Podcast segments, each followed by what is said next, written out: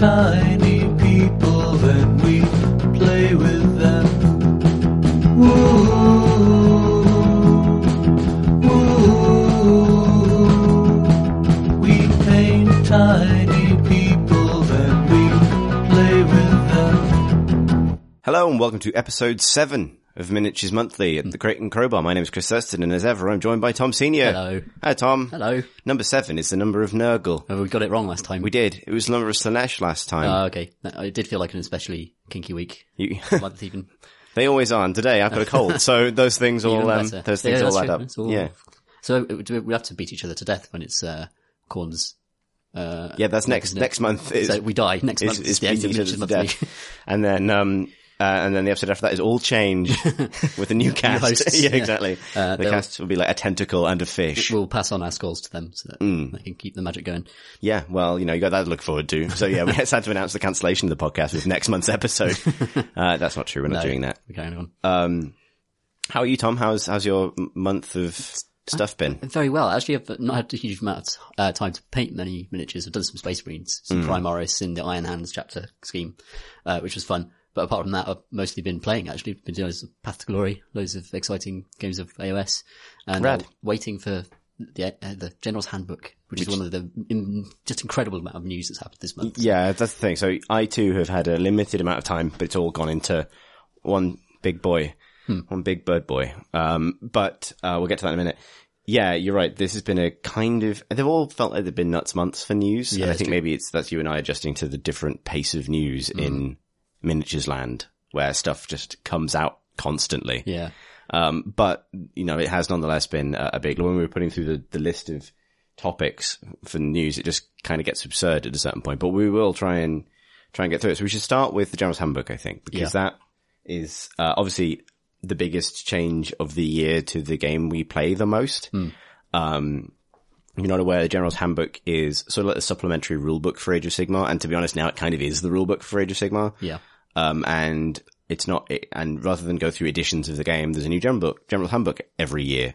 And so 2017 has just come out, um, which means a lot of things from, you know, adjustments to like new scenarios, but also points adjustments across the board and is accompanied by a pretty substantial set of FAQs that sort of clean up the game. Um, we haven't really had a chance to play with it properly. Mine hasn't arrived yet at the time that we're recording this, which sucks, but um, yours has, Tom. So what's your take on it been so far? Uh, it's really interesting. There's, there's, the new allegiance abilities and uh, kind of command traits and extra rules for like dozens of armies that didn't have them. So one of the things the General's Handbook does is it uh, updates all of the rules to give uh, factions access to allegiance abilities, that kind of thing. Um, who wouldn't otherwise get one without an army book. And some of those guys are never getting army books realistically ever again because they're um, really quite old factions, like Wanderers who uh, is, which is the new name for the old Wood Elves. So they've got, um, really cool, uh, rules. They can retreat and shoot. So they can kind of fade back and attack a bit like Space Marines can in 40k. Um, and they're really inventive and they're really different. Ironjawz has had like lo- loads of new rules and y- even battalions and stuff added. So it really is just a, top down, like a, a completely refreshes the meta, completely refreshes a lot of the rules, uh, and gives you new ways to play with your old models that you might not necessarily have used in the last year because they've been kind of out of favor. Mm, it, feel, it does feel like the kind of it's it feels like one big patch to the game. Mm. yeah, for sure. basically like, like Skaven got loads of new stuff as well. Yeah. there are new ally rules, uh, which Oh, yeah. Mm. is a really nice system. So that means that basically approximately twenty percent of your points can now go on allies. Each faction has a different list of allies that it can take, Yeah. potentially. Um, you know, and it's quite limiting. Like, not everyone can be friends with everybody else. Um, and that means that you can have something from a different faction in your army or up to a certain amount of points, uh, without losing your allegiance ability, which is the kind of the, the set of bonuses you get for being a particular force. So for me, it's the Tzeentch Destiny Dice stuff, Yeah. um, which is a really nice system because, you know, it does the, the positive thing of opening up the amount of stuff you can use, basically within, within, with some limitations. But Yeah. I think the, it's interesting because the first General's Handbook brought in points, which kind of easy to forget now. Yeah, like, yeah. brought in points as a concept and, uh, brought in and started to make allegiance abilities more of a thing. And that's, they've become steadily more of a thing with the factions that have come out this year and the updates that have happened this year. Um, and the game's kind of become to some extent about those things. Um, and if, if you play competitively, that's, that's the qualifier, Yeah. right? Uh, as ever, there's, you know, um, well, this maybe, this is maybe the thing, right? Like, as ever, there's nothing stopping you from playing with whatever models you have and house rulesing, whatever it is you want the house rules to make the game feel right for you. Hmm. And to be honest, you, you should, you should do that. And the book is full of little sidebars where it says, do that. Yeah, But no one does that. No- People want official stamps on things. They want an official way to break the rules. And the ally system feels like that in a way. It's sort of Games Workshop saying, fine, if you're not going to just jury rig something like this into the game, Yeah. here is a formalized system for adding different models while keeping your allegiance ability. Yeah, it's super nice. I love the allies rule. Uh, and it's like, it, it could be really themey and it, I've got some sort of spare Sylvaneth just because I wanted to paint the models up. Now suddenly I can just slot them into my Stormcast army.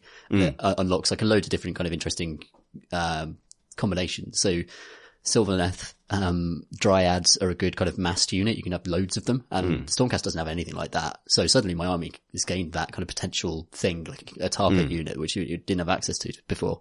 Um, but, uh, but I was going to create some Sylvaneth. I've got a, a branch witch. I'm going to put some Wanderers in there as well because it's themey. Um, and I've got some Kurnoth Hunters and that's probably like a, a good little chunk to add to the, to my Stormcast. And Yeah. also you get to build a story around that. Like how did they meet? Why are they rolling together? Uh, Yeah. all, all that good stuff. Yeah, it's interesting because, like, like I say, there was nothing stopping you doing that. Before, No, it's true. But it, it, there's something about the stamp of approval that makes it feel more real. Yeah, and even I, like, and I, I try, I'm becoming more and more of a like, I play this for fun, and I'm not worried about winning. Like, this is a narrative thing for me. Yeah. Yeah. I'm, I'm, I'm becoming more confident that that's how I want to enjoy it. But even me maybe look at the table and think, what can I take with my disciples of Tzeentch now that makes, that makes a difference? Uh, and the answer is nothing that I want. But, um, but nonetheless, like, um, it's funny. It's just, it's funny that what the difference having it be official makes. Yeah. Um, the other big sort of thematic change that's happened to the game, um, and probably like, so a lot of the points adjustments are, you know, things being tuned up and down based on things that were undercosted or overcosted in the way that you'd expect. And normally those changes are in the order of about like 20 to 40 points. So a lot of the demons I use went down, which is really nice. It means I can fit more of them in a list. Um, but things like the Tzeentch Skyfires, which are very, very powerful, went Yeah. up a bunch because they've been, you know, reliably winning tournaments the big thing that feels more like a kind of a statement on the part of Games Workshop, a statement beyond we would like the game to be more balanced, is what's happened to battalions. Yeah. Yeah. So battalions are um, essentially like uh, almost like shopping lists of units. Um, and if you take everything, if you have everything on the list for the battalion, then you can add the battalion to your army, which gives you some extra bonus for the arm for the units that are in that battalion. Um, and they also have a bunch of, so, you know, the example, I don't know, like the Hammer Strike Brethren is, is something for Stormcast that allows you to use, you, know, you have some prosecutors and you have some retributors and you can send the prosecutors forwards and bring the retributors down on top of the prosecutors. Yeah. You gain that power. Um, there's a one, there's a crazy one for Tzeentch, uh, which I'll do. I need more, I, it's for T- Tzeentch Mortals, which is why I can't do it yet. But it just means that everything, every single weapon that they have gains minus one rend. Right. Yeah, which is, you know, That's like in the battalion.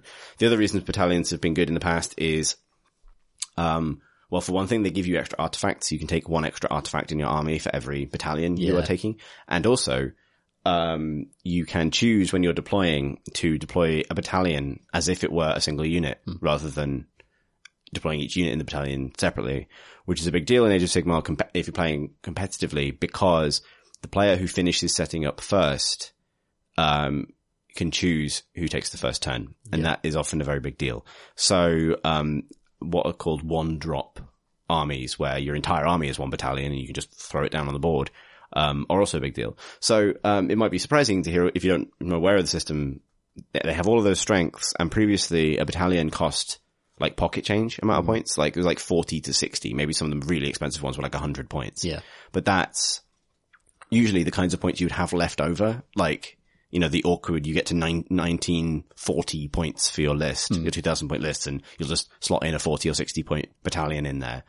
Almost every battalion in the game has gone up by at least 100 points, which is a kind of interesting change. Like Hammer Strike went up a lot, didn't it? Yeah, I think it's at 220, which is the price of, you know, five Retributor Paladins. Yeah. Uh, so, I mean, that's a, that's a really big deal.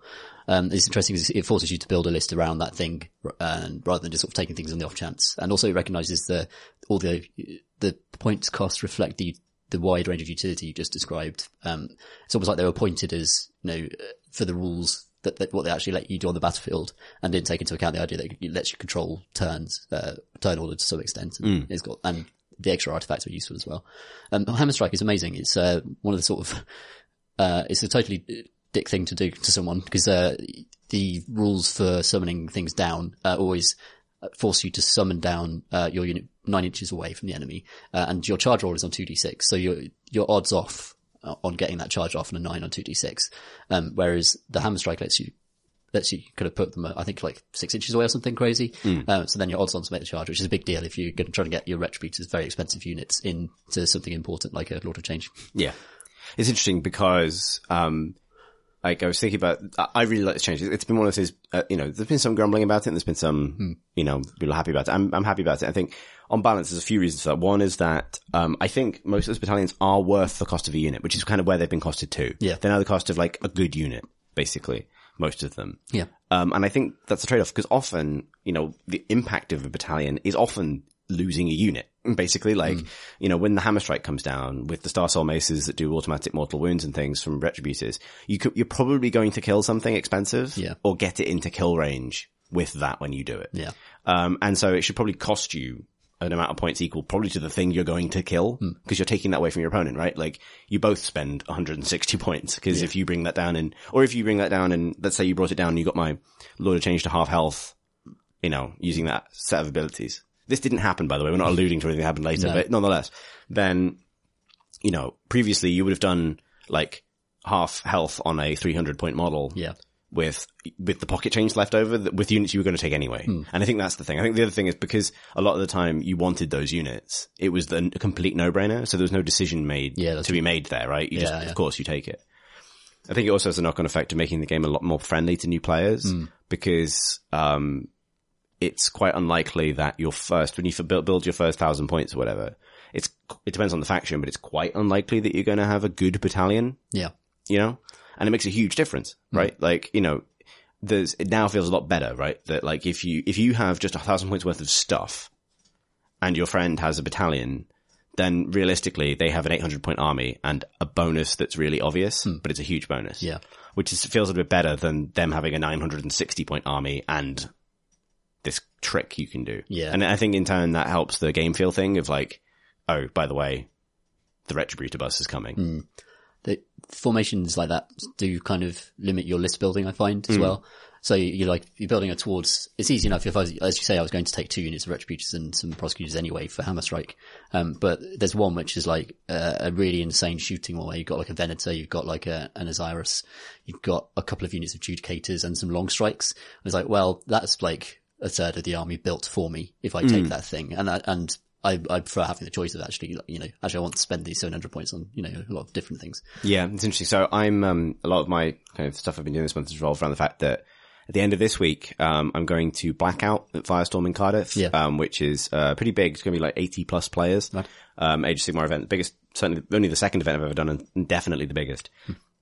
And I've got to bring a 2,000 point army, which I am going to be doing some speed painting this week to get ready for. Um, but it's been this, you know, one thing's I was waiting for was, you know, I mean, the new points have only come out a week in advance of the event. So everyone involved is going to have to have been waiting to see because they, they, they said that they would, if the handbook was out in time, they would use the handbook. And that's fun, right? Everyone gets to sort Yeah. of see the new stuff for the first time. But it's become a really interesting decision because, um, I was going to take a uh, battalion called the Change Host, which is fun but also reasonably competitive for Tzeentch Demons, which is a Lord of Change and eight plus other demons, basically demon units. Yeah. And then in my hero phase, depending on how many of them are around, I can start swapping them.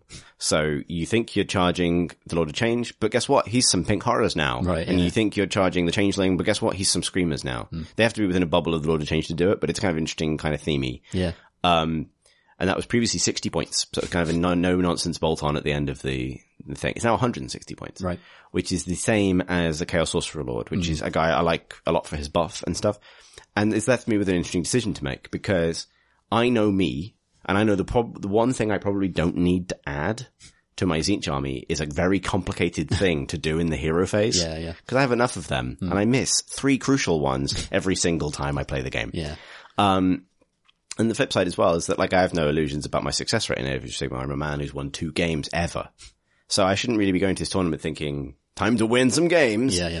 Um, the only thing I have a chance of maybe doing okay in is like painting competition, best army, something like that. I don't think I will because like hmm. the, there are a lot of amazing painters going. So I, I don't think I have a huge chance, but getting an extra model is, is more of a bonus in that regard. So I'm Yeah, sort of yeah. thinking about using my 160 points on a character. Also partly from a story point of view, I quite like the idea of having this one sorcerer in the middle of this huge tide of demons. Like it's coming, it's coming from him in a way. He's Like, joined the wrong party bus. exactly. It's like a, he's, part of a stag do he never asked. He's gone on holiday by mistake to hell. um, uh, yes. So, um, actually, I've just, I've just decided that, um, that my, you know, I've, I mentioned it before, my Chaos Sorcerer Lord, whose idea is he never really gets blessed with the full, the full kind of demonhood Yeah, thing. yeah. I- I think his attitude was that should be like kind of Withnail and I style frustrated actor, like just sort of deadbeat Sorcerer Lord of Tzeentch, Yeah. just sort of wandering around a moor. Good. That's awesome. Yeah, I've decided that now. He's, he's, you something always interesting happens around that hero. I, I don't know what Yeah, it is yeah, about we'll get there later. Yeah. yeah. He he uh, he's definitely the, the main character of these games. Yeah. even if uh, like literally just. I mean, I suppose he's he's tasted success exactly once, Hmm. but yeah, he's the sort of yeah. Maybe the other comparison, he's kind of like the Gob Bluth of. Um, Yeah. Yeah. there's a lot of I've made a huge mistake moments in his life. yes. Um, He's chosen, he's made bad we will get to that. We'll get later. But yeah, so that's a huge change to the game. So yeah, we're still kind of, um, so the, the book is out. We haven't played with it properly yet, uh, because mine hasn't arrived, which is a thing. Yeah, that's, that's unfortunate. It's great though. It's really good. Um, the other thing it's been accompanied by is, so last time on the podcast we talked about, uh, we played again the game of 40k. We played with the open play, well, open war cards Oh, yeah. 40k, which are kind of like card, a deck of cards that generate a scenario for you on the fly. Yeah, it's really good. And I loved them, and I kind of wanted only to only ever play that way. Yes. And they came out for AOS Hooray. at the same time as General's Handbook. Yeah. So Great stuff. Yeah, I've got mine at home. yeah, so that's gonna be We'll, we'll play with those next time. Yeah, I imagine we will. Um, the other thing that has happened, which is interesting, is uh, alongside the General's Handbook, they issued a huge set of FAQs, so rules updates for everything else in the game, which went a lot deeper than I thought they would. Right. They weren't just like you know wording clarifications or things. They're like they've they've like completely changed one of the spells from the Disciples of Tzeentch book to just make it do something else hmm. because it was kind of too confusing and niche as it was. Right. And it's kind of it's interesting to see how willing they are to just because I come from an X-Wing background where a lot of the years of, of balancing that game have been around. There's been sort of some things about given rules or cards or whatever that have almost felt like taboo when it comes to FAQing them. Like everyone kind of understands like you can FAQ this, but that's too far. Changing the points value of something is too far. Changing something that's been printed on a card is too far. You, you can work out the rules behind the scenes, but not so, uh, but not so GW, who over the course of this month, both in 40k and in Age of Sigmar, have been pretty, pretty, making some pretty dramatic changes to games, which has been interesting, particularly for 40k. Yeah. Like, I don't know if you saw, like, within like a week of a big American tournament, they completely FAQ'd out one build, Right. which is kind of something I wanted to discuss because Yeah. it's so traditionally when change has come slower to these games, winning a lot of tournaments means breaking the game. Hmm. But I say winning a lot of tournaments. I don't mean it's not possible to win a tournament using whatever because Squigs won the Open. Heat three. Yeah. But if what you care about doing is going to a lot of tournaments and winning a lot of tournaments, hmm. everyone probably knows the ways that you will achieve that, right? Yeah. Like, broadly. yeah, there are there are ways of exploiting loopholes and things, and and predominantly Games Workshop games are about exploiting loopholes. If all you want to do is win, hmm. I think, like that tends to be it. And then there is obviously the you know drama and skill and, and stuff, but it comes from two armies that are both trying to exploit loopholes, Right, yeah. meeting each other. Hmm. If you go with just normal stuff, you're probably doomed hmm. at a certain point, and that's one of the reasons this this handbook update is so so exciting.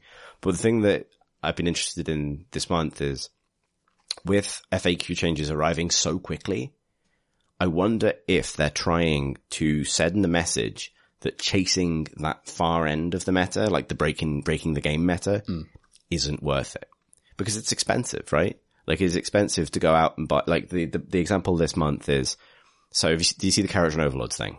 Uh, the, no, They, sure. they changed, um, oh, they rewrote a War Scroll, didn't they? Yeah, they rewrote an entire. War Scroll and just put it in the General's Handbook as Yes, like a yeah. bonus thing. Yeah. And the reason for that was, this is super interesting. This is total like spirit of the game, letter of the game thing, which I think is at the heart of like all Warhammer arguments. Right. Basically. Yeah. And all Warhammer game feel things as well, right? Like all the feel bad stuff. Um, is, so there's a, I think it's, it's one of the, um, it's the Grundstok gun people. I, f- I don't know. Yeah. I don't know. Something Tom. like that. Yeah, gu- gun, gun Kharadron Overlords guys. So if you buy the box, they are kind of, they have the stuff to be kitted out a bit like a Space Marine Tactical Squad. Um, you have like mostly guys with rifles, one guy with a big heavy weapon and one guy with a special weapon, right? It kind of maps kind of cleanly onto a tactical squad in some ways Nice. right? And that's what you get in the box. Enough bits to do that. However, the War Scroll uh, doesn't or didn't explicitly list um, what I might be getting slightly wrong, but didn't explicitly list how many of each weapon you were allowed. Mm, okay. In their rules writing, they got a bit sloppy and just sort of assumed you would go with what was in the book. Um, and then there's another, I think it's the Aether-Khemist, his, which has now been FAQ'd as well. His ability was you pick one weapon in the group and that weapon is better. Right. So the way you can see the intent of the rules writers, which was people will build them with mostly rifles, one heavy weapon, one special weapon, and then they have to make the choice with the Aether-Khemist is do they buff the normal guns or do they buff the heavy weapon for its one shot? Yeah, yeah. What people did was go out and buy 10 boxes, uh, which costs 250 quid to build one unit of 10 who all have the cannons, like the big, the big guns. Yeah. Because there was nothing in the rule stopping that for a moment. Um, and that's obviously devastating because then you get, you've, you've, you've maxed all of the maxed and minned all of the min and you've ended up with something that's really, really, really good. Um, and the General's Handbook and the latest FAQ has just removed that from the game. You just can't legally do that now. And, you know, there's going to be, uh, there's a lot of those Kharadron Overlords on, on eBay now because, you know, that's, like, Oh dear. um, and the same thing, a similar thing happened in 40k where like the thing that was winning all the tournaments when new 40k came out was all Raven Wings, I think, which is like one of the flyers, Storm Ravens, all Storm Ravens. Oh, yeah.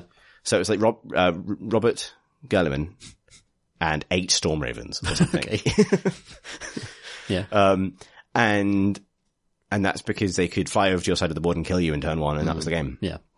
And so they just uh, immediately FAQ'd it so that um, flyers can't take objectives. And if That's you um, and you if you flyers basically there's like a new rule where at the start of the second turn you have to roll a dice.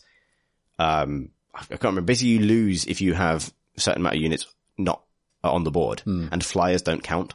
I see. Right. So it forces you to have some. You have yeah. to have something on the ground, Yeah, and you know they basically explicitly said, you know, this is a game about ground combat. Flyers are there to support the ground combat. You. Yeah, can't do this. And even then, like the, the the bus rolls on. Like the most recent 40k tournament was won by like 11 assassins right. standing in a line in front of Roboute Guilliman because because the shooting um, nearest target thing yeah. means because the, the assassins are really hard to shoot at. So you have to you have to shoot the same slippery man 11 times before you're allowed to shoot Roboute Guilliman. amusing. Um, so this shit will always exist. Yeah. yeah. But I wonder if the fact that they're now, you know, it's not like, oh, that didn't work. That's not going to work in the next edition that comes that comes four years down the line, but it might not work next week. Right. I wonder if that is intended. It hasn't happened yet, but I wonder if that's intended to send the message that it's not going to be worth chasing this sort of thing. Yeah, like yeah. the sort of uh, what I would call a kind of degenerate meta. I think maybe the ultimate solution to this is to write rules that can't be quite so brutally exploited.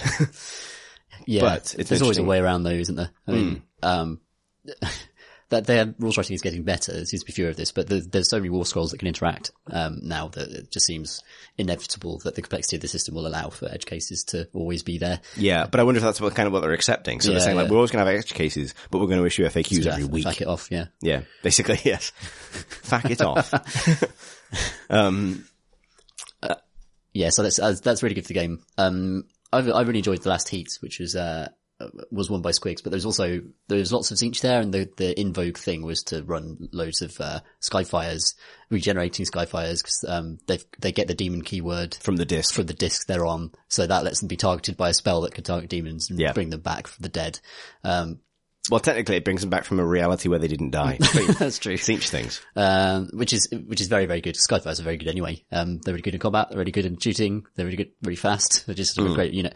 Um, the way they've responded um, was to they've, they've still got the the keyword and stuff. They're just a lot more expensive now, aren't they? Yeah. So that's they're like okay, you can take this themed list, but it's going to be your list. Like it's not just going to be you know. I think bit of it. so. There's one bit of the FAQ I don't fully understand, but it sounds like because the because they get a lot of buffs from the Tzaangor Shaman who also rides around on a disc, and that's intended, right? Yes, they're yeah. supposed to be an elite unit that gets more elite if it's got an elite hero next to it, which Yeah. Is fine.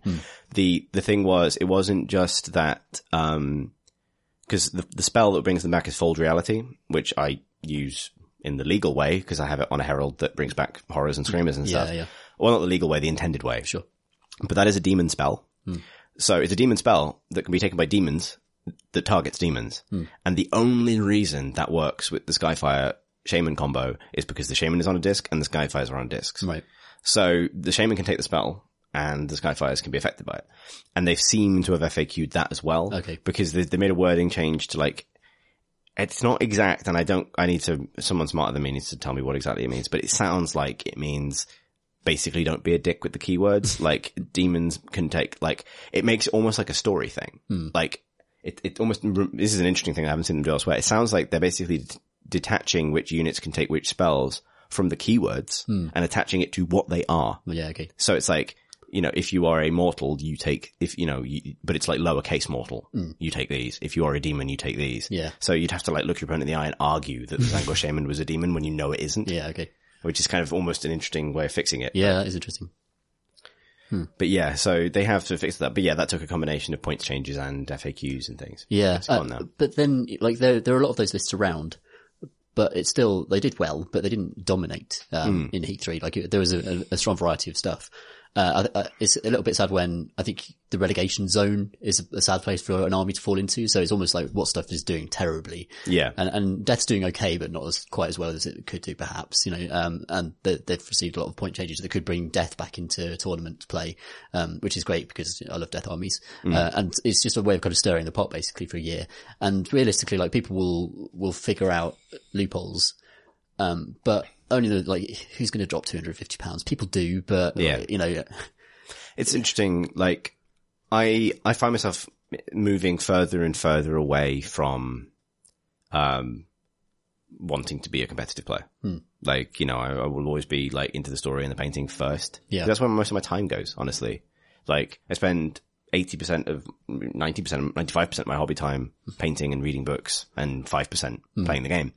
And so, like a lot of this stuff will probably never be relevant to me specifically. And I'm interested in, I'm interested in how it feels relevant in some way. Yeah. Like, but like, uh, you know, but that, and that is more broadly because I think of the impact that, um, the addition of points has had on the game. Like I still think that the whole, the whole idea of a pointsless war game where you play for fun and you balance things with the person you're playing with is a beautiful doomed dream. Like I still support the idea. I don't think it was a disaster. And I think, I think you can, you can trace, you can see in absolute real time the impact that that change with the first General's Handbook has had hmm. on what Age of Sigmar is to the people who like it. Hmm. You know what I mean? Like, it's certainly gotten a lot more popular, and that's a good thing, and it's certainly a lot bigger than it was. Yeah. Although it was apparently doing okay. Hmm. And obviously people seem a bit happier with it in general, which is great. Like, there's been lots of good changes. But it's almost like to get into it, you don't have to kind of pass under the test of are you going to be okay with the fact that hmm. the balance of this game is deliberately woolly and that you're encouraged to just try and have fun. Because I, I think that's that's a super interesting thing with war games, right? Like the the amount of like emotional or like the amount of sort of self discipline you need to show, you need to maintain to not to get salty, to not get frustrated by things, to not mm. turn everything super competitive. And points feel like a magnet for that as a concept, right? Yeah. People sort of, as soon as they exist, everything revolves around them. As soon as there are mm. matched play scenarios, that are the fair scenarios, those are the only ones you play. Mm. And that's, I think it's an interesting thing to try and resist. It's one of the reasons that the open war cards I really like because they feel like they structure the game, but they lean towards the way I would like to play it most of the time, which is like, let's just play a fun thing.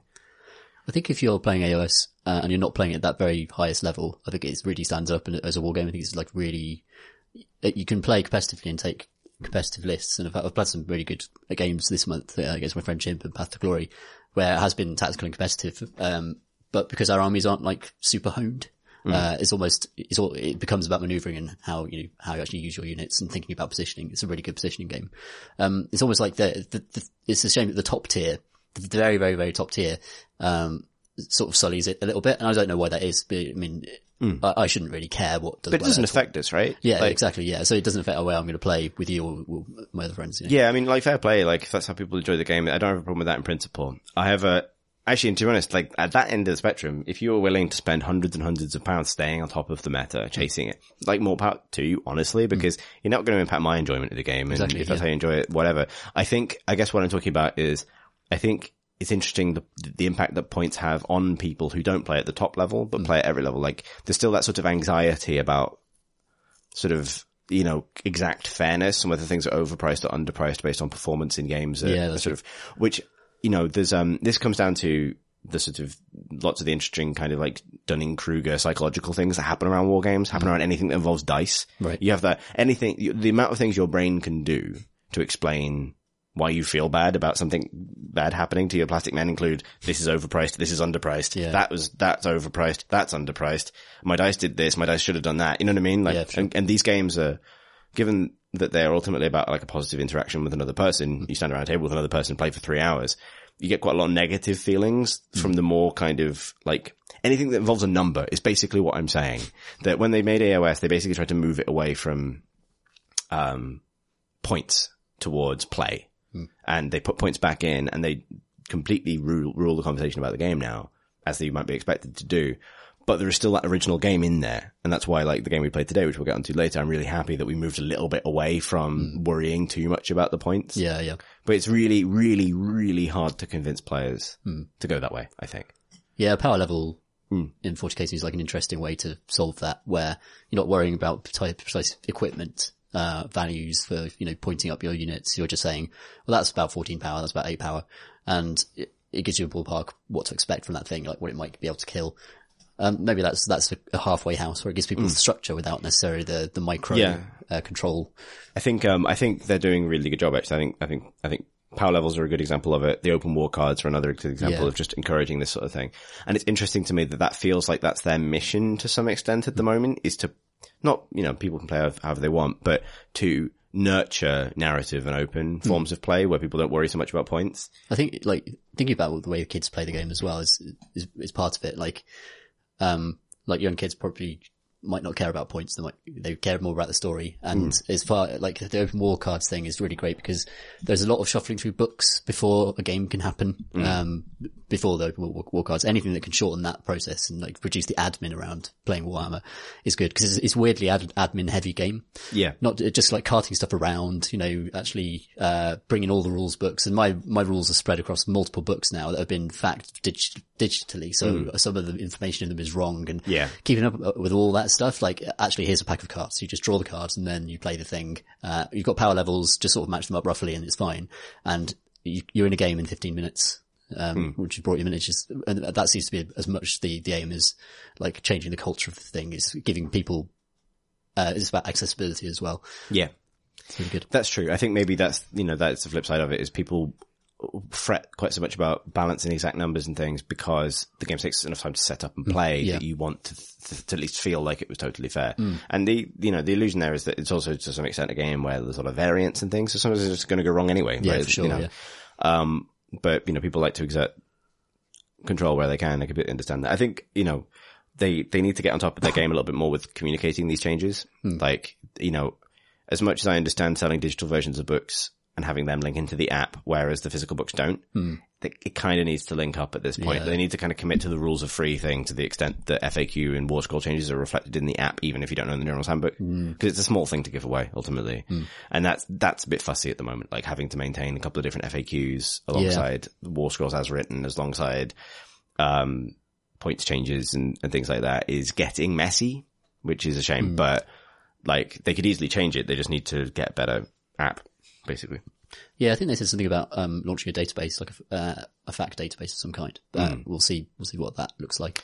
Yeah, I think just those those FAQ changes need to be reflected in the PDFs, the rule PDFs that you download from the website. That's the simplest example, Yeah, right? yeah. Like if an, if a unit like the Changeling, for example, which has been quite changed ah, in the latest FAQ, the PDF you can download from the site at the time I'm saying this doesn't reflect Right. the changes, and they're quite substantial changes. Yeah, yeah. So they need to just like.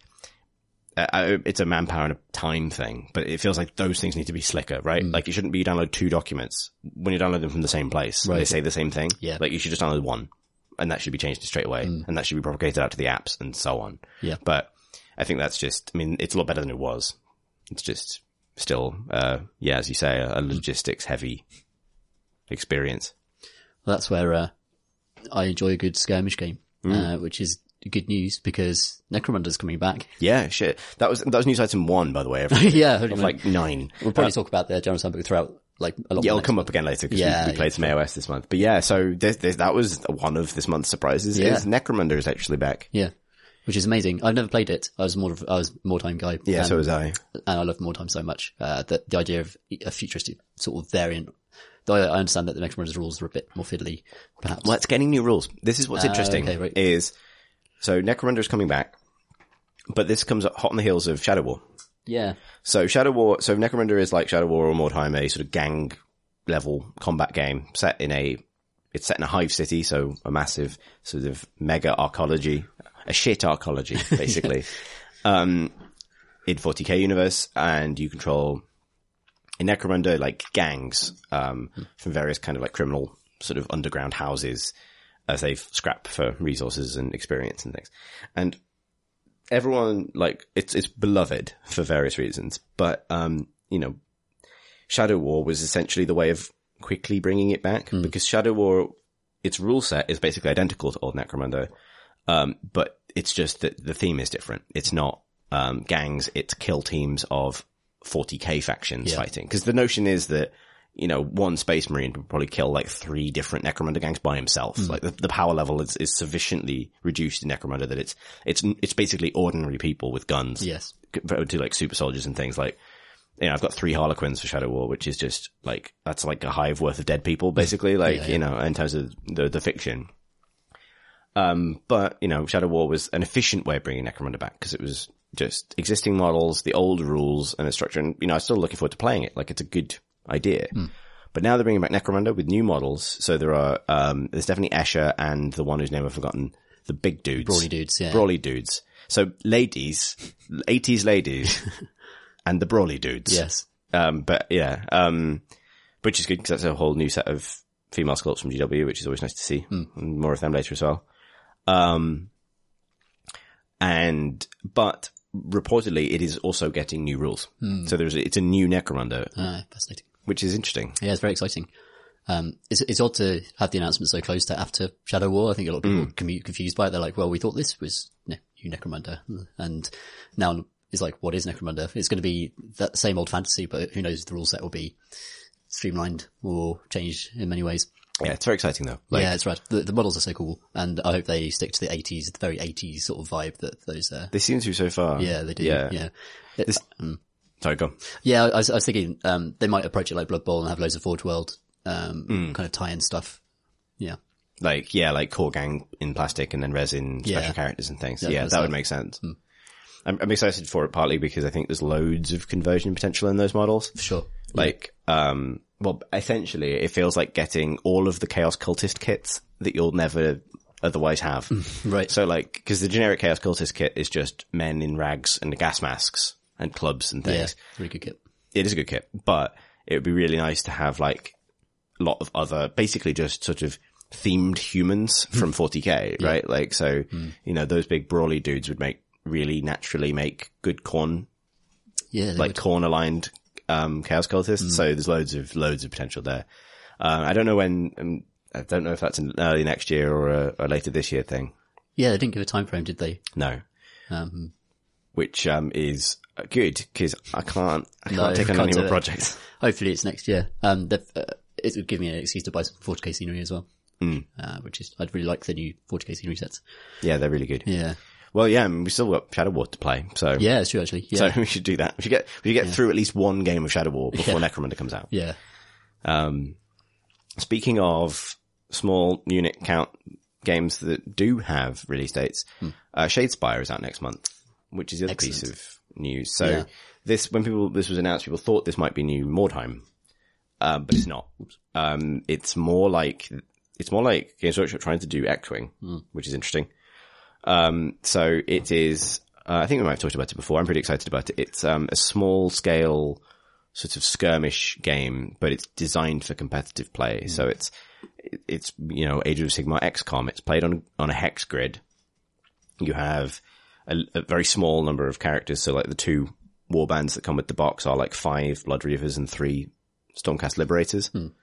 Um, and they are each unique characters with their own profiles and you attach like upgrade cards to them. And then there are decks. You also build your half of the board. It's like part of your deck. And Yeah. you like push your boards together to form the battlefield. So there's like strategic choice decision making there. I haven't played it yet. It's all custom dice and stuff, which is a very FFG thing. Like Games Workshop traditionally like D6s Yeah. and FFG like custom dice. And this feels like GW doing an FFG, if that makes sense. Yeah, it looks fantastic. Uh, the models are rad. Um, and the rule set seems like really quick. The game's supposed to take about 15 minutes or 20 Yeah, minutes. to half like an hour, I think. Oh, really? Yeah. Um, so the idea is that you play like best of threes and that's your kind of almost your match play equivalent, uh, Hmm. of Shadespire. So that it's easy to see like pop-up tournaments happening very easily. Yeah, well, they've announced organised play alongside it, which Yeah, Games Workshop don't do to the same extent that, for example, Fantasy Flight do, Yeah. where they're like sending out kits and things, and there are tournaments happening in an e- that you can fit in an evening. Like a Warhammer Age of Sigmar 40k tournament is a big, it's a weekend long deal. Yeah. Um, so that's really exciting, and and that's out next month, or yeah, so it's out in September, as far as I know. Yeah. It's an auto buy for me. I can't wait to, yeah, me too. can't wait to play it. Um, and that's basically the only thing I'm going to let myself buy but while I get through existing projects. Mm. Yeah. But yeah. Yeah, and that's also notable because, um, in the, uh, so the models are really nice. They're, Mm. they're push fit, um, models with sort of built-in scenery bases, which is a nice touch. Yeah. Um, but in red and blue plastic. So if you, if you're not a painter, you can kind of play out the box like a war game, like a, like a, you know, board game basically, Yeah. which is a really good choice, I think. But they're not, they're really dynamic models actually, despite being push fit. Yeah. Especially, um, the Skellies. Um, they're the first Death Rattle models we've seen for a long time and they're, they're really, really characterful. It's the, it's the swaggiest skeleton ever, ever seen. They look so happy. Big, big old cape. Yeah. Yeah. They, they look fantastic. Yeah. Um, it's a very swaggy skeleton. Those aren't until November, I think. Oh, of course. Yeah. The, the box is a Khorne, isn't it? And The box is Khorne and Stormcast. the and then- Stormcast models are lovely. actually. yeah, and then the bolt on warbands are, are coming later. Yeah. Nice. Yeah, and then the Stormcast also like so. Initially, it was it was the first female Stormcast Hmm. that anyone had ever seen. It's now not the first female Stormcast that's going to be out, which is interesting. Yeah. Just after Blight War. Which is out next week. Wow. Yeah. That, So that- came around fast. That- yeah, exactly. This is what I mean. This is when the news the yeah. News thing just doesn't stop rolling. So yeah, Shadespire is out, and that has a, a a female Stormcast Liberator in it, which is rad. that They're doing that more now. yeah. Uh, the other thing, God, so much news. Hmm. The other thing is Blight War, which is the new. I don't know if it's. I don't. Do you know if it's replacing the core set for Age of Sigmar? Don't think so. It's like a ninety-five pound box, so it's almost like a, you know, if you're well into AOS, then get this. Yeah. than a starter thing. Oh, that's interesting because um, 40k has sort of two army start boxes Hmm.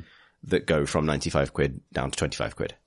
And AOS had like 25, 50, 75 and it stopped there. Yeah. So now it goes all the way up to 95 quid. So they filled in the top end as well. Yes. While they've been at it. Yeah.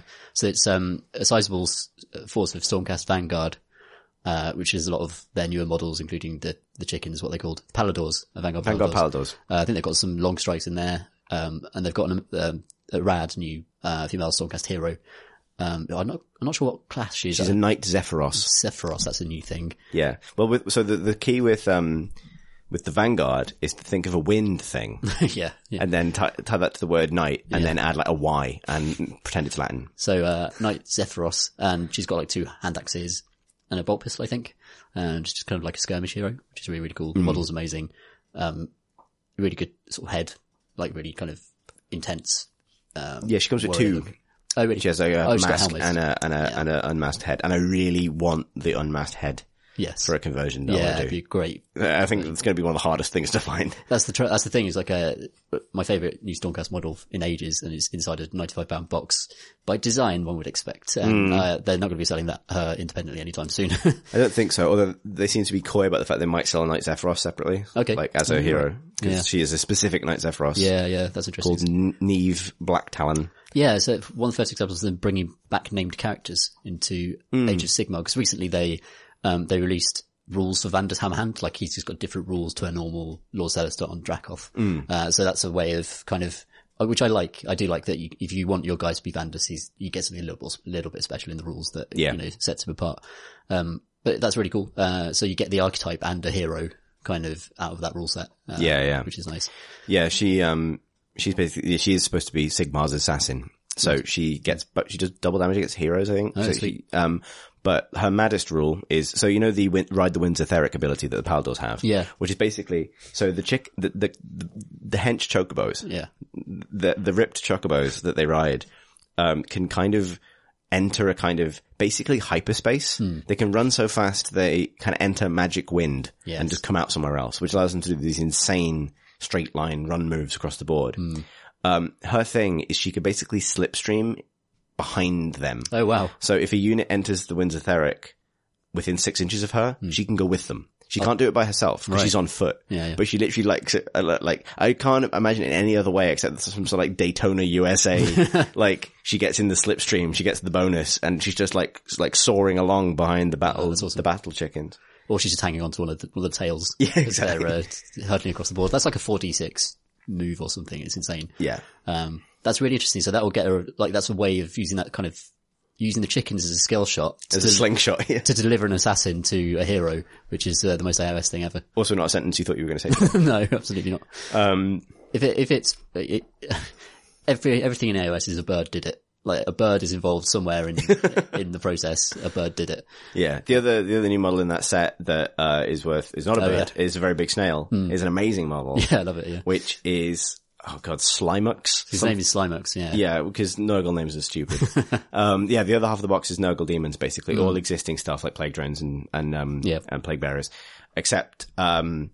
Horticulous Slimux, I think his name like is, that, yeah. who is Nurgle's, he's, he's the first plague bearer, and he's basically the farmer and gardener of Nurgle's garden Yeah. and he is a chewing a bone like a straw, like a like a like a piece of straw, riding a snail that is dragging a tiller behind it. Hmm. Um, and he so basically functionally that snail's a tractor.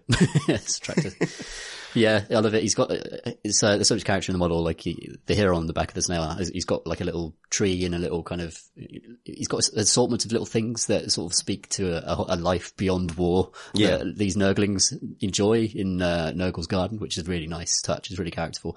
You could do loads to kind of add stuff to the back of the snail if you wanted your Slimux to be, you know. Uh, you, if you use if a big gardener, you could put loads of sort of disgusting flowers up there, you know, uh, loads of conversional potential for him. yeah, he's yeah. It doesn't look like a warrior as well, which I like. He looks like, you know, he's sort of admin. exactly, He's a yeah. support role. He's a support snail, you know. Yeah, yeah. He's, classic he's, battlefield role. he's also trying to eat a Nurgling that's being dangled on a fishing rod Yeah. him, which is his bait. That's awesome. It's such a good model. Yeah. The um, and this is also, I mean, I feel a bit more for people who collect Nurgle because Hmm. currently that ninety-five pound box is the only way to get essentially the new Nurgle battle tome because that's where their allegiance Right. ability comes from. Oh, okay. There's, I think there's a rumor that a Nurgle battle tome is coming and it'll come separately. So maybe if, if you were trying to figure out what you were going to do with all that Stormcast, hold off a bit. Yeah. Um, but this also sees Nurgle get their allegiance ability and I really like it. It's super clever. Mm, what does it do? Um, so, you know, each of the, and actually, so this means own, um, Slaanesh got, sort of got allegiance abilities in the General's Handbook. So all, all four Chaos Gods have them now. And I think they've done a really good job of expressing the personalities of those gods through these abilities. So, uh, so yeah, to go through the existing ones, the new Slaanesh, well, the new Slaanesh ones, you pick one of three based on what kind of Slaanesh army you have, because Slaanesh is missing.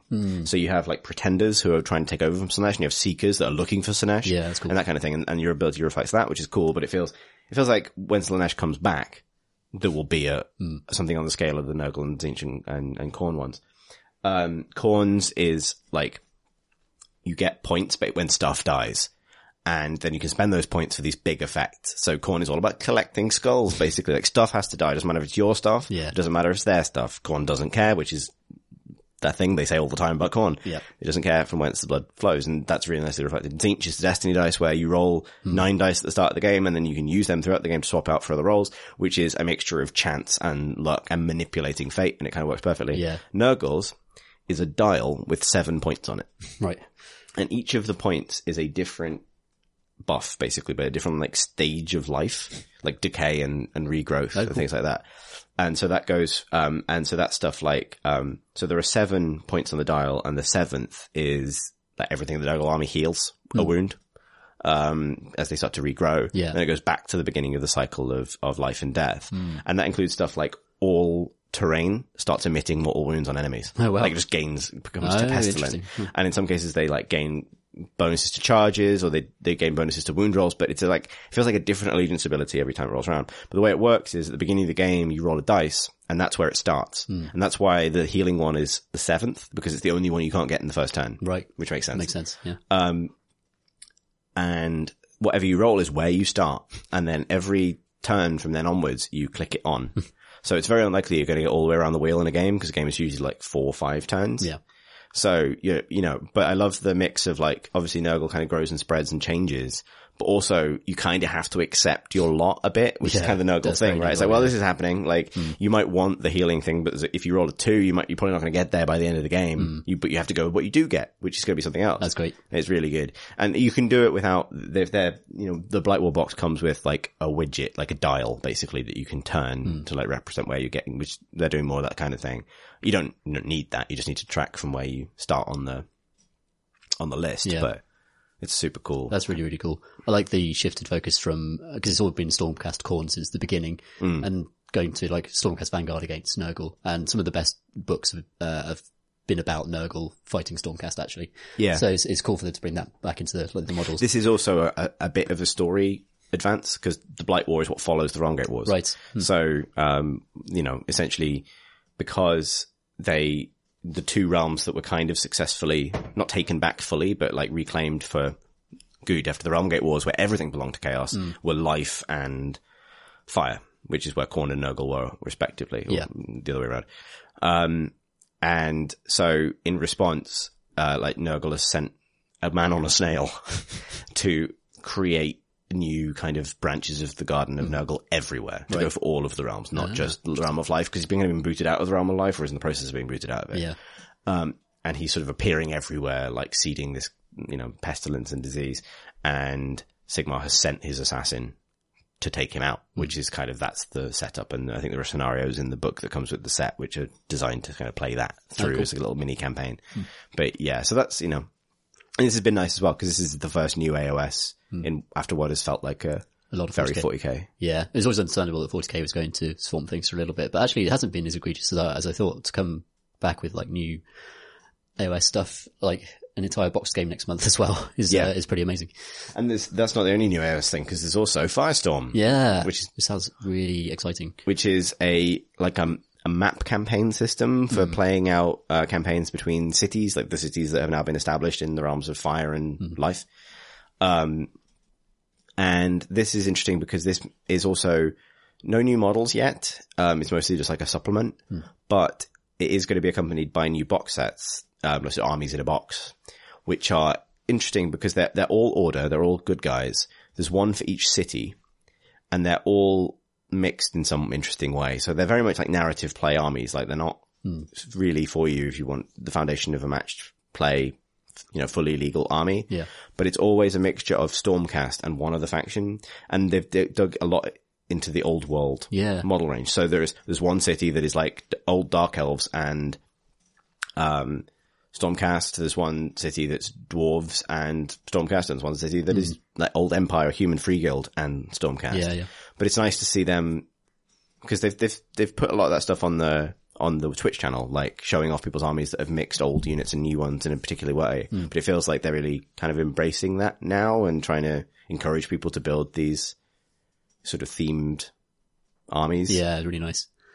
Yeah, they, they look really cool. Um, I, I, is it, so is it a book? Um, cause I kind of got the impression it's almost like a grand strategy map campaign, Yeah. basically, where you can build bases and stuff like that. And, you know, it's, Mm, yeah. apparently there's something like uh, persistence to it, so you, you structure your campaigns over fighting for territory while you're trying to achieve objectives and build things and break each other's strongholds down. Um, cause there are now rules for siege warfare in AOS as well, courtesy of Oh yeah. General's Handbook. Oh yeah. Uh, uh, so that's really exciting. I mean, I'd love, I, in the ideal world, I'd love, I'd love it like a box with a bunch of cardboard in it that actually let you build a map and kind of put counters down and stuff to actually reflect who owns what and where you've built stuff. But. Yeah, I'd like that as well. Just make, make it yourself, I suppose. I think that would get me. I mean, I'm thinking about this anyway, but that would get me moving into doing more mortals and sort of slaves to darkness stuff to go at my Tzeentch. Yeah. Because at the moment, I don't like demons don't build bases. Like, I, I basically like my current army is essentially the weather. yeah, it's just a force of nature. there are phenomena that Yeah, happens yeah. that you have to deal with. I mean, you know, bad phenomena, but nonetheless. Um, but yeah, like that's, and, and this as well is them responding, I think, to the criticism that the AOS setting wasn't particularly grounded. Like you didn't know what, where normal people lived because people, normal people didn't really. yeah. Um, and now they're kind of, you know, you can imagine that the, the, the cities like Harrowguild that they're establishing, um, and Hammerhal, um, maybe 20 years from now, 30 years from now, will have been, will be the, the first, like, you know, will have the state, maybe, you know, providing that everything's a success and things continue kind of as they have been, will have the status that something like Fenris or Cadia has in, in, uh, in 40k, like a place that has been around forever and Yeah, that people kind of have all this story invested in that's just starting now, which is kind of cool to see. Yeah, you got to start somewhere, and uh, I like the idea of. Isn't one of the cities kind of in two realms at once? Kind of two Yeah, uh, Hammerhal. Hammer Hall. So that one's there are two kind of incarnations of it as it kind of stretches across realms, which is a great uh, way of using the AOS's high fantasy setting to create new kind of city environments. Yeah, there's a there's a gate in the middle of the city, and, and one half is in the realm of fire, and that's where all the forges and things are, and then the other half is in the realm of life, and that's where all the farms are. yeah, that's awesome. Yeah, Uh, completely makes sense. Yeah, yeah, which is you know well, basically the, the realm of industry and the realm of gentrification. never shall they meet. um, uh, the um, it's interesting because this is uh, to return briefly to things that have changed. Like the other big change that we didn't mention is they made sweeping changes to what were called um, kind of compendium armies, Oh, yeah. which were big PDFs full of rules for old. Often discontinued models like Tomb Kings and Bretonnians and things like that. That stuff was hit extremely hard in the most recent set of changes to the extent that a lot of them can't really be used anymore and a lot of them are gone. Right. So one change that they've made, even as they're bringing back name characters in the form of new characters, is they've essentially removed all of the old name characters from the game at Okay. once. So, um, so, you know, for example, like, uh, Louen Leoncoeur, who's the king of Bretonnia, had rules in AOS. Even Right. though he's probably, he's been dead for like a billion years. yeah. There's, they did some, initially did some hand wavy stuff, like some souls reoccur through time, maybe. Who knows why this is happening? Please don't be mad at us for discontinuing this range. Here's some rules. What they've now done is said, he is now a generic king. He's a king on a horse now. He's mm-hmm. not this guy. And I think there's a couple of reasons for that. One is that I think they wanted to move the game forward and obviously that, you know, kind of sucks if that's all you ever wanted, but you know, hmm. if it was old Warhammer, but they moved it forward and for better or worse. The other thing is that I think some of those old war scrolls from discontinued ranges were a little bit overtuned because they're from early days of Age of Sigmar. Right. So I think the examples that I don't know enough about proper, I'm basically just repeating things smarter than me, people may have said, but hmm. if it's useful for people to have a sense of why these discussions happen and why people are happy or sad about this, hmm. like I think Settra, who's one of the old oh, undead yeah. characters, was super powerful in AOS hmm. and j- just gone, Okay. which, well, you can use the model, but it now represents something generic. Yeah, yeah. Uh, and so that's a big change. So it's interesting to see on one side, they are pushing people away from the discontinued ranges like Tomb Kings, like Bretonnians. Um, but on the other, they're starting to repackage things like Empire models and giving them a new identity. So it, it does feel a bit giveth, taketh away. Like if you've got the right things and you want to roll with it, you're probably all good. And there's still nothing stopping you using your Bretonnians in, you know, the games you want to use them in at a casual level. Yeah. But again, I think it feels like a couple of different things. One, obviously they have a business incentive to push people towards the new models and the stuff they're currently selling. Hmm. But also, again, from a kind of negative sort of, you know, play experience standpoint, people were buying Tomb King armies on eBay because they all win tournaments. Hmm. Because the rules they do have were really good. That probably isn't a good state for the game to be in if the only thing, if one of the things that you should be going and, you know, kind of buying to increase your tournament odds doesn't even be get sold by Games Workshop anymore. Yeah, I guess it does count to the secondary market, doesn't it, for all those Yeah. old models? And actually, if you want to buy an army, you've got to buy it. And you, It's got to be the, the, sell, the stuff they actually sell, yeah, isn't it actually, actually make? which is yeah, so interesting. But yeah, the five Firestorm stuff is also exciting. So yeah, would you believe it, Tom? Uh, we haven't gotten through all the news yet because we haven't. Uh, Jesus. We can we can probably rattle through a little bit the rest of it quickly because it's not going to affect us a little bit less, Yes. but it will link into kind of what we've been up to. Um, so mentioned earlier that Shadespire is um feels like GW doing a Fantasy Flight game down to custom dice and the scale of it and and it's cardboard tokens and cards, which is something GW only just started dabbling in. Uh, while this is happening, uh, uh, this month, uh, Fantasy Flight uh, announced Star Wars Legion, which is as close as they have ever gotten to doing 40k. Basically, this is a, you know, a, a infantry combat miniatures game at 40k scale. So 28 millimeter models, heroes, full squads of units. They already have Imperial Assault, which is played competitively, but it's a, it's either an RPG sort of, sort of thing. Like basically it's, it's kind of both Silver Tower and a skirmish game at the same time.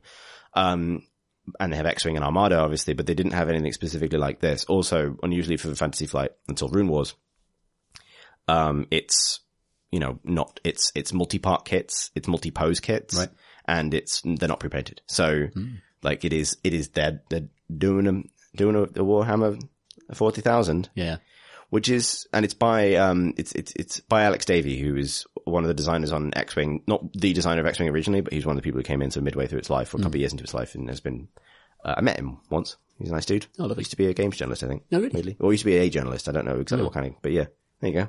There is hope. Um, but yeah, um, and so obviously this is, you know, it's not out till later this year, but it's an interesting, um, one interesting development for them to be entering that. Uh, I guess my question is, do you think you would ever be drawn away from GW for this kind of thing? Uh, I think it depends a lot on the models. Yeah. I, I love the idea of a Star Wars uh, sort of war game. That's a, an amazing idea. And it's sort of, you know, recreating Hoth with little miniatures is, is an awesome thing. But if the minis aren't very good, then I They're wouldn't play them. okay.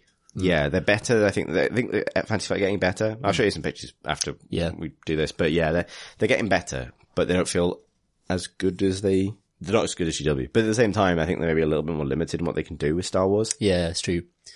Yeah, I mean, they they can't, can't do a huge amount with the scale. I mean, the, the Star Wars universe is so like go onto Wikipedia, you're going to get like tiny granular micro information about every stuff fucking fruit in that universe. You know, let alone every war machine. Like it's all so kind of nailed down Yeah, that I, I I wonder if it's be, it would be quite difficult to write rules for that would actually kind of sync up with. I think they'll be okay from a rules point of view. I think from a models point of view, it's interesting because everything in, in Star Wars, and obviously they want to be faithful to the look, obviously. Yeah. But everything in Star Wars was designed to be worn by a person hmm. in a film and Yeah. for it to not look shit.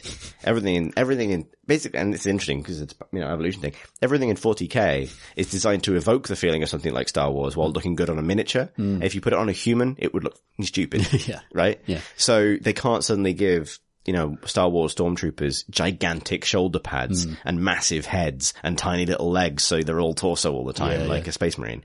Like they're going to be human scale. Like rebels are just going to be people in hats. Hmm. Right? Yeah, I think it- it'd be an interesting challenge to to paint up some just ordinary humans. Uh, I think if I was going to do it, I'd I'd look to like a military, probably a, like a Second World War level. Yeah. I would probably prefer to paint that stuff up because there is a kind of historical accuracy to it that would be interesting. So there's a mechanic. I've, I don't know too much about the mechanics. It does use some templates and things like Yeah. X-wing, um, and it has upgrade cards and squad cards like X-wing. So it's Hmm. Sort of a hybrid.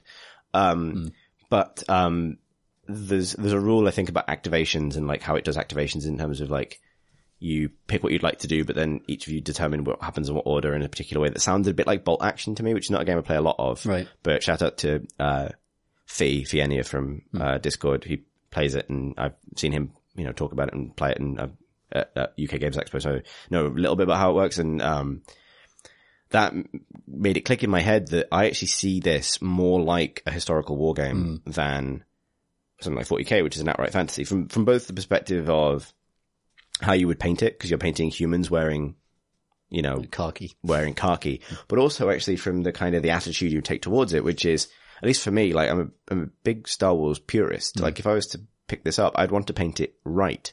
Like I might, you've got maybe a few options with the Rebels, like you could theme them after Hoth or Return of the Jedi or the guys from Rogue One and Yeah. go for the color schemes. There are multiple, there are multiple versions of like olive drab you can do for them. Mm. But stormtroopers are stormtroopers, right? Like obviously I understand there's going to be a tournament scene for this game and people are going to show up with their orange stormtroopers, you know, and in their kind of custom style. Yeah. But like I just couldn't be able to bring myself to do that. Like I, mm-hmm. th- this would be a, you know, I, I like to go with the lore a bit in Games Workshop as it is, and that's a setting that's designed to let you customize it. Star Yes. Wars isn't. No, that's very true.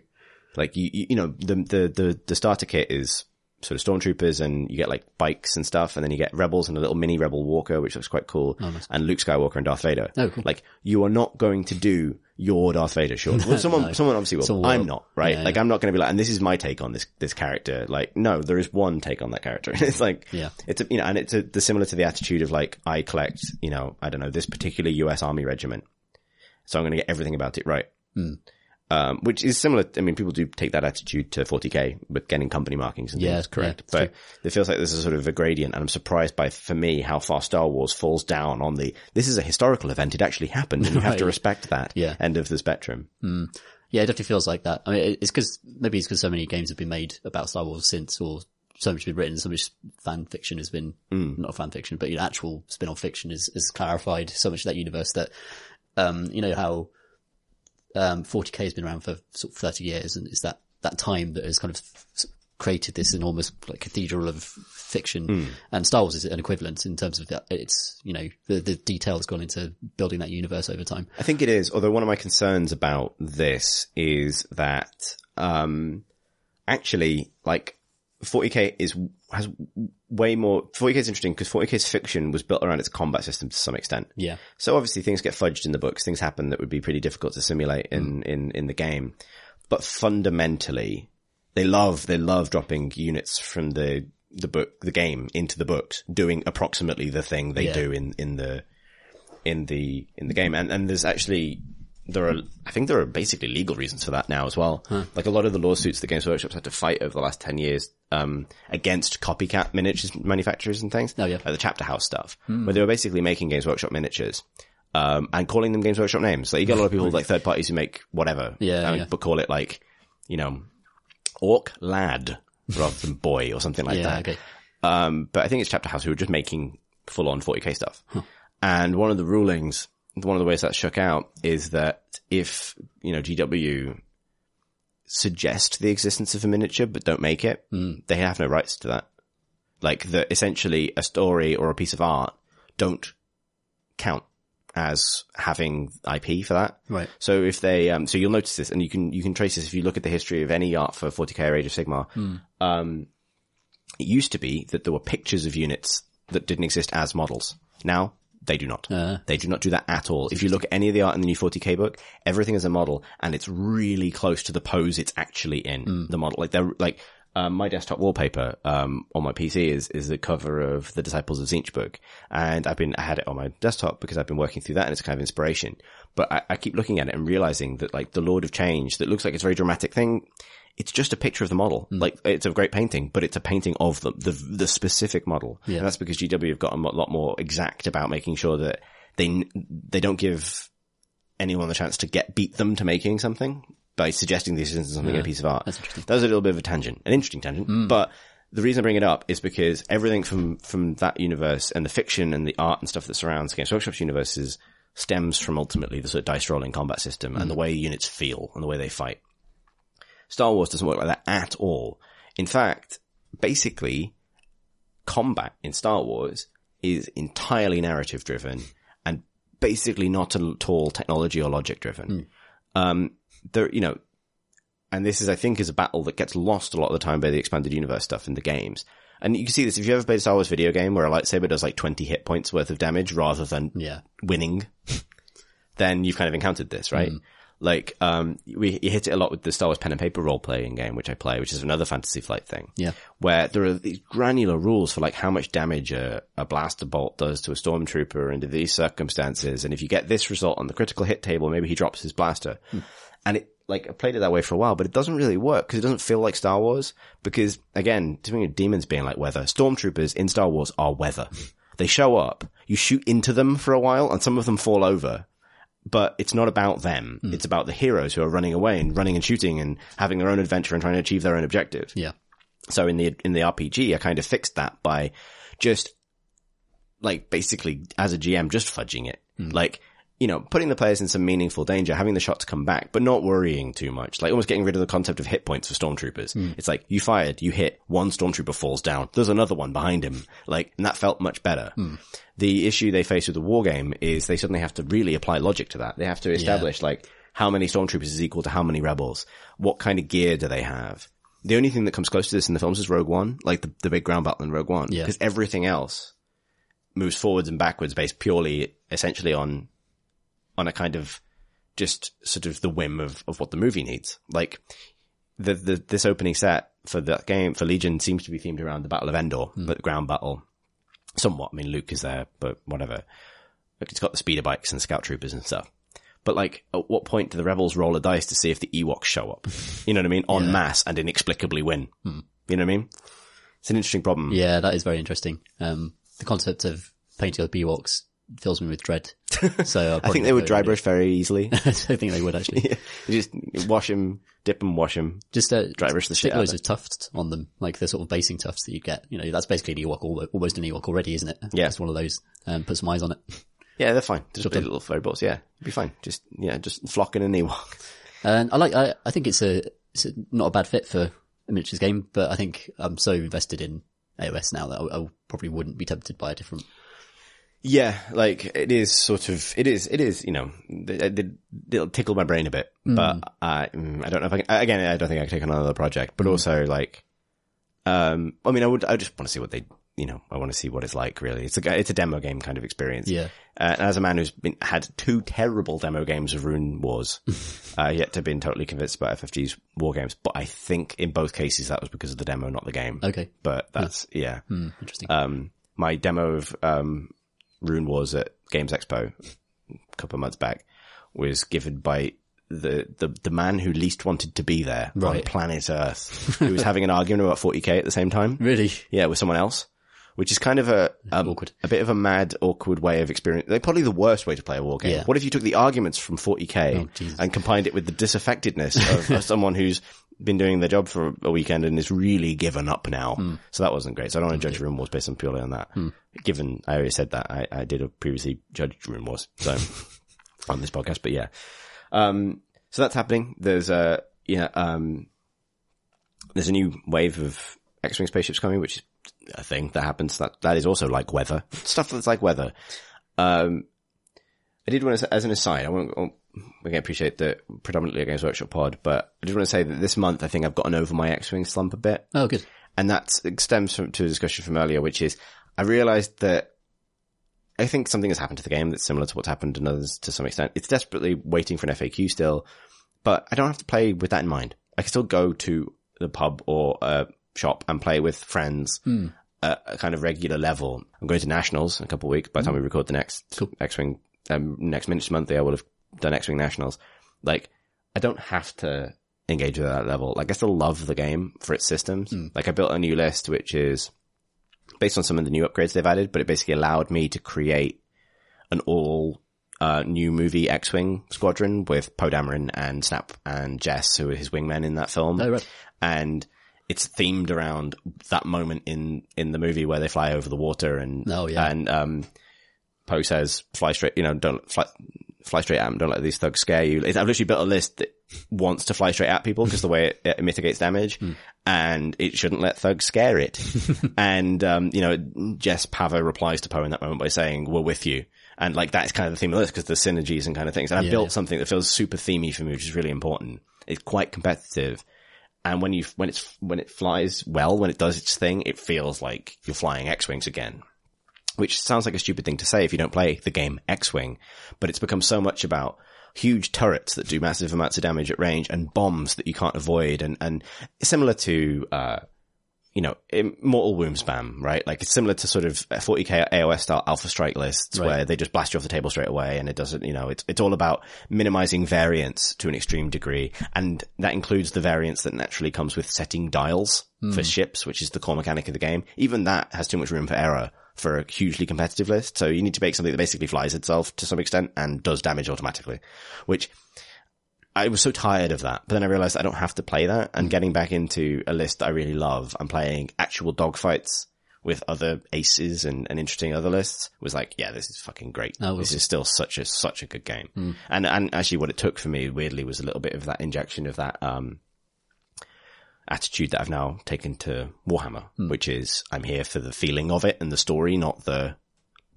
not the win. Yeah. Right. I don't want to resolve broken rules at each other until someone wins. I want to play a g- game where cool things happen. Yeah, yeah. So that's been, Just below that top level though, you get that. Like, Hmm. you get that it's competitive, but really exciting. my, my basically my lesson, my, my, my internal, my deep truth here is I, I need, I just, I've come to own my own mediocrity in a way that is, uh, be very redemptive. Very yeah. Speaking of owning the thing that's wrong with you, there's loads of new Nurgle models coming out. uh, this is, we're we're basically getting to the end of our hour plus of pure, pure news. yeah. But yeah, this is crazy. So th- I guess to rattle through the 40k stuff quickly, because I haven't really touched on it, Mm. they've now revealed the rest of the Death Guard range. So as people expected, Mortarion, Primarch Ah, yes. of the Death Guard, uh, plus Typhus and Death Guard Death Shroud Terminators, and a big fat tank with a mortar on it, and multi-pose Plague Marines, and loads of that stuff. Nice. It's really like the Mortarion model is massive as you'd expect. Yeah. He's a big, big, big, big, big boy. He's enormous. Is he as big as a Lord of Change? He looks big. He looks. Bigger? Yeah. I think. he's, he's Magnus sized. God, that is big. Yeah. Demon Primarch though. yeah, that's the thing. You fall, you get real big. Yeah. Yeah. Um, I've almost at the end of the Dark Imperium book, which, uh, I went off for ages, but actually the final quarter of it's really exciting. Yeah, It's almost like the story starts the last third of that book, Mm. um, which is a problem for it. But it's, it's, it's introducing Mortarion and his relationship with Nurgle, which is more complicated than, well, it should be quite complicated. He hates it, basically. he does pretty much hate it.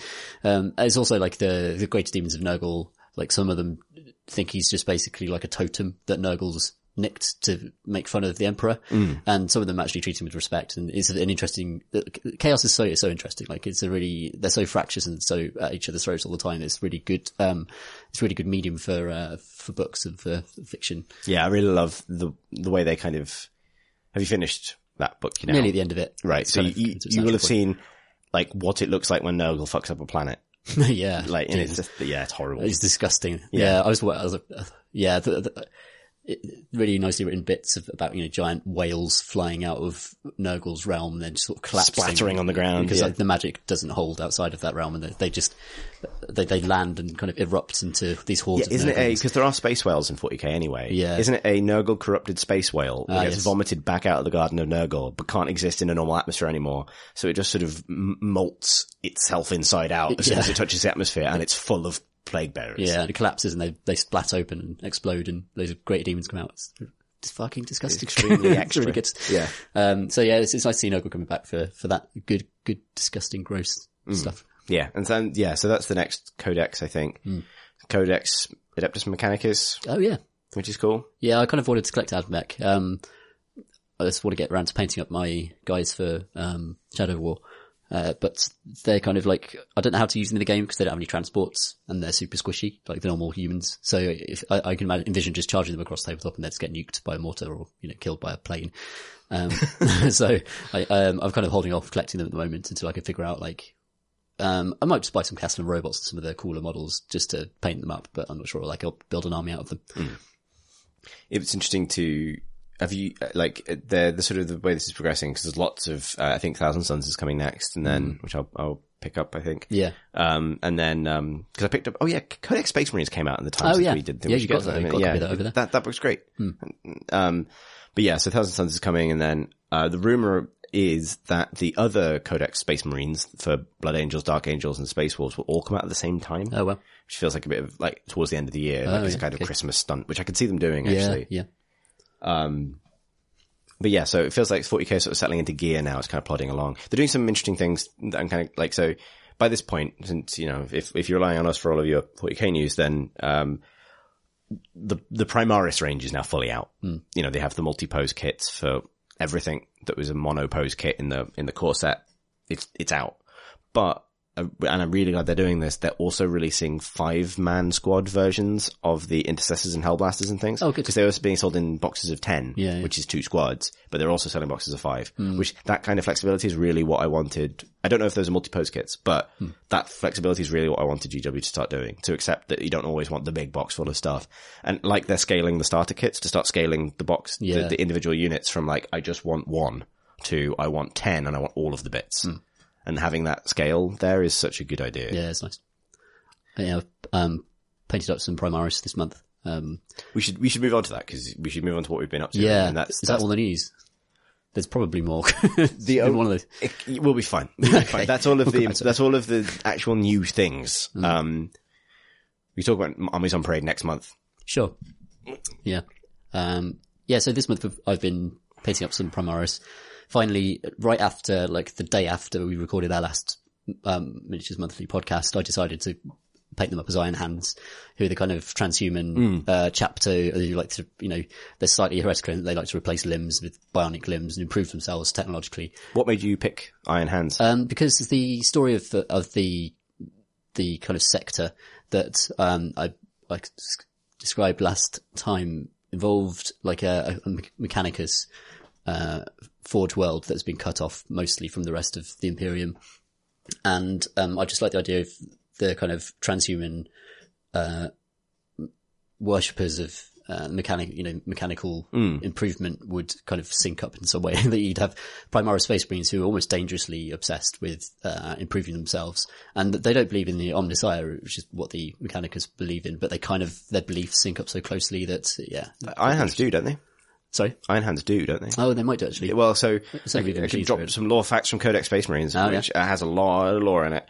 Um, I, this might this might flesh out your Excellent. uh, thing a bit. So the Iron Hands send some of their own to Forge Worlds, to Forge Ah. Fanes, to learn from the Mechanicus and to kind of become like uh, sort of dual worshippers of the Omniscia, Omnissiah and, perfect. and the Emperor. Yeah. So that could be a reason you have stranded Yeah, Primaris. that's like, like they- were there training or, or learning and now they're stuck. Oh, that's perfect. Yeah, that's that's awesome.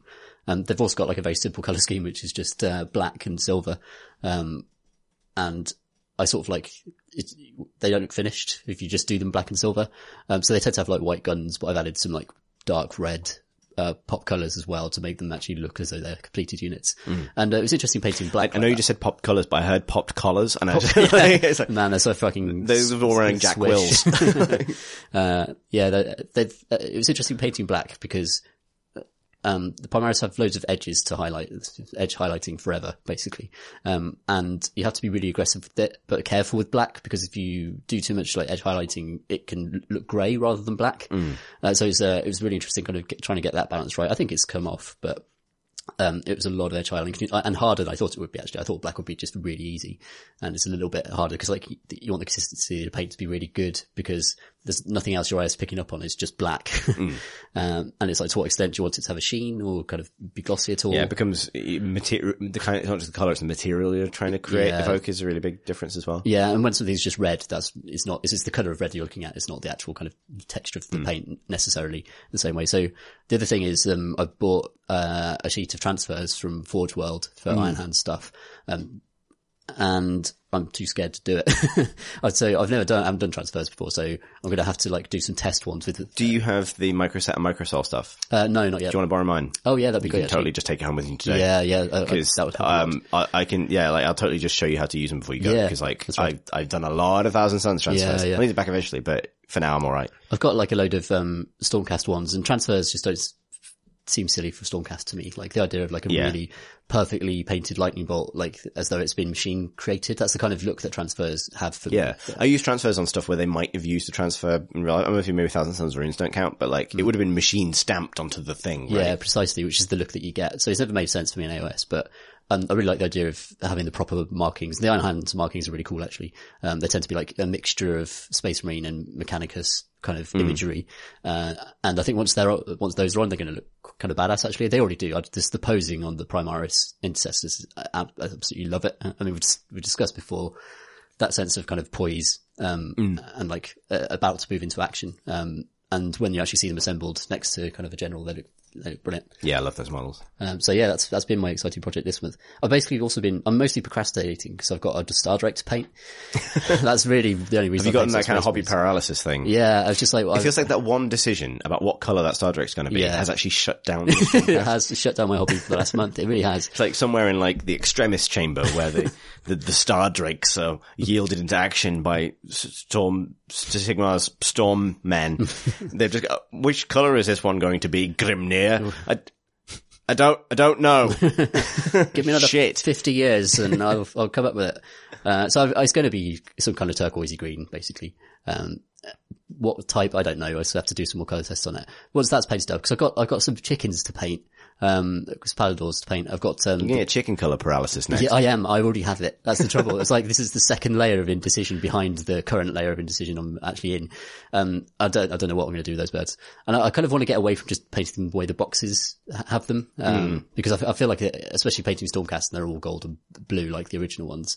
I felt like um, I've lost a bit of hobby in kind of creating a faction. I like the variation you do have though. Like you're, you've got the white prosecutors and the silver retributors and stuff. yeah, it they still look like Hammers of Sigmar, but they're yours. Yeah, I, I really like the Relictor as well. I was, I was really happy that I went with black for him, and he doesn't even have any blue on him. Actually, I was just kind of like hoping that he would look as though he fits. just It's like- kind of weirdly, he's a little bit like a Space Marine chaplain where they Yeah. don't wear their, necessarily wear all of their chapter colours. Yeah, and, and the um the the fluff is actually that they go in and get their own armor from a, a special chamber, and you know no one knows what happens in there, but you know uh, it's a different type of armor. It's the thing that everyone, every other Stormcast wears. Hmm. Um, it's not even Retributor armor. It's his own thing. And that's why they have like three plus save and remove four inches rather than, it's, it's all reflected in the rules. It's Quite nice.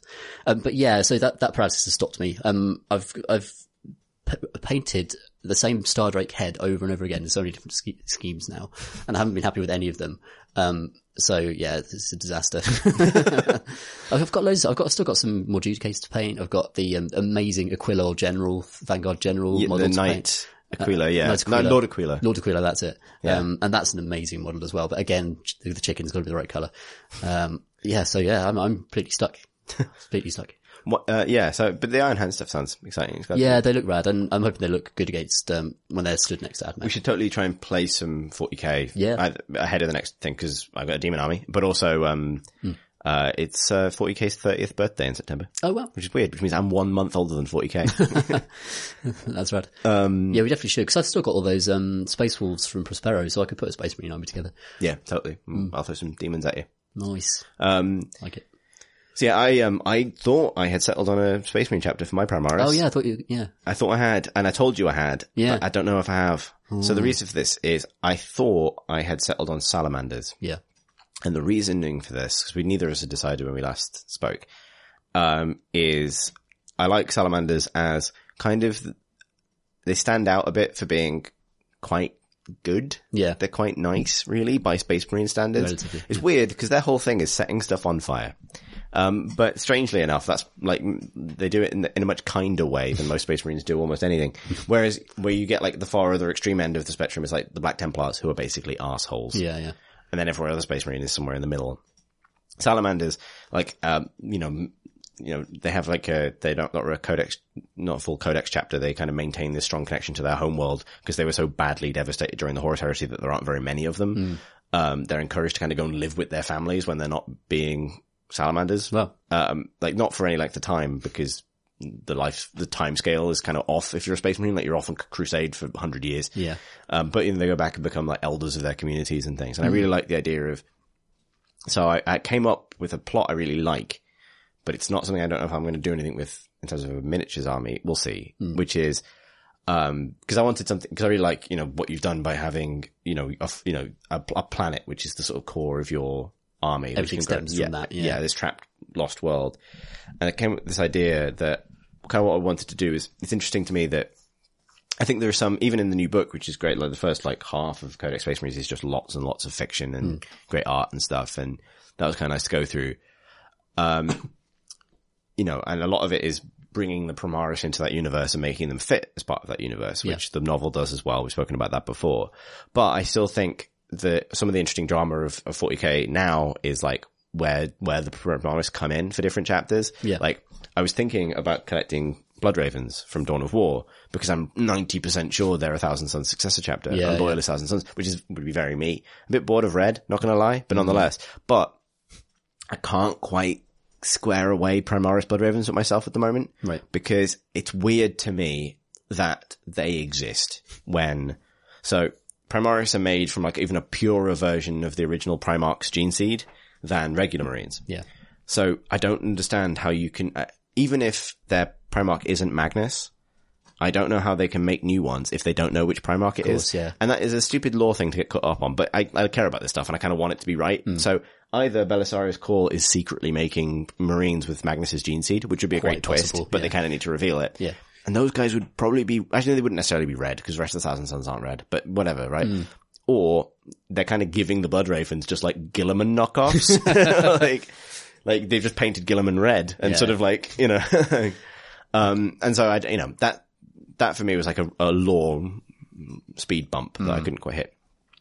The thing with salamanders is like they, you know, they have they have a recruitment process which is starts they start a lot younger than other marines. They start when people are like seven, Okay. and they they train them as blacksmiths, and then they initiate them as Astartes, and so and they encourage these kinds of um like bonds and things. And salamanders are from Nocturne. I'm going to, this is going to turn to, to lore minutes, but people like lore. It's fine. Hmm. So Nocturne is like a volcanic mega world covered in salamanders, like as in the lizards, not the, Oh, right. not the dudes. And it is also covered in salamanders. um, um, every 15 years, all of the tectonic plates are knocked and go completely fucked. And the entire planet enters this kind of like volcanic hell state Oh, and so their culture is built around surviving that essentially. And so there are a couple of um, cities that survive it reliably, but whole continents move. Like it's you know it's it's constantly in a state of flux. Um, and that's sort of where their culture stems from. And I really like that idea, but I also like the idea that how disconnected from that you'd feel if you were a Primaris. Because the cool thing the book establishes is that a lot of the Primaris were taken um, when they were, you know, at the point they were about to be initiated as full Astartes, they were sort of seconded by Belisarius Cawl and kind of secreted away. So I came up with this idea of what if there was like a company worth of recruits that were seconded out of the the Salamanders recruitment process after the Great Crusade, but not long after the Great Crusade. Like, so it's, you know, Millennium 31 or something. Horus is dead. Yeah. Um, but, you know, and Guilliman has given Vulcan permission to kind of recruit because the Salamanders are so badly devastated by the drop site massacre and things like that. Yeah. Um, but he also convinces Vulcan to kind of like put aside some recruits and give them to Belisarius Cawl, which is a really big decision if you, you know, don't have very many Marines as mm. it is. But some of them get seconded and become Primaris 10,000 years later, but they come back to a world that's they should be really attached to and they've been trained to be really attached to, but it's completely changed because it It's rearranged. it rearranges itself in 15 years and Yeah. they've been gone for 10,000, 9,000 years. Um, and I like the idea that like they are sort of almost given leave to essentially like find their purpose elsewhere. So it's like a fleet chapter of Salamander Primaris, exclusively Primaris, that feel disconnected from Nocturne. So they've just sort of wandered off into space, like to essentially, because their job is like their, one of their core beliefs is to protect the helpless, which is why they're relatively good as far as Space Marines, nice Yeah. as far as Space Marines go. And so the notion that they would perceive what's happening to the galaxy with the galaxy tearing itself apart with the Great Rift and stuff as an equivalent to what happens on their planet. And so their job is to go off into Hmm. the galaxy and, and hold it together. And then they can come back and refine their connection to Nocturne, but they're Yeah. kind of gone. And I really liked everything about that idea, right? Why they'd be Primaris and so on. Or why it would be exclusively Primaris. The fact that it would sort of fit outside of the company structure, so I could fiddle with the paint scheme a little bit. I wanted to add some more bronze to the Salamanders scheme, which is like green and black Yeah. and fire. Um, to kind of make them look a bit more like heresy salamanders, to kind of tie them to that. Okay. I had this whole idea in my head. Turns out I hate painting salamanders green. and so this whole story I've just told you, right? Yeah. Hit this rollback as it hit, did for me. I decided to take a break from what I, the big feathery boy that I've been doing this month to paint a salamander. I just thought I'll do one marine from the box like I did with the Death Guard Yeah. And um, maybe there's a better way of doing it, but salamanders are like warpstone glow as their base green, and it's most of the layer paints are quite transparent anyway.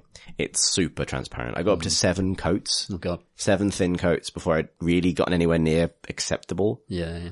Um, and this is over a dark green base. It's just super runny and washy and unpleasant. And I had to have that think about myself. You know, like picture yourself 20 Marines in.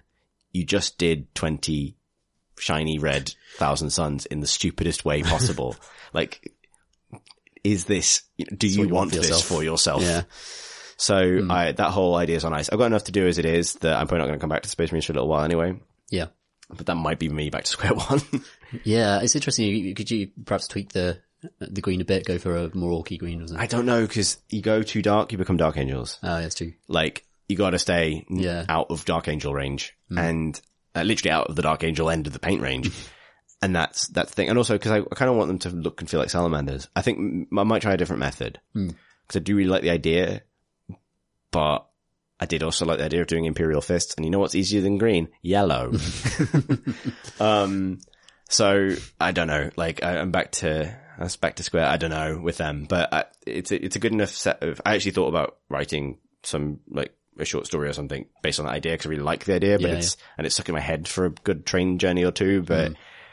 yeah, it's that thing where your mind's eye fiction collides with. I think when you're planning an army, you have to like both sides. You have to have a fictional idea, a high concept that you enjoy. Yeah. But fundamentally, you really do need to enjoy the process of painting them, hmm. or else it's not It becomes a job. Going to be fun, right? Yeah. Like, you know, I think you did it the right way around with your Stormcast to some extent because you, you kind of went with what's on the box. You were getting back into the hobby. Yeah. But you've ended up steering it in a direction that's yours, but it also hasn't been a giant onerous chore. No, it hasn't. Gold is is nice. The Mm. gold paints are lovely. It's just a really nice part of their range. Um, so yeah, I was looking at that, looking in that sense. Mm. How's your um, Path to Glory campaign been going? Oh yeah, it's going really good. So, um, pretty much playing, uh, played a game a week for the last month, pretty much. Um, and Path to Glory is basically, um, picks up where Skirmish leaves off. So Skirmish is just, you get like a dozen dudes probably by the end of a campaign. And then Path to Glory, you got like, um, your general, maybe three units. And, uh, each time you complete a battle, you can, you know, spend glory points for new heroes or to upgrade your existing units, that kind of stuff. And you can randomize the stuff that you put into your force next. Um, and obviously we limited it based on the actual models we had. Uh, but it still ended up with one of my first starting units being a troop of Gryph-hounds. Just three Gryph-hounds, uh, just running around the place, eating people, darting, running away, that kind of stuff. Being birds, being dogs. Yeah, and they, I, would- never take a unit of Gryph-hounds if I was doing match play. So it's another thing, interesting thing about how points affect um, the way you look at your own units. Because in in a point sense, they're just not very good for what they do. They're, they've got some cool tricks. They can run out of combat, which is really really nice, um, and they can honk to alert. Uh, archers if someone's been summoned within sort of 10 inches or something like that. Some nice kind of edge case stuff. Um, but it was really, really fun just to have, have them running around on the table fighting ghouls. Uh, and Jim had to put down, um, a unit of 10 crypt ghouls because the, the scenarios also limit the amount of sort of things you could take in a, a unit. So Right. it says you've got to have 10. You'd normally run like 20 probably, um, at least. And I would normally like run, you know, probably more Gryph-hounds than three. it's an odd number for, for Griffhounds. Uh, and it's forced us to use those units and just kind of work around the limitations of our forces and in a really, really interesting way. And the scenarios have been fun. Um, and this, the context of kind of growing your force and building a story over the course of a campaign is, is really, really satisfying. Um, so it's been a really good way to play the game and to kind of force us to use our, uh, what we, the models we painted in different ways and to kind of rely on models we wouldn't normally rely on. Um, and Chip's been running around with a massive Terrorgeist, which is like a, it looks like a zombie dragon, but it's like a bat version who, um, you can scream at people and does bravery damage and stuff. It's just a really exciting thing to fight. Uh, so yeah, it's been really good. It's been really, really cool. Really a, a good way of structuring a narrative and also giving it, you know, just enough structure to let you not worry about points and just kind of throw models down and play. Perfect, right? Uh, yeah, Yeah. really, really nice. Uh, yeah, it's been really, really good. And it, it makes me really excited about the, the, the idea of that kind of grand strategy campaign supplement, uh, because they've done such a good job with, with this one. It's it's nice because it sort of rewards building one big collection as well, rather than like. Hmm. I mean, there's there's also benefits to going to the direction where you go like, I'm going to have a whole bunch of different 1,000 point armies, so I've got a little bit of everything. Yeah. And you can change a lot, but that's attractive. But I think with AOS particularly now, I'm kind of I'm looking forward to the day where I have so much Tzeentch of different types that we can kind of decide what kind of thing are we doing, what kind. Yeah. of campaign are we doing, Yeah, yeah, and I can go more mortals, more demons, like have the demons on the side. Hmm. Like ultimately, I kind of want my demon stuff to be almost like a side like a side deck, kind of to pull from for summoning. Hmm. Yeah, like have a, a team of mortals that pulls on demons to help, rather than demons are currently my entire army, really. But And I, I've got a bunch of Vanguard stuff, and it, you know, it wouldn't take much for me to build out a, a Vanguard kind of wing to my army. And and I also want to buy another box of Liberators because I've never actually painted the, the the box set of Liberators, all the extras that comes with it, and also it comes with Grand Hammers and a lot of the stuff that the starter libs don't come with. Um, yeah, So yeah, there's loads of stuff I want to do. I want to paint some more prosecutors even, um, especially now they've repointed the javelins. Um, you should totally um, swap in the um, Shadespire liberators as Yeah. primes. I certainly will. Yeah, that's a really good way of doing it because they are supposed to be libs, aren't they? There's, Yeah, they're all liberators Yeah. because they, they have one of them has like a hammer and shield, one of them has a grand hammer, so it's a swapping in. That's because awesome. Yeah. the liberator prime can take a Oh, that's great because that gives me a little bit of offense that they lack at the moment because I don't have the the correct, you know, built most optimally. yeah yeah. I wish that they would um, sell Star Soul maces in some capacity, like ha- I'm having to hack together axes to get up to four. I still don't have four, uh, and in my unit of ten, I mean, I mean three is enough, to be frankly, but you, You're close enough as uh, yeah, but yeah. like you want that little bit extra mortal unit, but Yeah. Well, I don't. um, yeah. So my, my entire hobby month, well, you know what my entire hobby month has been. It's been, very exciting. yeah. So after, um, we finished recording last episode, I, um, I re- like, obviously I, I'd been planning for a while with this event coming up next, the end of this week. Yeah. That August was going to be my all in on Tzeentch getting to 2000 points. And I will get there. I've had to make some adjustments along the way. And I made a decision along the way that actually I want to go demons. One of the reasons for that was, um, I think like I didn't want to paint my Tzaangors to a time limit because there's a detailed, detailed model. and I Yeah. be a bit more, and I knew that there was another big model that I had to get done, which was my Lord of Change, um, who I've been sort of sitting on for a while, not literally, but he's been there for a while. So I ended up, um, right after we recorded this episode, kind of starting the process of assembling him, which was weird. It felt like kind of, it's such a big project for me, and I've kind of had it in my head, and I've had that lot of change in my head, like what I wanted since before that kit was revealed, like the new Lord of Change. Um, and it's been a really weird experience. Um, a good one, but like I've not, I had not done a large model on that scale before, and I had not done, I had not like used all of my everything I've learned over the last couple of years, of the last year, I guess, on on one project. I thought, I thought it was going to take me a week, Tom. I thought it was going to take me a week. dear. It took me three and a half weeks. Oh, my goodness. And admittedly, I um I did have some sort of uh you know extenuating circumstances, some real life stuff that got in the way, Hmm. but this was, I think, easily north of sixty hours hmm. on one model, which. Wow. is a commitment. You say that after it's really it's much nicer thinking that after you've already done it than thinking that ahead of the project. Like hmm. pro tip, always assume it's going to take a week because then three weeks later, when you discover that you spent sixty hours painting something, hmm. you don't feel completely paralyzed by how long it's actually going to take. Yeah. Um, it's also I've it's I think that between this and and how my cha- my thinking has changed recently. Um, it's interesting. Like what makes a model easy and hard to paint is um is actually quite a complicated thing. Like like you're saying about the Primaris being edge highlighting forever. Edge highlighting accurately is hard. I still Yeah. can't do it, It very hard, well. yeah. Um, that means that the clean Space Marines that you think will be easy to paint are hard to paint, whereas the Yeah. Gribbly Nurgle models that are covered in intense detail Hmm. are actually pretty easy to paint because they take washes very, very Yeah, well. They dry brush well as well. And so that, but that, that is true to an extent, but I think I've realized, you'd think I would have realized this by now. I've kind of realized why, why Tzeentch specifically is so, not difficult, but like, it's so easy to just kind of for it to feel super intimidating at times, and that's because Tzeentch is covered in detail, like Nurgle is, like like a Nurgle model. Yeah. But unlike Nurgle, a lot of that detail isn't like organic. It's not um skulls and pustules and tentacles and buboes. It ha- some of those things.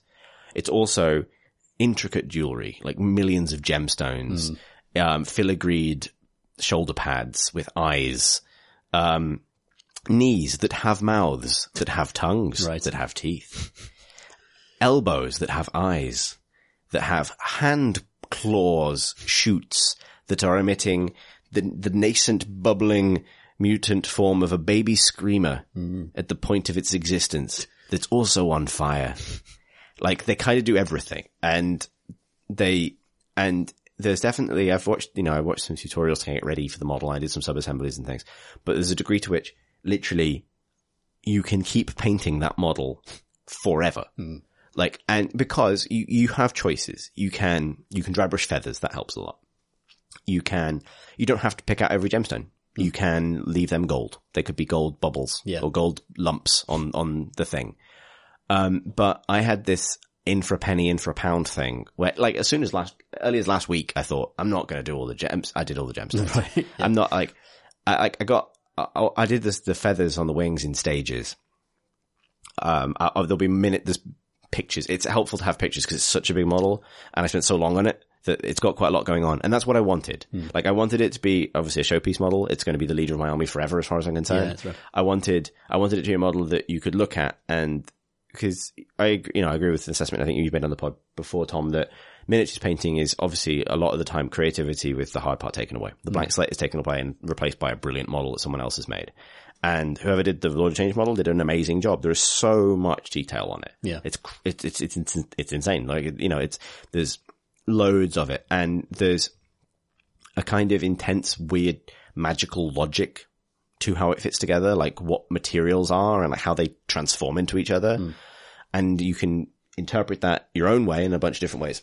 And I wanted, one, I wanted to bring out all those details, but two, I wanted a model that I could stare at and kind of, I wanted it to tell the story of what it is, hmm. essentially, and for it to tie into the rest of my army and then all the rest of that stuff. And I'm talking a lot about without explaining what it actually is, but that meant that like I wanted to use the green fire stuff that has been on the rest of my models, but imply that this is the guy that that is coming from. And that involves like four or five different ideas from, um, his, the tip of his, his staff is made out of that green fire, but almost like it's burning up. And then that, the tip of that touches um, the base, which was my biggest experiment with green stuff and plasticard yet. So there's a burning, essentially he has burned a hole in reality. And so there's a, a space portal, which the changeling was a practice run for, um, surrounded by green stuff fire that's sort of coming out of the bottom of his staff, but it forms the Tzeentch symbol, um, sort of ripping a hole in the ground underneath him. And that was a reference to his spell, and that's coming up into his staff. Also, the kind of green energy is coming out of his mouth, and it's coming out of his staff. And the closer you get to the edges of his wings, they almost, I wanted them to look like they were burning up, like, or that they're always burning at the edge. Like he, like he himself is almost like a rip in space time. Cause they're not supposed to be real demons. They are like ideas made flesh kind of thing. Yeah. But also when they do manifest, I want it to be like, it's fucking, he's all in on manifesting. He's manifesting the fuck out of this. He's, you know, is this kind of like, it should be spectacular as well. It's not subtle, right? Yeah, like if you are a greater demon of Tzeentch, you are, um, you know, and I wanted like sort of neon-y gradients, like an 80s palette, like purples and teal and stuff and loads of different ideas. And hopefully they stick. I think the reason they stick is because I use all of them elsewhere in my army and they all come together in him. Yeah. Um, but also meant loads of different techniques. And then like I was doing the, he has long feathers, like the, the Lord of Change wings end in long feathers. And I knew they wanted, I wanted them to fade them out to green, like bright green. But I needed, I realized then that I needed something to be burning away. Like it couldn't just be a feather that gets hot at the end. Yeah. So I ended up just painting a starscape on the insides and the outsides of his wings, which took two days. um, and I really like how it looks. And again, it's one of those things where if you follow that, if you look at it in that way, then you can see that. And that's exactly what I wanted. But it was so labor intensive that like, I found myself like midway through that thing just going like, I want, I want to paint a Necron. It's not a try I brush a want a robot. skeleton. I just want to dry brush a skeleton. And I did use a lot of dry brushing, like, uh, you know, a lot of initial dry brushing for the highlights and things. And I think it really made me, it's, it's been such a gratifying thing. And I'm sorry if it sounds like I'm obsessing over it, but I've been doing one thing for three and a half weeks. It's an it- incredible model. It's turned out so well. thanks, man. Like, I, I'm, I'm sort of tentatively pleased with it because also I did that thing of, you know how, like, you know, when you finish base coating a model, it kind of instantly levels up. Like, as soon as you got any spray primer still visible, it looks bad. Yeah. And then you get the color on, even if it's not properly shaded yet, and it sort of like, bing, it's sort of almost ready. And then you go through those evolutions. This really paid off late in that kind of way. Right. Cause I know what you mean. because also you tunnel vision on one technique because there's a, a lot of different Hmm. things like, um, you know, I did one thing for a long time, a lot of gold, a lot of, Hmm. lot of, lot of tap lapis lazuli that I've been trying to do, a lot of, um, you know, feathers and then realizing that like, and then going back and looking at the heavy metal one on the box and thinking, how have they done this? Like I did one first pass on the eyes, which are a tiny detail on a big model and realized that the difference between mine and the heavy metal ones is they paint the eyelids. And I was like, okay, get the thinner brush. We're going back in. and so I spent like half an hour redoing his eyelids. And, but it, it pay, it pays off in the end, but it's, it's like, you know, it's that sort of mad, mad process. You tunnel vision on it so hard.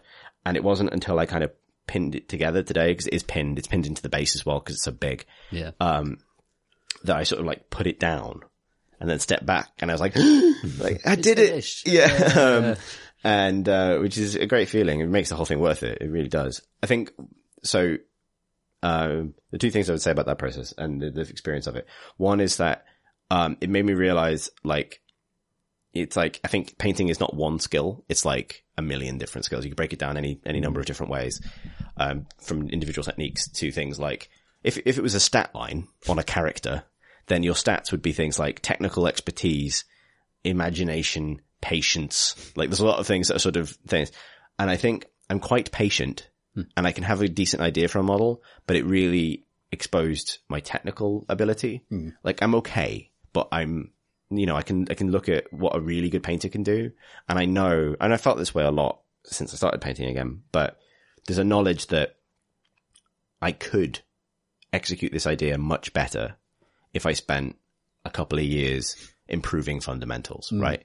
And I'm, I'm never going to do that. I'm never going to come back to this idea because, I, you know, hopefully I'll be into miniatures gaming for a long time, but I'm, I don't want to return, redo my entire Tzeentch army like, but good in 15 years when I've actually can do this stuff. Cause you look at what, like the army, the studio painters and stuff at Games Workshop or like anyone on Cool Mini or not or anywhere where, cause I look, look at this stuff and I realize how, how far away I am from this. Cause I cut corners and I, I can paint for a table level, but you go up close and it's just not as good as what other people can do. And I kind of accept that. I think it's compensated for by the amount of time I pour into it. And this whole project just felt like a bucket of time. It just felt like a bucket I was filling with time. And then a Birdman came out.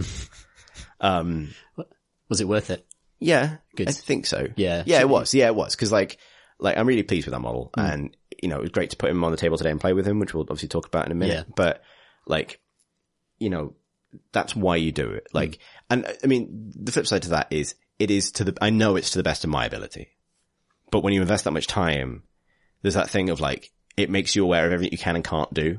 And so, you know, I'm obviously I'm pleased with myself for combining lots of different techniques, for using green stuff effectively for the first time, for building a scenic base that I'm proud of. But there's also the flip side of me that is like, if I knew what I was doing with um, object source lighting, I could have done a lot more. Like, you know, and all this kind of there's a you know you always have it. it yeah, it's will sound pat and, and shit and cliched, but it made me it made me realize how far I've come. Well, also how far I've yet to go.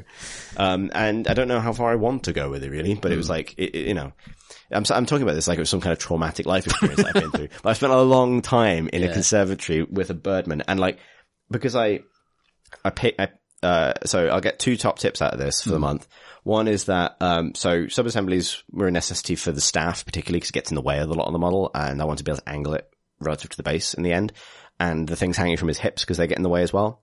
And you're painting a big model. You want the maximum level of detail you can. It's not a small model where someone can't see behind the stuff you glue on them. Yeah. You, people will be peering at it up close. You, you can't get away with uh, masking, like hiding unpainted bits and stuff. Really, you can, probably could if you weren't. I, I worry about it, so I didn't. But like, so some sub assemblies, but also because of what I'm doing with the base, with the space portal, I couldn't paint him on the base. There's no way I could do that nebula. Yeah. And also, you want to get you want to get up his up up in that loincloth with a paintbrush. Yeah, up in, with the thighs, I suppose. Yeah, like I'm, I painted the loincloth separately as well. They Yeah. all came on separately. So if you if you look up between his legs, he's got he's got he's got his thigh veins. I picked there. them out. I picked that shit out. You can't see them, but they're there. Hmm. Um, and so that meant I painted him off his base, but he's fucking massive. So my old thing of you know blue tack it to a jam jar that's not going to work. So my solution was I drilled holes in his feet and put pins in them, and then uh, drilled holes in a uh, plastic takeout box uh, matching his feet, and then stuck him in that so that he would support his own weight standing up on this takeout box, which Yeah. he lived on for a month. And that, and then when I painted him, I held, had to pick him up and hold him and kind of like balance him on my chest while baby. lying down in a chair like a baby. And because that meant I put pointy brass rods in his feet, and he's a pointy boy. Hmm. He's got pointy hands. He's got pointy wings. He's got a pointy little tail. He's got a pointy face. He- he- one of his knees is a mouth. It means I've stabbed myself with every single part of that model. You, you wounded yourself. Like, I didn't bleed on him, Hmm. but I probably, I might have done. I don't know. Maybe I did. Blood and sweat. Yeah, it, it is literally one of those things. Where it's like you invest, uh, you know, you, I'm going to bash out a lot of pink horrors this week, and they're getting bashed out. Hmm. Yeah. Like fuck them. Like, They um, deserve it. Yeah, um, but you know, sometimes you don't, and sometimes you, you go for it, and you end up sort of like dramatically connected to this thing you've made. Yeah. He's my son, is what I'm saying. Tiny bird. my son. magic son. Um, Excellent. um, the other thing, so someone on Discord, because I, I posted a work in progress of the wings when they were in on their way after Yeah. I'd done the Starscape. I'm normally super coy about work in progress stuff because I never want to work in progress something that I don't finish. Mm. Because that thing a bit, it's like telling someone about your novel, Right, right? yeah. Like, I don't have a novel, but you know what I mean. That thing of like you get the satisfaction of having shown somebody, so you don't then do it. Yeah. But I did actually do work in progresses with this because if you do something for three weeks, you go a bit bananas with it. Um, but someone asked about the specifically the Starscape effect, and I think that's a thing I could just tell people how to do Yeah, because it's I've you know I think I might have nicked this from you. So stop me if I nicked this from you. Hmm. I think I might have nicked it from looking at one of your models and figuring out how I How do, or how you might have done it. So yeah, I don't know if you use Starscapes, but not like nebulae like you've done. yeah, well, it's I- the same sort of idea. Yeah. So, um, this also, it's time consuming, but this is how I got what I want. This is also the same for the changeling base. So, um, and interestingly, I find that a lot of interesting things like painting materials, like, so doing the, f- the green fire is the opposite of space. There you go. The- the- one is from a white base coat and one is Mm. Yeah, from black. okay, yeah. Um, but they're quite similar techniques, with the exception of the stars themselves. So, uh, but you could flip a lot of the techniques and they would work either way. Um, so you start off with black, so the wings start black, and then um, you paint the stars in uh, with little dots of Fenris grey, which is very pale blue. Basically, you don't want white at that point, or ever really. But um, and that uh, also you could probably try and get away with like spraying them from like a flicking along a paintbrush or something to try and like spray points on, but it's not going to look right Yeah. because true random distribution doesn't look right. You have to pretend, you have to do fake random distribution, which is just like a zen mind state you end up in where you don't put too many close together, but you also don't form patterns. Yeah. Also, it allows you to paint constellations and things in like, manually, like in and among the chaos. Yes. Um, and you can make some bigger than others or whatever, or do some as a little cross rather than a thing, but you don't have to at that point. You just get the, the, the speckled starscape in. And then you take, you make a glaze out of Lahmian medium. And so my, my nebulae are blue and purple for the, they were green and purple for the changeling. Um, but I did blue and purple because they were going to fade to green. And then you take the, so the, the darkest color of each of those. So that was Kantor blue for me and, um, Naggaroth night for the purple. Oh, yeah. And the first thing you do is make, I didn't make a blue glaze and pretty thin, like so much so that over black you almost won't see it so that you go over it. But when it's, but you, you can put quite a lot on your brush so it's quite goopy. And what's interesting about this is it means it pools and streaks. Yeah, that's right. And that actually looks like an aurora borealis or a nebula, Mm. weirdly, because of the way it clouds. And it would look bad in any other context, but that's what you're going for. Yeah. And what that does, and you sort of you use your judgment, you kind of create that pattern in a kind of organic way, making it look like nebula and stuff. And you do that with both colors and they can blend in with each other a little bit because then you create the kind of moments of things. And you should also leave gaps so there's pure black space between them. And they'll also go over and stain those Fenris grey spots, um, blue or purple. Then you get the Fenris grey again and you go back over and pick out like maybe a third of the stars that you did previously, back over the same stars and maybe add some new ones. But what that means is you have then a layer of stars that have been stained and a layer of stars that haven't, and that creates depth of field. And then you create a slightly less Lahmian medium heavy glaze of the same color and build it up again and sort of push your kind of blobby nebulae bits of, of a glaze out to the edges and things. And you'll start to naturally, and then you go over again, you build up another layer of stars and you build out the stars again. And then you go up to a lighter shade and do the glazes again. You kind of just build them up in that way and kind of mix them in together. And then you do a final pass with white and just pick up a few of the stars, which are then the ones that are in the foreground. So this is absolute pedantry, but there are nine stars in the foreground across both wings. Right. Um, because I just wanted to get Yeah. nine in there somewhere. Nice. Um, and also that's the kind of thing you think of when it's like Thursday afternoon, you've been doing this for your entire life. um, but, um, that is, it's actually not hard. It takes, it's a little bit time consuming, but you, you, once you get through it, um, you've kind of, you've kind of given yourself a depth of field effect without having to worry about, um, like painting different shades of stars to kind of try and suggest some foreground and some background. Like Yeah. you get the, you get the foreground and background for, for free essentially by just going back over yourself. Um, but also it does create a sense of depth on a flat plane, which is the key with mm. what I want. Cause I, this stuff is not supposed to be like a star pattern that has been painted on someone's clothes. Yeah. It's supposed to be actual space that you're seeing through his wings because mm. he's a demon, a thought creature, or like in the case of the nebula on his base, which I did at the same time, it literally is like a hole in space. So that is painted onto a piece of plastic card so that it is perfectly flat. So that it, you know, it looks like, mm. you know, there's, it's different to the ground around it. That's a hole, not a, Yeah. not a pattern. That's how you paint space on the many feathers of the magical mystical bird creature.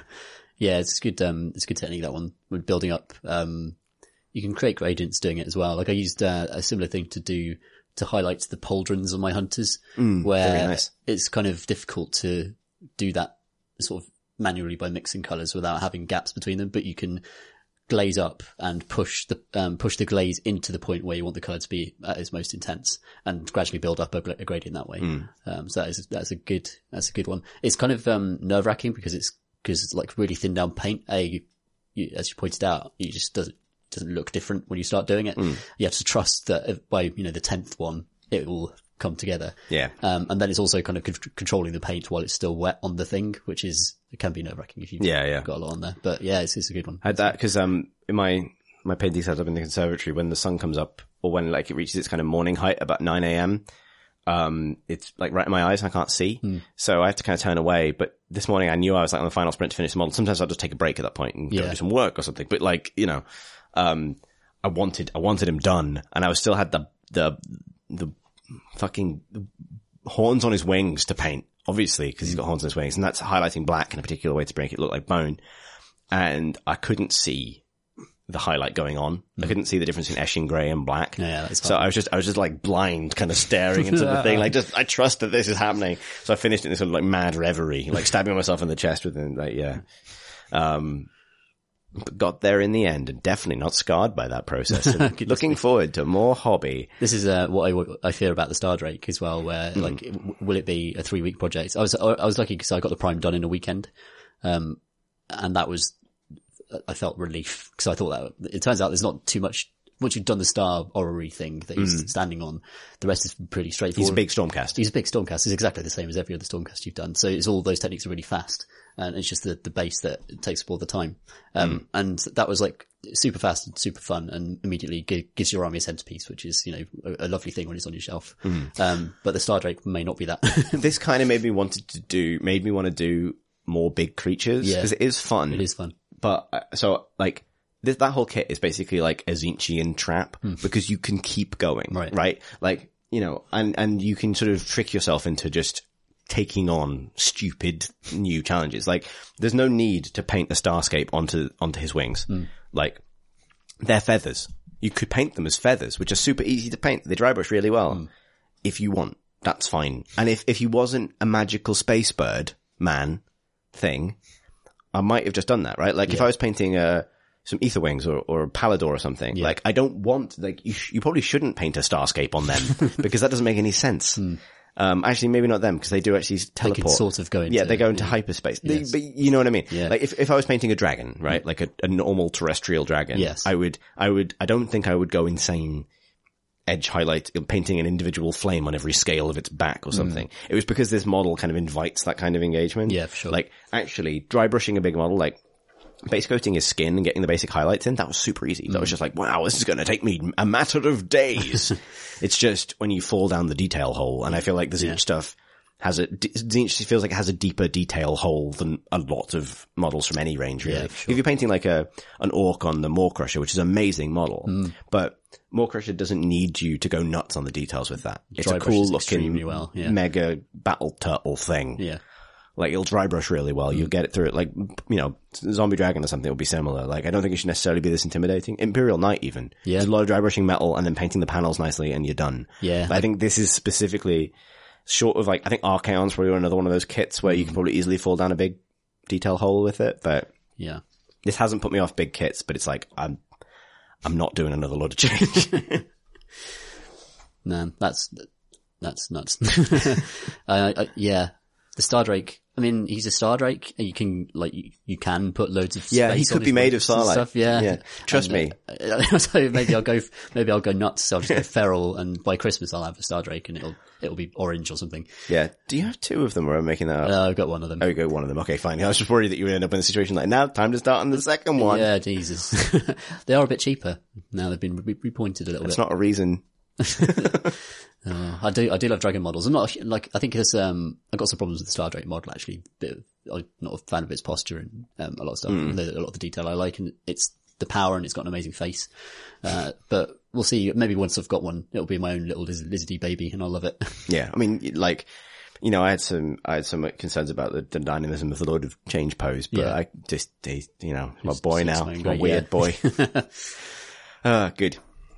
Excellent. Shall we talk about the game we played with the big that. old birdman? Just a few hours ago, it was the first time I fought the Lord of Change, obviously. Yeah. After you'd spent three weeks painting it. Also finally gave me the opportunity to use my Celestant Prime. Yeah, sort of. Uh, sort of. uh, so I've been hold, holding off and bringing him down and using him in any games until the Lord of Change came out. So to mark a, a moment of escalation in our ongoing campaign. And also a, a moment of me finally delivering on my half of a kind of mad hero miniature bargain.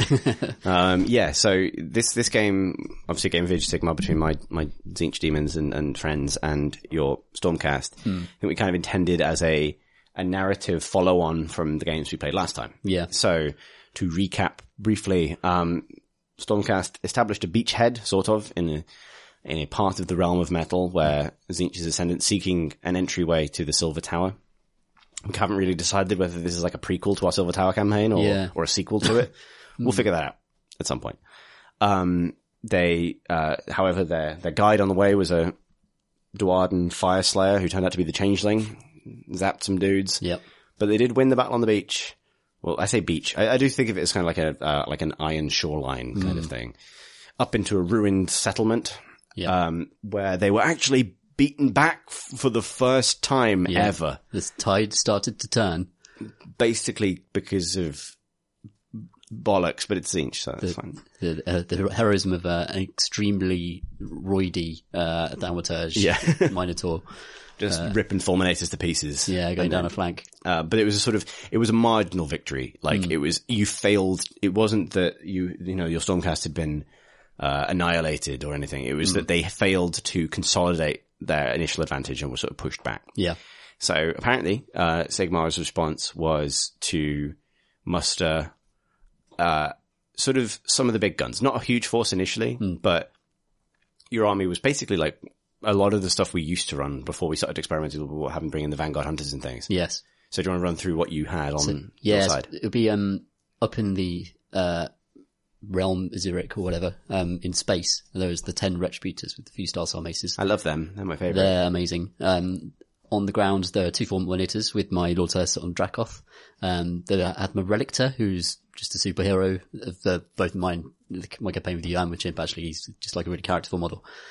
And he had Lightning Chariot, which is that lets you kind of teleport people across the battlefield on a, a chariot made of lightning, which is sweet. Um, had five Judicators who were bowmen, um, five Liberators who are just normal hammer and shield guys, and, uh, a, n- night, what's it called? Knight Venator, which is like a, a gold man with enormous wings and a bow and a bird who flies out and pecks people's eyes out. Uh, once a game, he gets to shoot like a super mega arrow that can take out heroes in one hit, if you roll correctly. Uh, and who else I have? I had some hunters who are in pursuit. That means they can kind of come on like skirmishers after the game has started. And that was it, I think. Oh, and the Celestant Prime. Oh yeah. that You should explain how he works because it'll be relevant. yeah, so he's um he always sets up in space pretty much. Um, you can choose when he comes down, whereas if you use uh, the space rule normally, you're looking for a roll of three plus in each turn to actually bring someone down. And you you have to roll each turn, so it's slightly out of your control. Um, but the prime can stay up there as long as you like, and uh, for every battle round he stays up there, he charges up his hammer, which is Ghal Maraz, i.e., like the Warhammer that the whole Yeah. thing is named It is. after. Yeah. It is. he's got it. The it's the Sigmar's Warhammer. actual hammer. Uh, and so every time he charges it up each round, he gets an extra two attacks when he eventually comes down.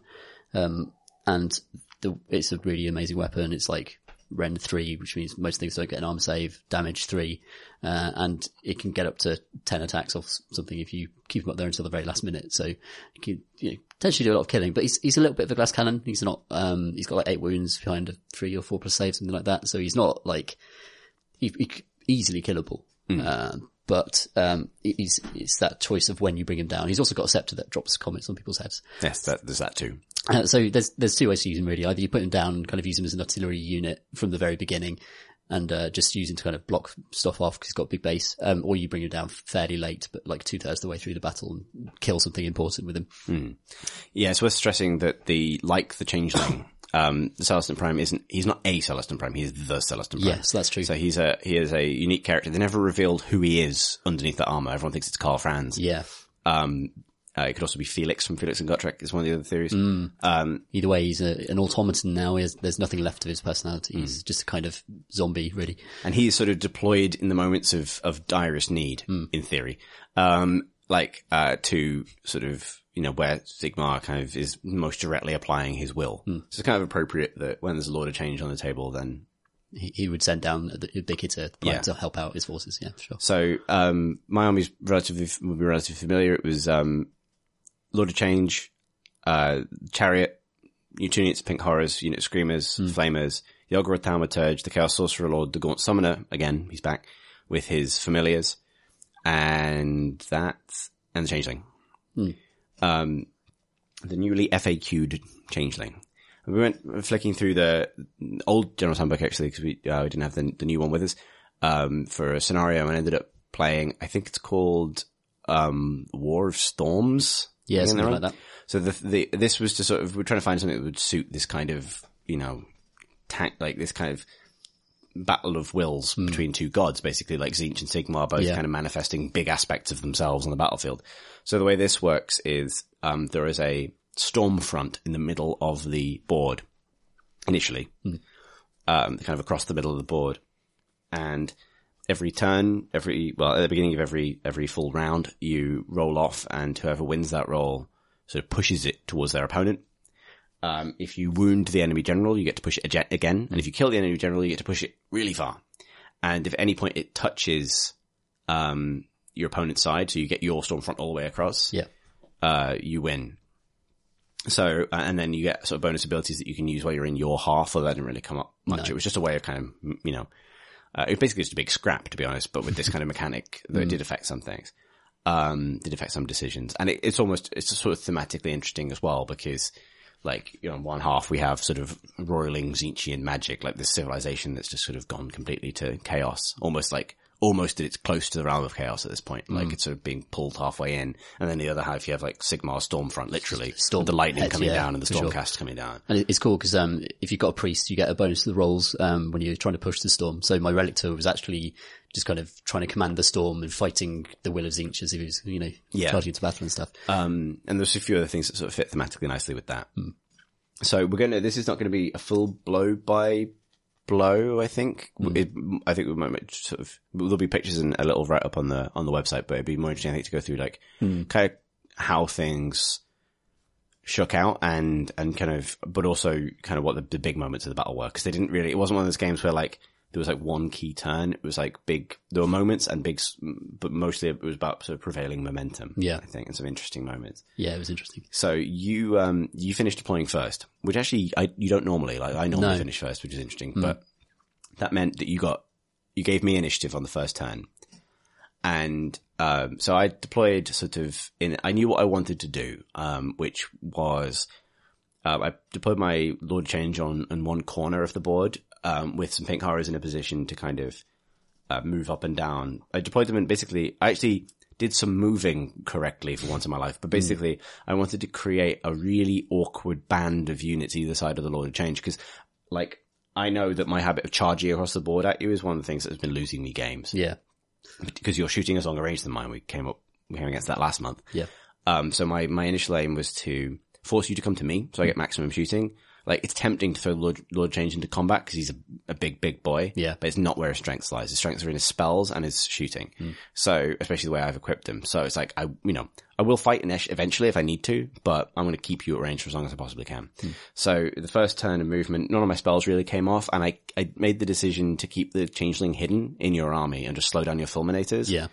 uh, which didn't make a difference for interesting reasons that we'll get to. But um, I didn't reveal the changeling straight away. Probably should have done, I think, but uh, I didn't. Um, we used a liberator to represent the changeling, usually, which is a nice fun Yeah. thing. Just a random liberator prime sat at this corner. Who's that guy? Don't know. Um, basically moved my uh, pink horrors forward, kept the screamers back, um, where with Clear Sorcerer Lord sort of standing behind the Lord of Change, ready to buff him. So across the corner of the board, I made like a really, really fucking awkward nine inch. So basically, because Stormcast have so many things that can come in nine inches away or Oh, yeah. whatever, seven inches away in the case of the Vanguard Hunters. That I, that's that's one technical lesson I've definitely learned since we started Yeah. playing is like how to create a bubble because I didn't want you to get the Retributor drop and pummel the Lord of Change to death and mortal wounds. Even you got 14 wounds, but you'll still get them, like, eventually. Yeah, sure. And then that'd be the game. So I created that bubble. The other parts of my plan was I put sort of like stuff you can't ignore, but probably want to ignore on my other flank. So the chariot and the thaumaturge and the flamers. Yeah. Because they'll do a bit of damage, but I don't really think I'm going to keep any of them alive very long. But if you're spending time there, you're not spending time somewhere else, which could ultimately go in my favor. Um, and then in the middle, I had the Gaunt Summoner almost bang in the middle with another unit of Pink Horrors ready to shield him. My aim with him was to uh, get the Vortex up as soon as possible and stand on top of it with a 36 inch bubble, Yeah. firing mortal wounds at things. So that was my, my opening turn was very passive. Um, but I knew I didn't want to fall into the trap of running at you when you had the chance to get a double turn. Indeed. What was your, how, how, what was your thoughts at the beginning? Uh, so I had my fulminators and my general on the left, and they're kind of like opposite your Lord of Change, pretty much. Um, and I had like a central unit of uh, classic shield wall of liberators protecting the archers, which is just like a good thing to do with them. And the Venator there in the middle so that they could move and shoot anything they wanted on the board pretty much. Um, the Relictor was within three inches of several key units, um, so that I could pick and choose which thing I lightning charioted depending on how you deployed. Um, and it's a three inch range on that. So part of like clumping up so closely was I could teleport the, ge- the general if I needed to, or Honky Man. Oh yeah, I forgot like that Honky Man was there. He's always there. He's always there. Um, or I could teleport the Fulminators or the Liberators or the Judicators. Like they, they were all in the range of him. Like, um, so that's pretty much the, the logic there. Um, so when it came around to my turn, basically refused flanked and, uh, decided that I was going to put a lot of my strength onto the right hand side of the board. A, to keep the general out of range of Tzeentch magic coming from the cl- cluster of, um, like wizards you had There was a cluster of wizards. That's the word of that. yeah, uh, around your Lord of Change there. Um, so I thought, well, they could go and kill stuff and basically be relatively free of harm because they're still, they're quite tough. So, um, I used the to lightning chariots, the fulminators, even though they were moving at half speed, the lightning chariot doesn't move at half speed. So they zap, zap them into a forest on the other side of the board. Like the implication there that the changeling finds some way of distracting them, slow them down, and they're just like, nope, Nope. don't care. Like, You guys are going over there now. Uh, so he, he waggles his staff and uh, a lightning chariot carries them across the board. The general follows them, um, and he, he gets a good run roll that puts them in the forest as well. When they're in the forest, they're going to have plus one saves. They'll be like two plus. Um, so they felt relatively safe if, if the flamers got within range of them. And, uh, yeah, so what happened next? I think I just shot your flamers off. you killed all the flamers with shooting from the Judicators and Yep. Venator. Eagle killed the rest, the final one. Yes. Um, so yeah, got the flamers off because they're, they're potentially very good. uh, So, you know, Yeah. Oh, well, actually, sorry, you got them low, and then the honk Oh yeah, I killed the building. final one and did three wounds to the chariot, so got the chariot to half That's as right. well. Yeah. So much to do like a bunch of damage to probably the, some of the most offensive stuff in your army and pretty, pretty early.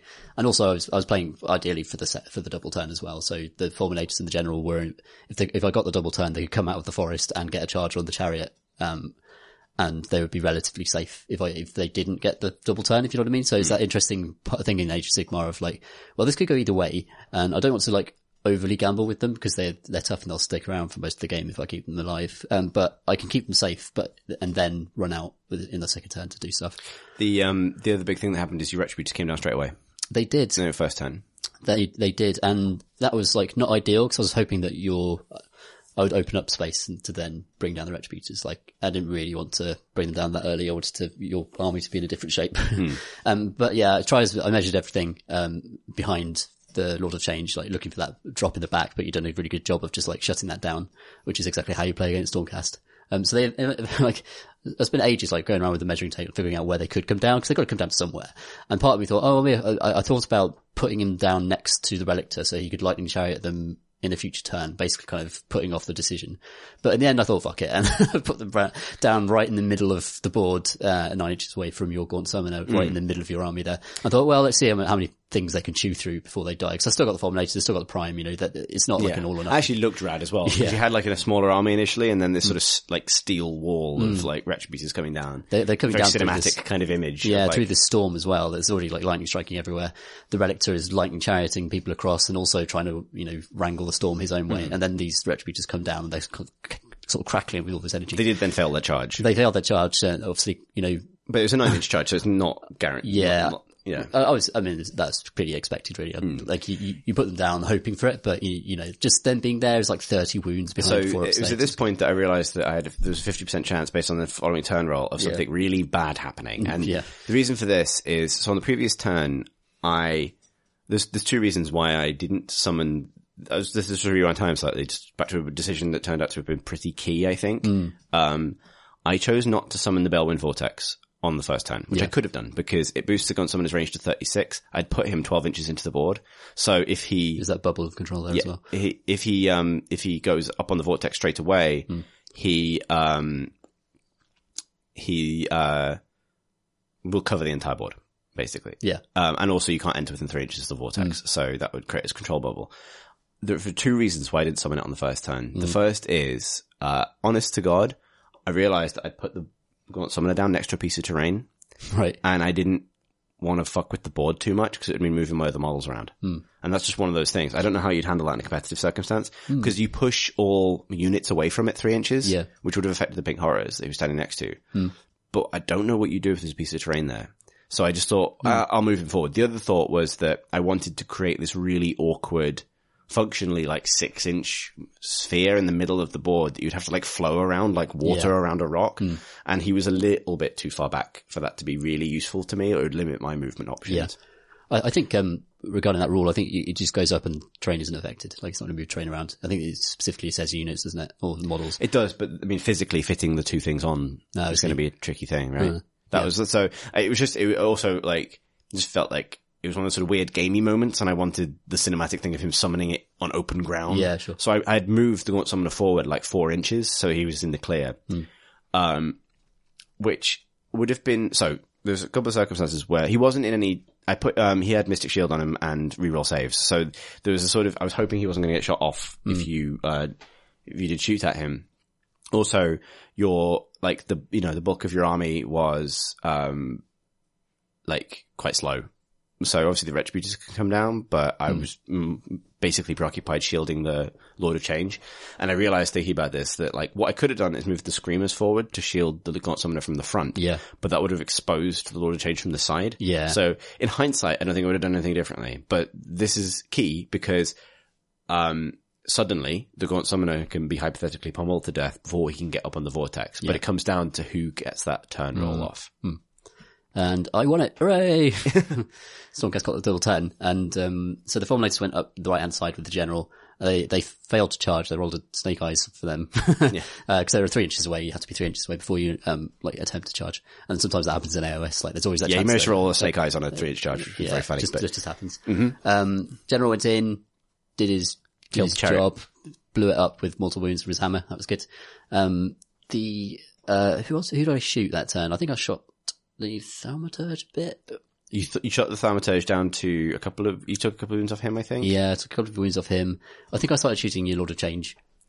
You did. You also took, you took five wounds off the Lord of Change for shooting. Oh, that's what I did. Yeah, Yeah. That was sensible of me. Um, yeah, the Lord of Change is great. He's kind of like, seems very vulnerable to shooting because his save isn't amazing. Hmm. Uh, and like, he doesn't seem to, like, if you had some sort of like minus one to hit on shooting abilities or something, I'd given him, um, I'd given him reroll.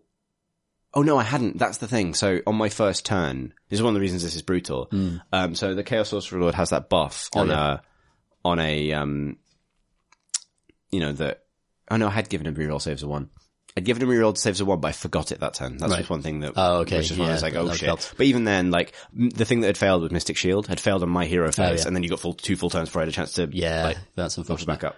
Yeah, that's unfortunate. So he was he was unusually exposed in that, and that was a really good head start and wounds on him. And because I damaged him, the storm head sort of pushed Yeah, back a little the, bit. the Retributors also made their They turn. made the charge. Um, And it- yeah, so they charged into the Gaunt Summoner, and Did you also bring down the Vanguard on that turn as well? oh, I did, yeah, yeah, Yeah. I, yeah. Brought down the Vanguard on the very left hand flank and kind of pushed them into some pink horrors, knowing that like if they were in combat, they'd be within shooting range of the uh, of the the um, Lord Lord, of of Change. and also there was a chance they could beat the pink horrors. Probably about you know not It's a about huge 50, I think five Vanguard versus ten Pink Horrors is like Yeah. a wash. They just fight each other forever. pretty much that's how it kind of turns out, and they they they struggle to.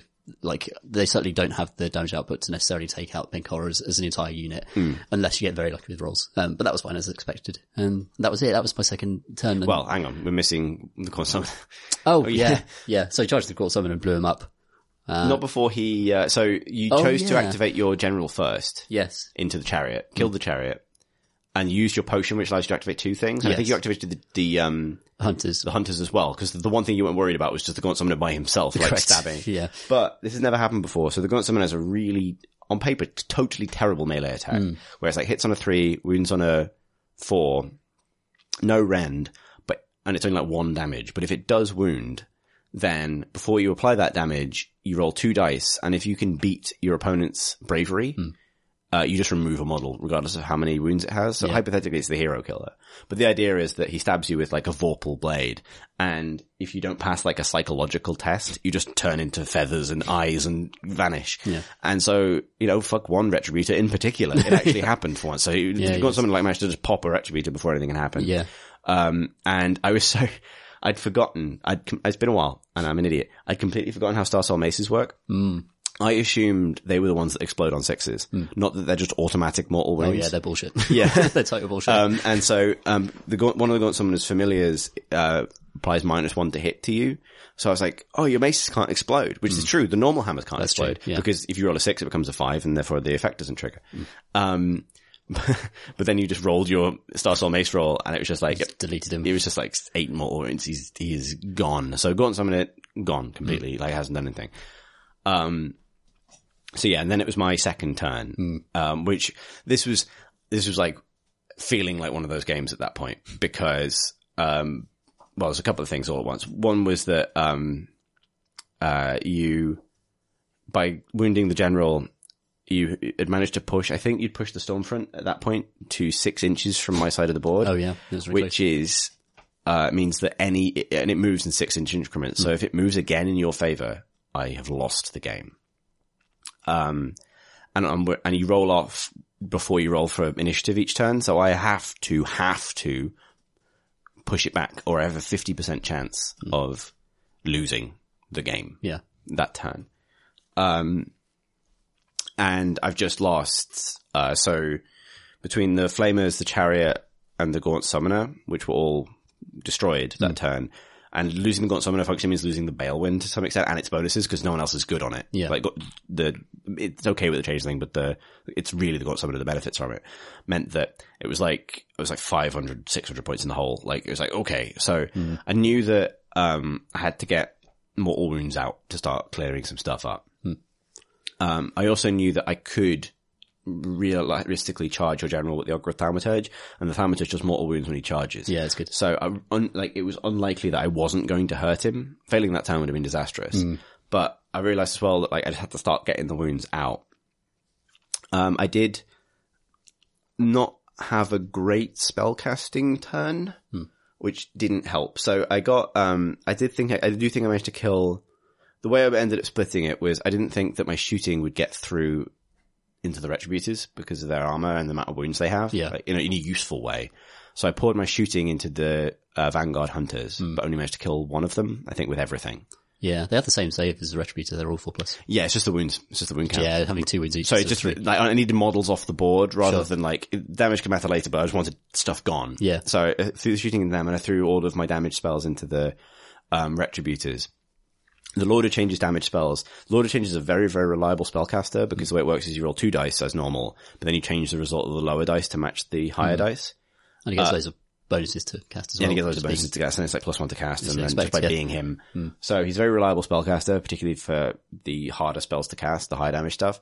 Um, but Tzeentch spells are a little bit swingy. Like that's, you know, so, uh, the two, like, so for example, like, so one of the spells, um, his, uh, the gateway, which is his spell, is you roll nine dice, and for each one of them that beats a certain value, um, you do a mortal wound. So it could potentially be, on, you know, if he's undamaged, it's roll nine dice, and every three up is a mortal wound Yeah, that's really good. which is really good. But because you managed to hurt him, it was onto a four up, and but it only did one wound in the end. So that was just like, yeah, that was oh, lucky.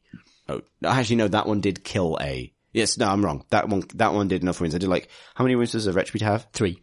It had, it did four. I remember it, it did Okay, four because remember yeah. because one guy fell into space, but the other guy was just only mostly in space. Yeah.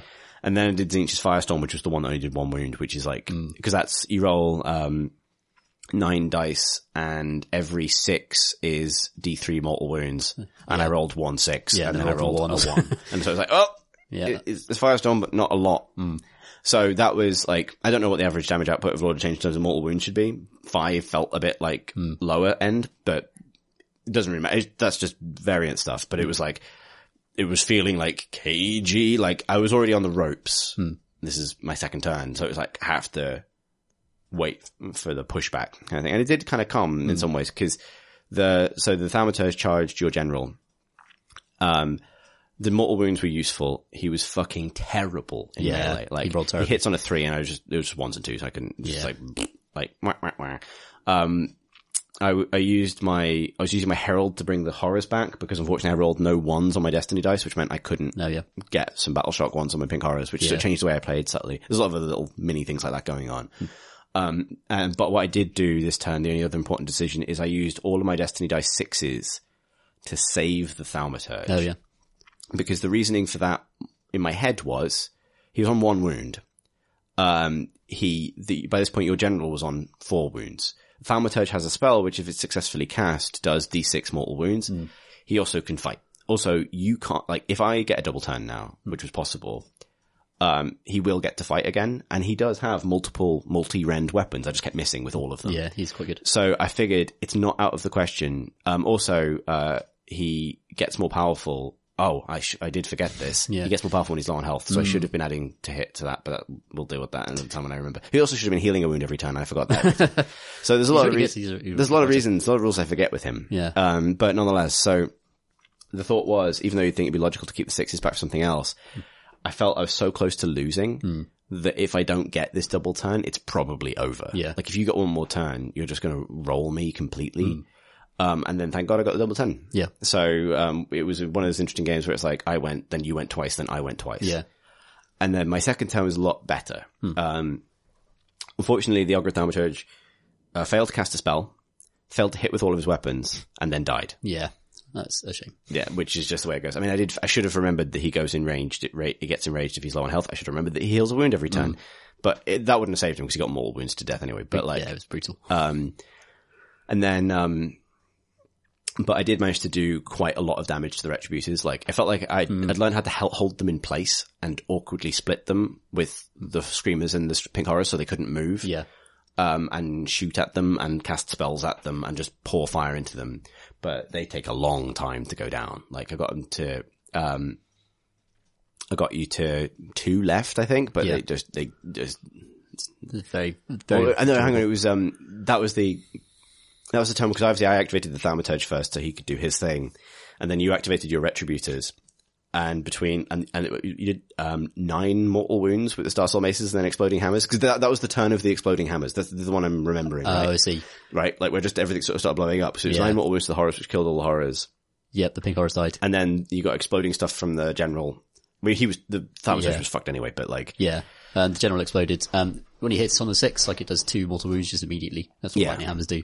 I got some good, I got some really good shooting that turn though, I think, because I did a lot of damage to the adjudicators as well. Hmm. Yeah. We had one thing that, uh, was funny, did happen twice, is you rolled two sixes in a row for battle shock to your retributors. Oh, You yeah. had them all run away. Then- Only to remember both times that Yeah. they were in range of your general for his command ability, which means they don't have to pass battle shock test. That's was really lucky because they're only just in range as well. Uh, that could have been dreadful because I'd have lost multiple uh, retributors. So they're, they're very expensive. Like you really don't want to be losing any to battle shock ever. Yeah, so it was very unlucky for you roll six twice. It was just like, and, and then to remember. no one gives a shit. yeah.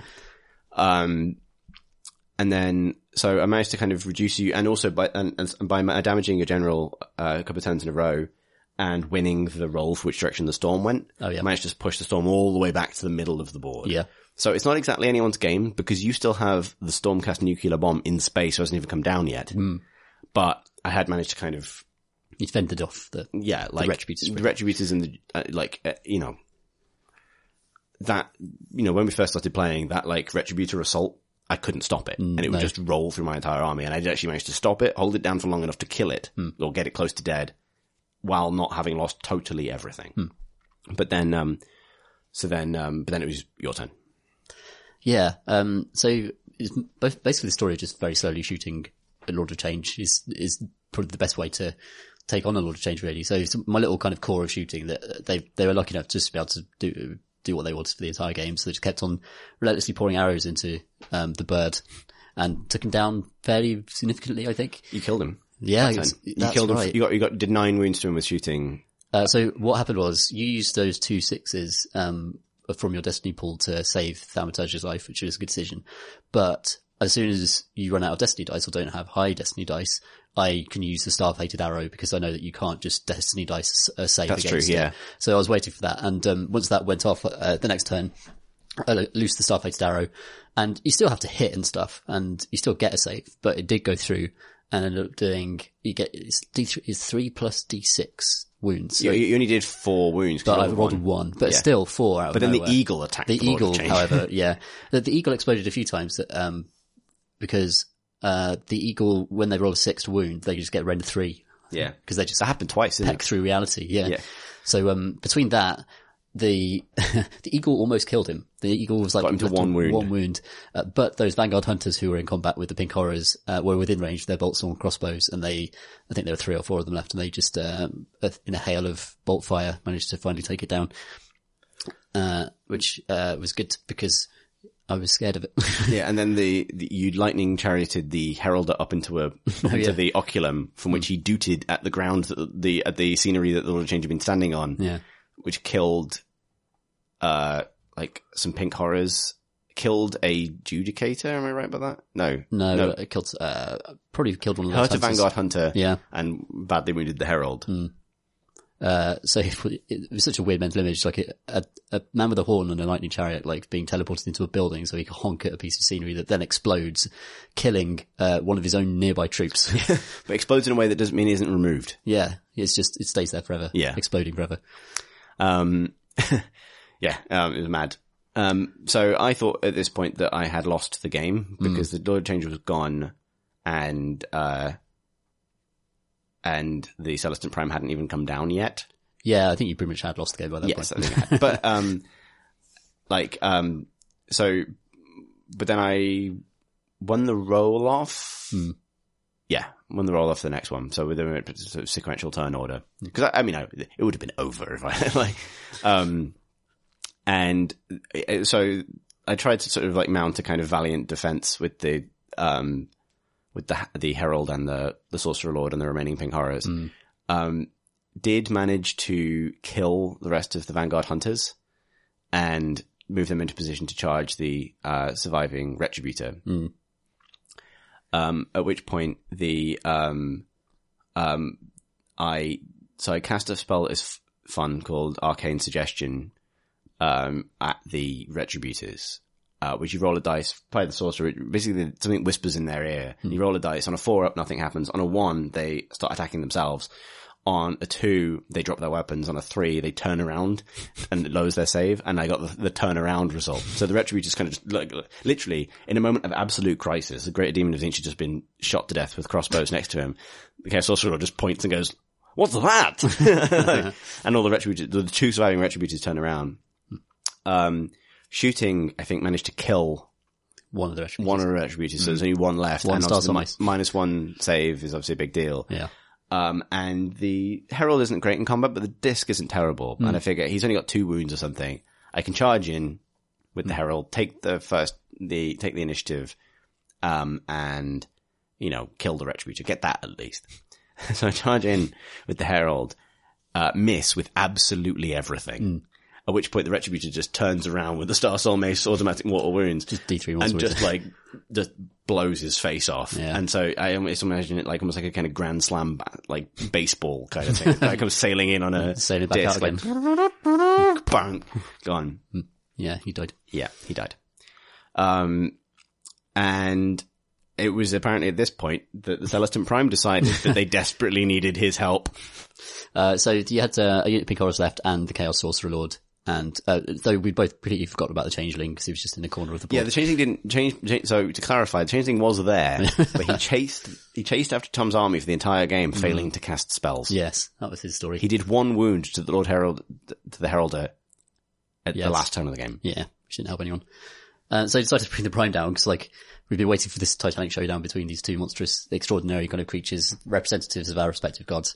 Um, and but the thing I'd been sent, he'd been sent to kill was already dead. like he'd already been shot by hunters, like the the lowliest just battle line of uh, the Vanguard.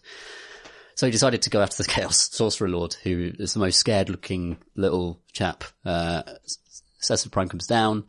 Uh, he drops a meteor on the head of the Chaos Sorcerer Lord, and he's basically fine with that. He takes one mortal wound. But Yeah, he dives out the way of that one. Yeah, he, he dodges that bullet, um, but then does get charged by the uh, glowing incarnation of Sigmar's Wrath and hit with the Warhammer um, eight times. uh, missed- it was- he missed a few, but Yeah, you, you, cause the, the Celestant Prime can choose to like change one of its dice results once a turn, and you were like sat there kind of looking at the result, like how, figuring out how much, you know, whether or not you should use it then to change one of your results, and you did, and Yeah. you calculated it.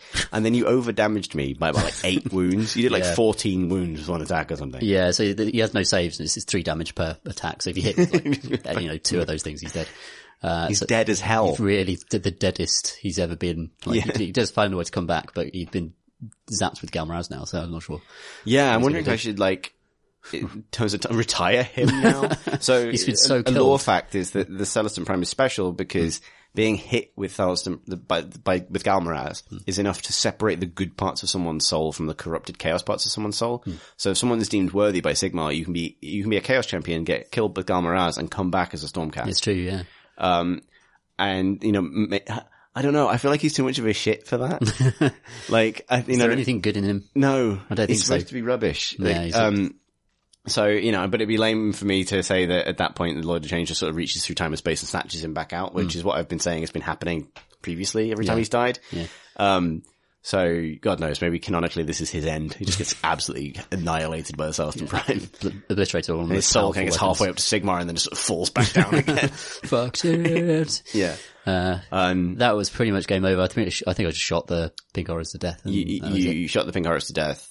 Uh, you killed all the screamers and the changeling was left on, alone on the other side of the yeah, board. Like, going like, whoops. actually, peace. Yeah, actually, yeah, Um, backing away slowly.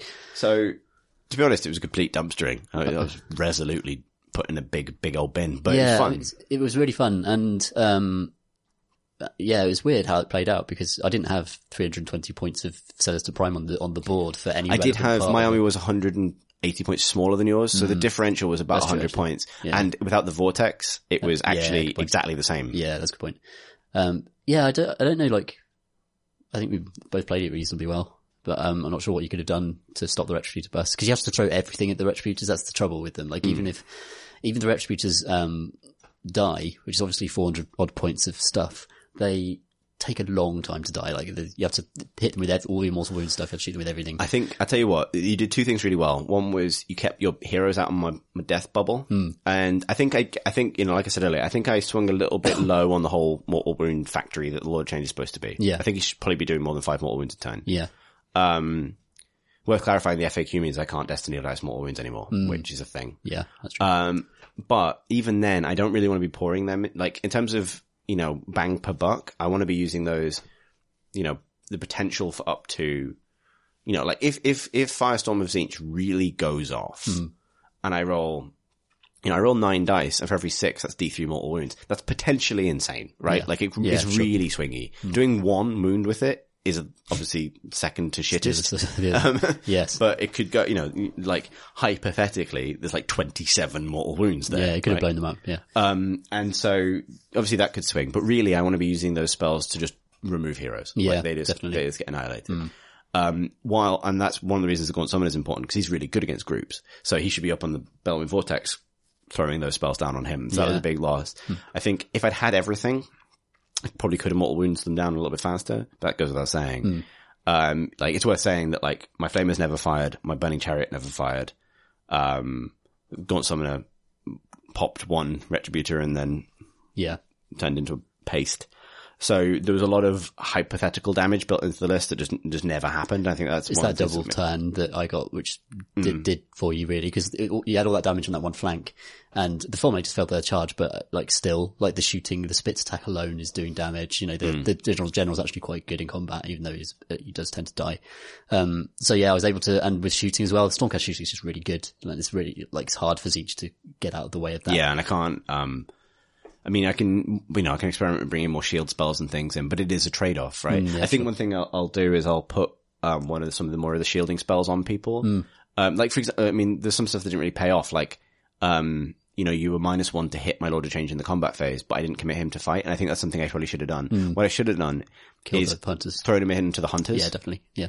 um, to kill them. Also, like, there's a chance you can, like, block, there's a big building there. There's a chance you could have arranged it so that I couldn't shoot you, like, just by being on the other side. He's a big, he's a He's big large bird. though, yeah, he's big. It was a semi-porous building, and he's a very big Yeah. bird. Yeah, yeah, I- I'm sure you could shoot a star fated arrow through an orrery. Not an orrery, whatever the. It's definitely not an orrery, Tom. Careful, careful there. The oculum is like a big, it's like a big spherical, um, just a Hmm. weird piece of magic technology. But yeah, so this was this was a fun one. Um, we got you know, it, it- I like the. I, I kind of feel like we kind of need to have that Lord of Change Prime showdown It's got to happen at some another time because he just showed up to beat up a tiny man and then left. Yeah, I'm not sure what the significance of that. Maybe that chaos, chaos lord would have gone on to do terrible, amazing. Things. I think. I might say that he's canon dead now. It- that, actually- that that's his end. Yeah. It's just we might do battles from a different point in time. yeah, that's a good idea. Yeah, Like you know, that's canonically Mm. he dies at that point. he's you get hit by Ghal Maraz you stay hit by Yeah, it. maybe I'll make a Stormcast army one day and there'll be one fucking rubbish Stormcast. Maybe I should. Uh, maybe I could add like um uh, an, an errant quest or something, and that would be his. yeah, it would have Storm. to be, it would have to be a, I'm trying to think what kind of hero he would come back as, because he can't be, just pick your shittest Liberator Prime. No, that's him. yeah. that's him. Um, I don't know. Yeah, it's, well, he's supposed to be supposed to have been a musician, so maybe he comes Okay, back yeah. as a herald. Oh, well, uh, I could add a second herald to me. Oh, no, don't do that. I just can't believe I just talked you into that. No, Uh, man, uh, there are two different models for that. I like that as well. that's not a reason to have more doot. I can't take any more love, doot. I love, love Doctor Doots. He's my man. I know. Um, but yeah, that was so. That was this week's battle. That uh, that that was yeah, it was good. Yeah, it's nice to have big arms. I'm going to try and I'm going to be obviously a bit busy with tournament prep in the short term, but I want to try and finish the rest of my train board so we can do a full six by four. Yeah, lovely. Because that will that will change the dynamic of certain things. as Yeah, well. definitely. Like, doing this sort of fifteen hundred point battle on a four by four board obviously compresses things a lot. Hmm. Makes terrain terrifyingly. I do think it ups the um it does up the the threat of those Heraldors. Yeah, because there's, there's nowhere I can go. Like realistically, It's true. like I can't just Very hard to avoid. yeah. Um, uh, not to go back, yeah, because I do, I do think they're fine, but I do think their, their impact is amplified with the kinds of games we're playing, like loads of models in a small space Hmm. with terrain. terrain down Because we want it to look good. But then each thing we put down, to, oh, this will It's look great here. And it's like, like, I mean, that, it didn't actually happen in this game, but it almost did. Hmm. Like, I've got my, like, dais piece of terrain, um, that actually turns out fits my Lord of Change base really snugly. Hmm. So I made him stand on it because it looks good. and I didn't realize, and I was like, I was hoping like, it's a really low flat piece of terrain. Let's hope Tom doesn't think that thematically it makes sense to honk at this because I'm fucked. Uh, he, he never quite did. Uh, No, he didn't need to in the end. But I knew, I knew, you know, like that was he, how he dies. He's like, you Yeah, honk at the steps honked. he's standing on. Yeah, it's I, I do feel like that's one of the sort of logically flimsiest abilities in the game. Yeah. The fact that it, the fact that it doesn't remove the terrain is the thing for me. Yeah, especially for like, I can imagine masonry exploding and taking people out. And Yeah, stuff, totally. But then you know, it's, uh, it's a ruin that's left afterwards, isn't it? It's not a. It is, uh, it's so ruined at some point that surely it's not going to explode again. Yeah, exactly. Uh, what, happens, what happens like a, Yeah. Also, like honking at the floor. pond? yeah, yeah, something like that. yeah, just an innocent pond. It's a magic horn. It It is can do magic. whatever it likes. It is magic. Uh, it's also- yeah, it's also the best mental image. He's um, he's great. He is. I hate him. Very good. Um, We'll have new scenarios. We'll have open play. Uh, we'll have uh, if we have a bigger board as well. Then that's rad. Um, it was fun putting down. I ba- basically brought all, almost all my Stormcast to Chris's house today, and seeing them all lined up was pretty rad. seeing them lined up against each other is great as well. Like, yeah, really it real- looks awesome. It yeah. looks really awesome. We should crack on and do some questions, Tom, because we've got loads of Yes, questions. So, do our best to, to get through every question we've we've received in the past month. They've all been really good, which is great from a questions point of view. Hmm. But obviously, it means we've got quite a lot of questions and not a load of time. So, crack on. Indeed. We'll see how we get on. Our first question was uh, posted to me on, on Discord by Universal, who writes, "One of the best things about the pod is hearing this emerging narrative between you and Tom's forces. Given how the AOS setting." Uh, given how you see the AOS setting as an open sandbox to create in, would it be interesting to either of you to engage your writing talents and create some written fiction based on the events? Yeah, definitely. I've come up with a few ideas, but never actually just sat down and done it. Really, Mm. I had a good idea for a short story set on the in um uh, a, a town with a culture where the moon changes phases, and each phase of the moon is a different chaos god, and that changes the behavior of the the society under it. So that the society goes through like a a hunting phase, and then a feasting phase, and then um a kind of uh, a, a dying phase, and then comes back uh, Pooping phase, yeah, and then the studio poop, pooping forever phase. Um, and this is the color of the moon and the kind of the, the behavior they've built their entire society around it. So it's expected that in the, in the, the phase of dreaming, which would be Tzeentch, like people just like in a, a days wander out into the fields and build fucking crazy magic art, artifacts. And then the society almost has to wake up and deal with what the fuck, you know, Yeah, all this, really nice all this mad stuff. And then, uh, the idea would be like Stormcast going into that situation and, um, two different Stormcast uh, so the Celestial Vindicators are extremely hardcore anti-chaos. Yeah. And they they would want to just That's what my Knight-Questor is. Oh yeah. Yeah. Um, their, their their approach would be just to obliterate this. It's obviously chaos, but I wanted them to kind of come up against some hunters who are, had a more of a nuanced understanding of what that civilization was. And like, do you just wipe it out, or do you try and save them or help them? Mm. And so yeah, the, the the realms are really kind of uh, interesting setting for like finding ways of kind of exploring human nature and also writing fun passages where people beat the shit out of each other with the Yeah, guns. yeah. It's that winning combination of things. I um so I did write a short story uh I won a little competition. Yay. Uh, for, for the Endless Deserts thing. I must have mentioned this on the pod before. Um, for the, uh, which Tyler Mengel did, which was his sort of Tomb King, unofficial Tomb King's battle tome. I wrote a bit of fiction, um, that sort of won a competition related to that, um, about sort of, um, death and Tzeentch essentially and that relationship and, and the, you know, the way that I wanted to write something about what it means to be like a mortal servant of death. So not, you know, everyone thinks of those undead armies like Tomb Kings and things as just being skeletons, but I like the idea that because, you know, um, the AOS setting recontextualized Nagash particularly as like an actual god, not just a baddie. Like Yeah. he's the god of the dead. He, and the, the, you know, the realm of death isn't just full of skeletons. People live there. There are cities and civilizations Yeah. there. Shadespire is one of them. Um, I wanted to try and explore like what it, um, or like write about like what the, you know, what the attitudes of human, um, followers, mortal followers of death would be, whose kings are literally skeletons Yeah. that are still uh, animated in some way. Um, and so that's the story set after, um, the death, the defeat of Nagash by Archaon Oh yeah. um, because that's kind of like a basically a, a dogmatic crisis because um, because the skeletons start to crumble, but the humans are left alive, and that's kind of yeah. So that's kind of what it's Oh, about. right. Um, and uh, so it's about um, it's only two and a half thousand words. I'll, I'll post the link in the show notes. It, it's about um, a, a group of like servants of the dead, so like humans trying to escape. And it's I tried to. uh, I'm not. I've never been a big like writer of combat scenes and stuff. I want to try and figure that out. I've always been like a more into like moods and things, but um, because literally their masters have turned to, you know, turned into skeletons, right? Turned, they've just crumbled to the ground. Um, it's a pressing religious concern to get them away from the followers of Khorne. Yeah, yeah. Who will collect all of the skulls. and which I, I never really frame it in that silly terms, but I kind of wanted that image of like, Yeah. they have to like, ca- like carry them in these huge funeral rounds and just run basically and try and escape and, and send their own acolytes out to die so that they can get away. Yeah. But the story is also about how the, you know, well, okay, it may or may not be the case that my favorite chaos god is manipulating events in some way Mm. in order to advance his own objectives in, in the realm of death. So that was kind of what that was about. And that hasn't really factored into my army much. I thought for a while that maybe that would be my Lord of Change and my stuff No, yeah.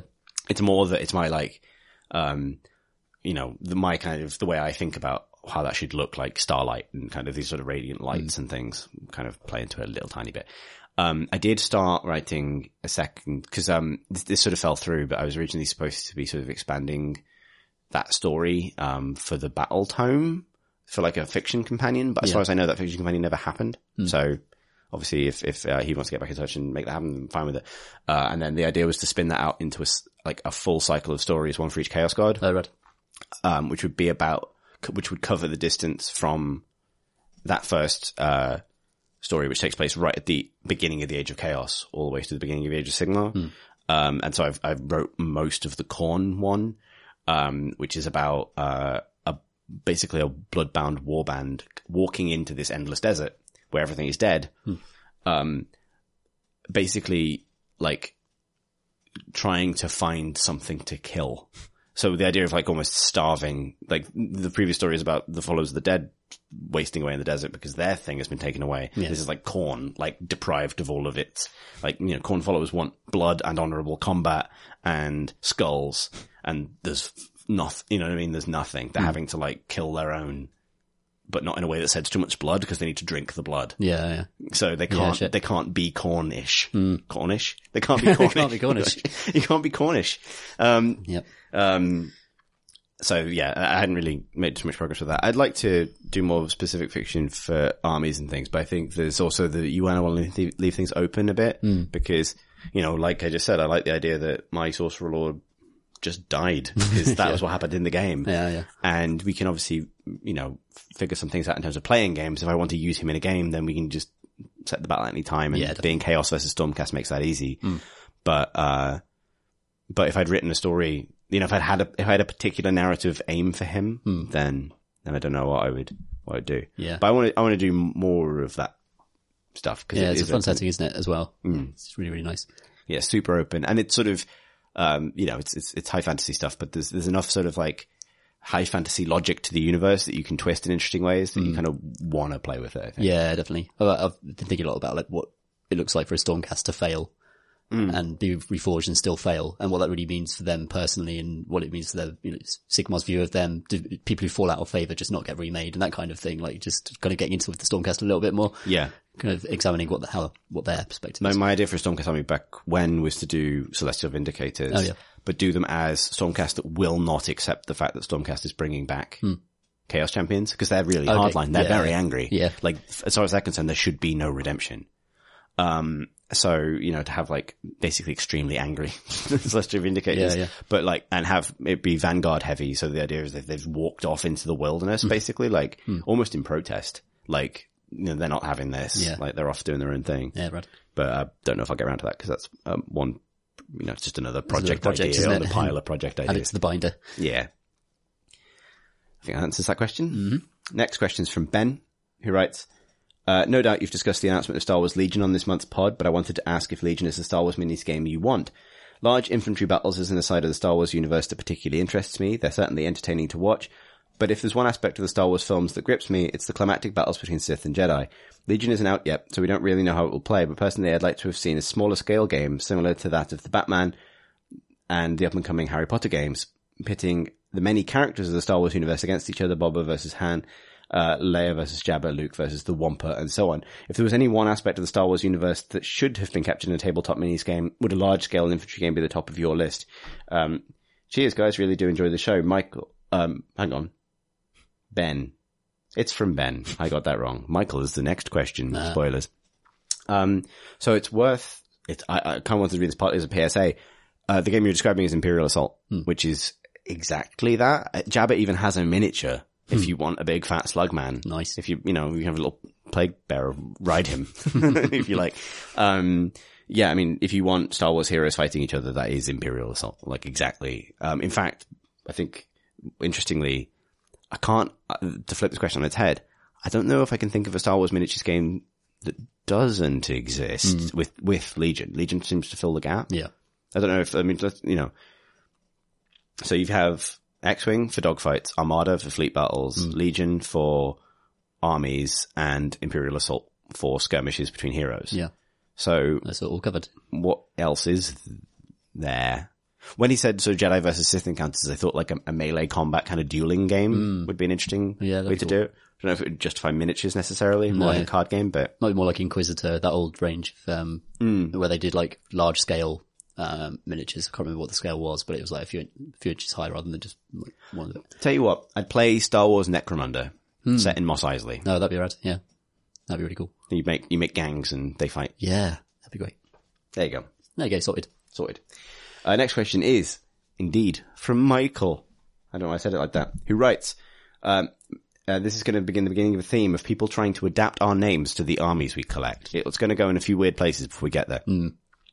Messrs. Zinchton and Celestior, Celestior.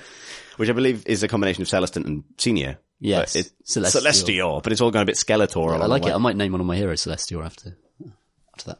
Can that be what my, my, my, uh, sorcerer Your comes back as? sorcerer. Yeah, it, the, um, Dr. Doots part two. Celestial. Celestial. um, I'm just about to embark on building my first army for which I've chosen the Stormcast Eternals. I came quite quickly to the idea of a Roman-inspired colour scheme of red and steel, which I'm now pretty sure I'm going to use. But for a while I wasn't certain if red was a good idea on Stormcast as all the pictures have, or at least had, them fighting the red dudes of Khorne. In the end, I figured they'd mostly be seen on their own or with each other's armies, or with other people's armies, which could be anything. And also now Stormcast versus Nurgle is a bigger thing anyway. How much do you consider the color schemes of other armies, your own, your likely opponents, and, com- and canonical opponents when choosing a color scheme? Uh, Michael, which is Rogue Michael on our lovely, lovely Discord. I think I'd um, I'd be worried about it if all I had was the starter box and I was going to play these two armies and you know wouldn't want to paint just get red fatigue after a while. But I, w- I wouldn't necessarily worry about it independently of that um, because I think like they the silhouette's so different and their whole chunky deal is so different to Khorne that uh, they I think they'd look significantly different even if they were the same color. Yeah, I agree. I um, I don't consider other people's armies because there's no getting around that really. No. Um, I do think about my, so I'll put it this way. Um, if I, I've thought about one context, which is if I think I'm likely to kind of want to build out around a faction rather than like a very specific type of unit, which isn't really the case in AOS because I'm just all in on Tzeentch, but in 40k, I'd like to get some Space Marines and then I kind of want to an Imperial Knight one day, Hmm. and I kind of want maybe to get some Sisters of Silence, or if they ever do Plastic Sisters of Battle, going that way. Oh yeah. Right. And I have in my head color schemes for all of those things, and I want them to be complementary in a way that they would pop against each other. So, um, I'm not, I wouldn't, for example, do a black, um, uh, Space Marine chapter. They're all out because I know that I would quite like to do, uh, black armored, um, Sisters of Battle Yeah. Um, if that happens. So that means that a Space Marine color in yellow or green, for example, would pop nicely against them. I also know that I have a night household color scheme in mind, which would be like red, maroon, and white. Oh cool. Uh, sorry, blue, maroon, and white, like sea blue kind of thing. Um, which again would pop against those other colors. So I've planned them relative to each other, but they're all like pie in the sky ideas, really. Like at the moment, I don't have a particular thing where I plan it in that way. No. But nonetheless, it is. A, I think it's good to think about, so you don't back yourself into a corner too much. Yeah. Agreed.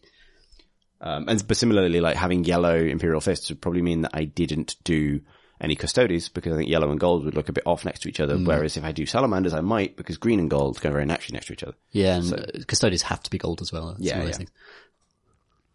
Speaking of the Imperium of Man, our next question comes from Pete, who writes, I've recently read, or more accurately, had someone read to me via recording, he means uh, audiobook, obviously, uh, A Thousand Sons, the first Horus Heresy book dedicated to, surprise, the Thousand Sons Legion. It got me thinking about how the Imperium, about, about the Imperium and how it could have been and how it ended up turning out. Prospero is unquestionably a nice place to live, at least on the surface. Advanced healthcare, lovely cities, good infrastructure, the protection of probably the least objectionable of the Imperium's genetically enhanced super soldiers. Is there an alternate history of the Imperium where the Thousand Sons remained loyal and helped steer the Imperium in a slightly less dystopian direction? Or is their hubris about continuing to use their psychic powers always going to result in some bad stuff happening? Lawfully yours, uh, Fienia slash Pete. Um, so this is kind of like one of those big, like one of the, the biggest what ifs Yeah. really. Um, and it's quite similar to the other big what if, which is like, what if Horus didn't, what if Horus didn't?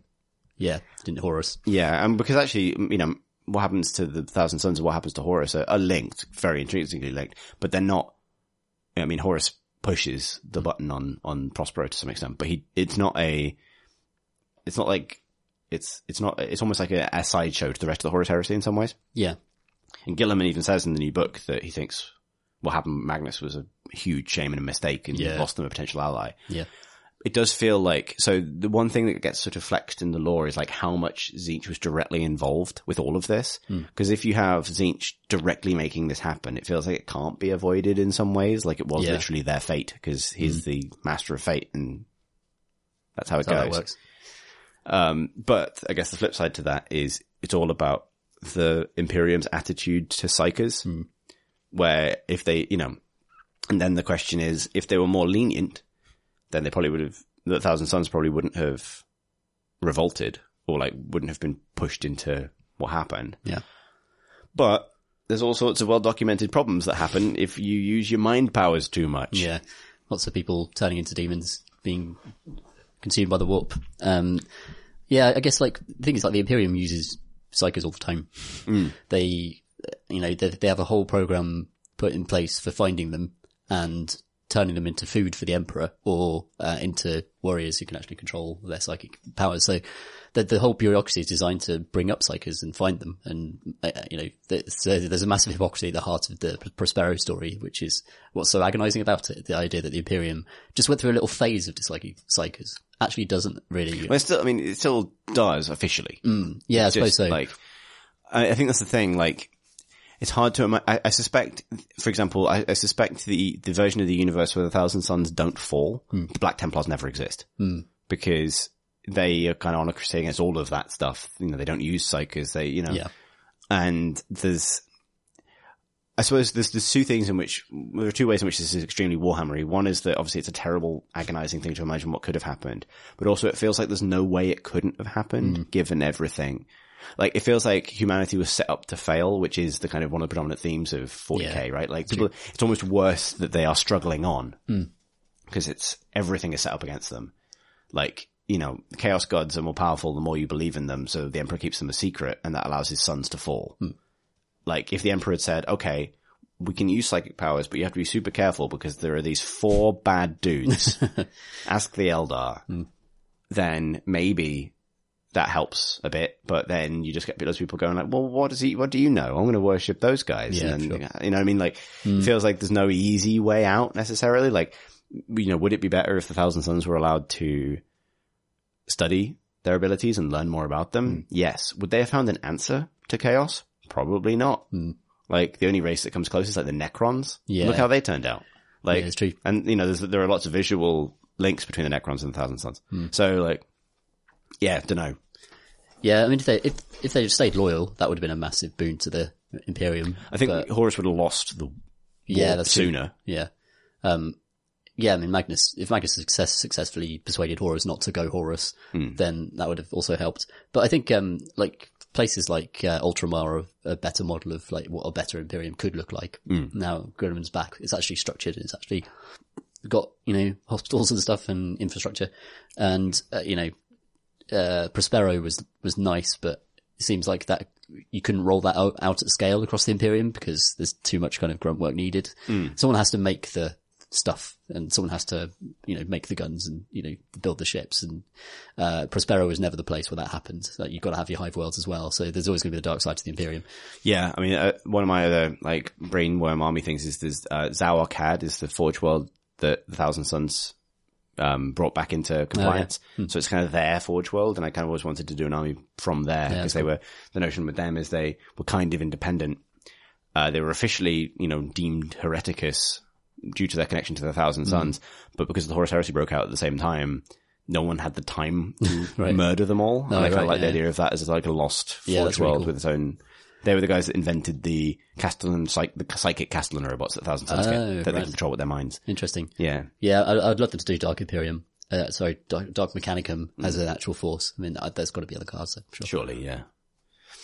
Hope that tickles your lore brain. Lots of lore. Uh, next comes from Mitchell, who writes, Dear Call and Calgar, which is pretty good. Yeah, That's like pretty it. good. That's good. Uh, my friends and I recently went out and got ourselves some start, start collecting 40k boxes. I've been a fan of the fiction for some time, but my decision to dive headfirst into the hobby was in no small part thanks to you and your wonderful pod. Aw, we've enabled somebody else. Yeah. Again. I was particularly inspired by the work you put into the stories and characters of your respective armies. However, my friends and I are having trouble replicating that since 40k lacks the resurrection lore elements of AOS. My Chaos and Tyranid friends can get away with it, but I find it hard to create character around my Guardsmen and Marines when they're getting cut down en masse every time we play. Do you have any tips for building a narrative in a world where people actually die for real? Thanks for the great discussions and tips. Love the pod. Sincerely, Mitchell. Uh, it's a it's a tricky problem in 40k. So I think it's not I think it's not a problem in guard in for guard. No, I but agree. you have to be unsentimental, like and accept that part of the fiction is that human beings, normal human beings, Hmm. are thrown away at a rate of m- millions an hour Hmm. in most of these wars. So, uh, your guardsmen are just an endless replenishing stock of poorly trained, poorly armed, normal people. I think you can do stuff with the, the guard um, regarding like regiments with history. Hmm. So um, the guardsmen come in and they, uh, you know, they're expected to uh, ful- fulfill the um, qualities of the regiment uh, how, according to how they've historically performed. So the idea that you'd you'd be like a, a unit 40 43rd or something Hmm. would mean something. It's it's almost about uh, coming up with a, uh, a kind of history of tradition in, in your Imperial Guard force and like what, why each unit name means something to the soldiers. And, uh, you know, even though there are kind of faceless soldiers going up and fulfilling those roles, they're still going to have character because they're still going to be kind of fulfilling Yeah. those, those, that part of the history of the regiment. I think thinking of it, zooming out a little bit, not thinking of it as like these are these twelve dudes and here Mm. are their names. That's that's a good scale for Necromunda or, or for Shadow War or something like that. Yeah. Thinking of it in terms of like yeah, a regiment and its history because the, I mean like there's a bit in um Dark Imperium, the novel, uh, where like a uh, you know, it's been 150 years since the Gathering Storm events where Cadia is destroyed and, Oh, yeah. and all that stuff. Um, which for the Space Marines is nothing. Like for Guilliman, that's nothing. Hmm. But there's a bit where like a, uh, a sort of veteran soldier is reminiscing about his grandfather's memories of Cadia. Hmm. And he is still like a former Cadian guardsman, you know, he's still part of that tradition. But the battle that is like, you know, two campaigns ago for the Space Marines was two generations ago for the guardsmen that they're serving with. So that's another way of thinking about it. That's like cool, if your battles yeah. are separated in time, it means one thing for the Space Marines and it means another thing for the guardsmen, Hmm. who by three battles down the line are probably the grandchildren of the, um, the, you know, people you have in the first Hmm. place. But you can play with that. Space Marines is tricky. I think Primaris specifically is trickier because Yeah. they've established that they are a precious, relatively finite thing. Um, and also that Space Marine companies have a fixed number of people in them. So like, where are they coming from? I think you just have to kind of replenish them from reserve companies and things like that. Yeah. Um, also though, I mean, to be fair, um, two things help with Space Marines. One is that they are really tough. Like, down for Space Marine means can't keep fighting That's now. true. Yeah. Um, it doesn't mean dead as everything. Like, Yeah. you know, it depends how they die. But yeah, like, you can have Space Marines survive. Like, a lot of people get buildings dropped on them in the Horus Heresy books, and they're all right. Hmm. Yeah, do survive. um, the other th- side of it is that, um, you know, apothecaries come along and they take the glands out of, you know, out of your head and they stick it in someone else. Uh, So if you wanted to transfer like personality traits or like, you know, sort of again traditions or, or like even looks from one space marine to another, the next space marine you have, even the guy with his helmet off, probably literally has half the genes of the last guy who yeah, looked like that. That's true. So Yeah, are quite similar. probably explain it away. Hmm. But yeah, mortality is a, is a bitch apparently. Damn. Also, I mean, if that's really important to you, like you want to name your dudes, like battle scale is probably not the place to. Hmm. It's better to play like some um, kill team or some shadow war or something with those models. You could do it with like a couple of. You could do it with a general who just gets wounded and comes back. Like you Yeah. can, you can fudge it a little bit. Next question comes from Dynamic Calories, who writes, Hello Chris, Tom, and your many thousand tiny sons. Firstly, thank you for an excellent pod, which is more or less my first pod. It's filled the audio niche I was struggling to fill during the painting, during painting, along with CNC now. Secondly, a shout out to the fantastic CNC Discord and Table Talk channel, which is a lovely place to share minis and hobby love. My question is mainly focused on nostalgia. Like many people, I got into Games Workshop as a child, and being from Nottingham originally, I got to see Lenton grow from a tiny sh- shop nestled in the side of the ominous GWHQ into the wonderful Warhammer world. Sadly, as the hobby became too expensive for a teenager with split interests to keep up with, so did my interest wane, only for it to be rekindled with the Total Warhammer Age of Sigmar combo that hooked so many people back into the hobby. So now to the point. When finished, when finishing a mini tonight, I popped open a pot of Leadbelcher, only to be hit by a smell that, in that instant, took me straight back to the old hexag- hexagonal pots of bolt gun metal, pouring over books full of evocative illustrations, technicolor miniatures, and my woeful painting skills. It also reminded me of how strange it was to have a hobby stretch back so long with such consistent setting in history, especially as my love of Skaven as a 13-year-old boy is being rewarded by them appearing in Total Warhammer 3, 2, Total Warhammer 2, or Total Warhammer 2. I've got it lost again. My question is this. What part of the Games Workshop universe hits you most acutely in the nostalgia gland? And are there any particular models, fiction, or even issues of White Dwarf that send you down memory lane? I could go on, but I shan't. Regards, Dynamic Calories off Discord. Um, so for me, it smells, it's, um, poly cement and spray paint are the two things Oh, yeah. that make me feel like I'm 14 again. um, specifically, if I was going to talk about models, it would probably be a lot of the old dwarf range Oh yeah. because I used to have a bunch of dwarfs as hmm. a, a kid, and like that was the stuff that I put the most time into painting. So those guys really like It- take me back. Nostalgia. Also, actually, the 40k orc kit, which hasn't changed in the same. like 20 years or something. Yeah, it's crazy they haven't updated that actually. Also quite popular. Um, yeah, I was, I was basing some, uh, my Vanguard Hunters on some slate and, uh, I had flashbacks to the time when I based Orion, uh, the big metal, uh, Lord of the Hunt. No, The not a Ryan. not, uh, any Ryan, the, the Orion. Orion himself, um, is kind of king of the wood. Um, and yeah, just like trying to keep that, that, that guy glued to that rock. It wasn't a, ever going to work.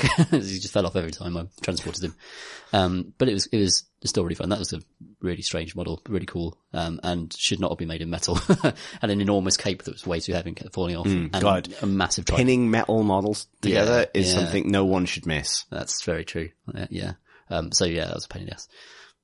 Yep, the Alarielle model from that same era. Hmm. It's like, it's so static and weird. It's just a, it's a giant, a lady with giant butterfly wings. I so because metal models are not a thing anymore. I use a lot less super glue. I still use it, but I use a lot less than I used to. Um, and so when I do stick myself to myself Oh, yeah. now, I get that real feeling of like, ah, I remember this specific pain. yeah, yeah. That's a very specific, Ah, yeah, nostalgia. I, I, I've hurt myself quite a lot last month in the Yeah. pursuit of uh, a lot of change. stabbed, glued. Yeah, literally summoned with blood magic. Uh, our next question comes from AW, who writes, Walloping Howdies, 13 and 30 year olds. Um, thanks for the wonderful pod. It's dragged me back down the screaming pit of uncool that is my early adolescence. the years in between having been filled with comics, superheroes, video games, and Game of Thrones, so obviously much more cool. Um, sort of, uh, hang on, he says, Chris, I enjoyed your most recent blog post about your first minis, which is like a year ago, but Cool. Uh, the past six months of episodes and year of watching Critical Role has led me back in my parents' attic where I've recovered an old Warhammer Quest box filled with variably painted, variably poorly painted minis from decades past, which isn't the first time I've done this based on the Hero Quest minis stored in the shelf same box, self same box. As I stare at these unfinished exercises in imagination and listen to your podcast, um, I get quietly itchy to finish them off. And in the case of the Chaos Warrior, I do it much, much better. Question one. We'll do this one at a time. Tom, which gloss wash are you using on your Stormcast? My Bretonnian Knights will thank you. Uh, it's Reichland Flesh Shade gloss on gold. That's what that is. um, if you're doing silver, there's also a Nuln Oil gloss, which is black, but I'm not sure how that turns out. not. It's, it's quite, it's, it makes it quite dark. right. Thin it if you're not Okay, sure. Also, if you're, if you're trying, you can try a little bit of Drakenhof Nightshade or any, um, any coloured wash as well, because silver can That's true, pop out of anything. Yeah, nice. That's my, as they say, silver. It can pop out of anything. Um, two, with gangs for Necromunda having been announced, I wonder if Games Workshop seem to have caught onto their diurnal variation of their punters. Onto the diurnal variation of their punters. Perhaps they've always known. Which, as yet unre-released 90s GW fodder would you care to see again? Uh, all together now? Mordheim. time. It's very good. Definitely Mordheim. Yeah. Um, it's interesting, like, so given that skirmish exists and has sort of rules for, I'm just going to drill into this slightly. I definitely want Mordheim anyway. Yeah. What is it about Mordheim, do you think, that isn't satisfied by skirmish, for example? Uh, I, good question. I think a lot of it is the aesthetic. Um, I actually loved like the Reiklanders with their guns and like Yeah. pirates and Skaven and it's something very kind of like dirty Enlightenment it. era scholars Yeah. fighting rats. Yeah, in a the- shit a- town. a ruin, um, which again is like very on AOS. Mm. But I I loved it. I thought it was so atmospheric, and the art in that book was was beautiful as well. These kind of like um, very black ink heavy, um, lots of skulls with kind of rats and snakes crawling out of them. Yeah, kind of stuff. there's definitely, incidentally, for crossover video game fans, there's a complete through line for me from Mordheim to Dishonored. They're very different things, Oh, yeah. but like something of my love of that. like both settings is like, yeah, I think interesting was getting at cities, but I don't have that sense of them yet hmm. because like they're all kind of spectacular. I want where's the crap one, hmm. you know? where's the this the scummy under underbelly the, Also, I think those races kind of coexisting. They don't coexist easily in in in AOS because the distances between everyone's homelands are so Yeah. spread out. Hmm. So that's a thing as well. yeah But Mordheim, basically. yeah it's great. But yeah, thank you for the question. That's from AW. Um, our next question comes from Stu, who writes, Dear Emperor's good boys, which miniature did you initially dislike, but then subsequently come to love after having painted one or once you'd seen how it plays? Mine is the fetid bloat drone from the Dark Imperium box. I wrote it off as being too odd to comprehend. However, after having painted the thing, I've fallen for its bizarre anatomy and the one cartoonish bulging green eye I gave it. The poor thing really looks like it's seen some shit. Cheers for all the pods, Stu. Hmm, maybe the Lord Veritant, which is um, like I never disliked the model, um, but uh, I thought his pose looked quite static. Now I've actually painted him up, and I love him. I think he's one of my favourite looking Stormcast heroes. Um, got a nice purple star cloak on him. Um, he's got a really cool ruined blade, and uh, it's unfortunately he's crap in the game. he's really not very good. Um, for me, actually, I think this is Pink Horrors. Oh yeah, I really thought I wasn't gonna, um, get any more of them. I painted the two that were in the Silver Tower box, and I just thought that I was gonna go towards Mortals. Like, I thought I was gonna go all Tzeentch, like Mortals and try and make it quite grounded and things. And I don't know exactly why I didn't do that, really. I think I, I don't know. Some, some point I decided I'd give them a go.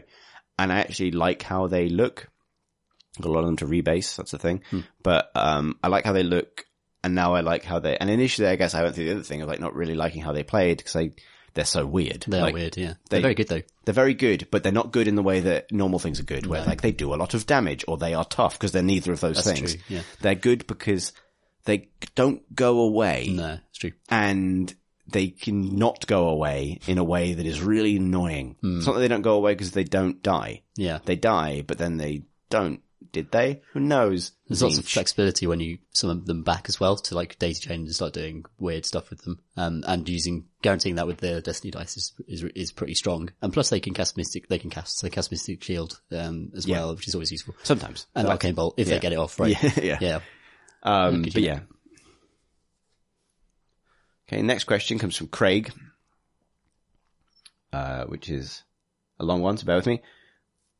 Hello, Mech Warriors and Mana Wars. I Skipped a question. Just a second. Two seconds, everybody who's listening to this. I'm sure.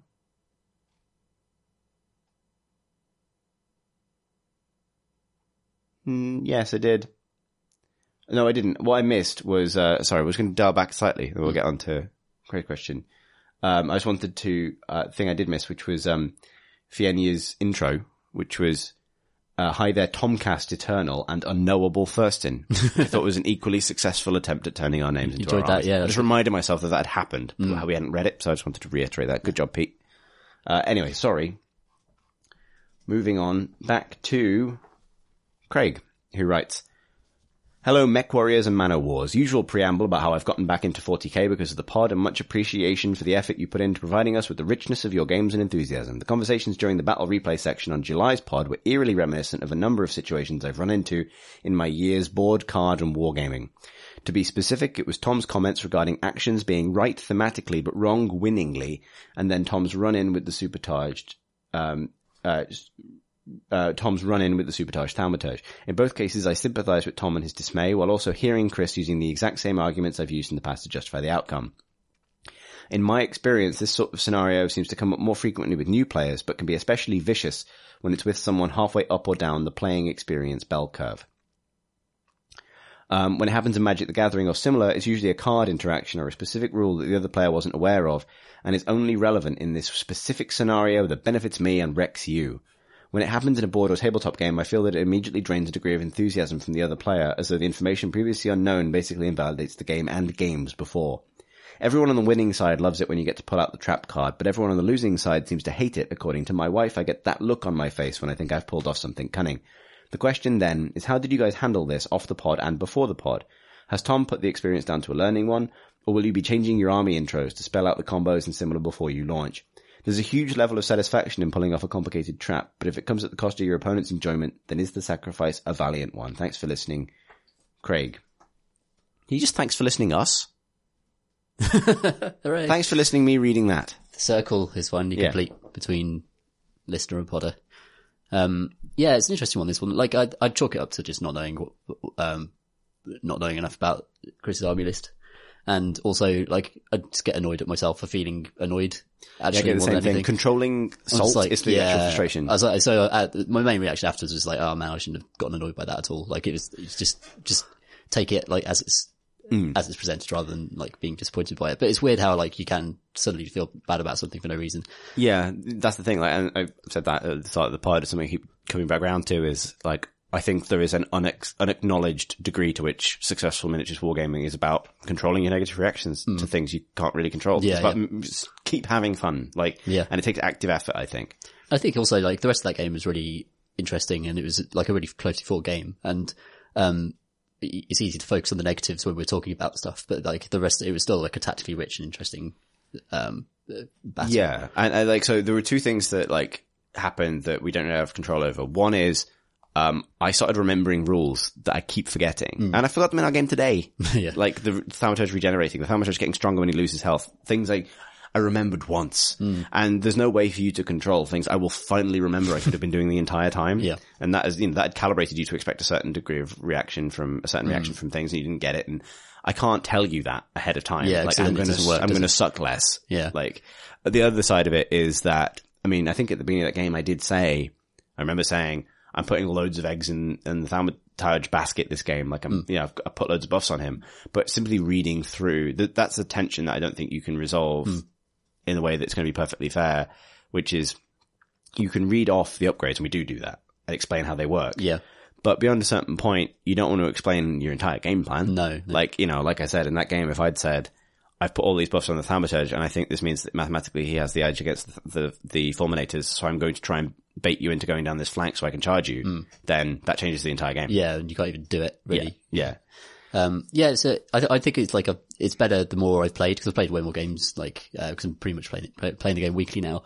So like, um, it puts less pressure on each individual, uh, battle to like be rewarding in some way. Because it, it's, it does take like we were saying earlier there's a lot of admin a lot of kind of like organization and getting a lot of stuff together for like a game each month if you, if you know what I mean. So if that's your monthly experience then there's more pressure on it to be like a, a more positive ex- experience. Whereas just playing it regularly now like uh, I, I've, I've I, I got horribly diced a couple of weeks ago and you just sort of laugh it off once you're actually playing regularly. I'm trying to, I, I, like, I, I'm trying to get better at losing. Like, I don't think I'm terrible now, but like, I lose a lot. So I, I'd like, it's important that I'm good at it. like, yeah um, you know, like when I, in the 40k game we played, we played last month. Oh, yeah. couldn't have been more of a dicing. Like, it was no absurd. it's, it's like, dis- disgusting um, but it was fun, right? Like, Yeah, it was still like, fun and I'm I'm okay with that. Like, I had, you know, I so I do get frustrated with X-wing. I have been frustrated in X-wing and been ashamed of myself for being frustrated. I don't think I've ever been frustrated in a way that has affected somebody else. It's just the private stewing afterwards.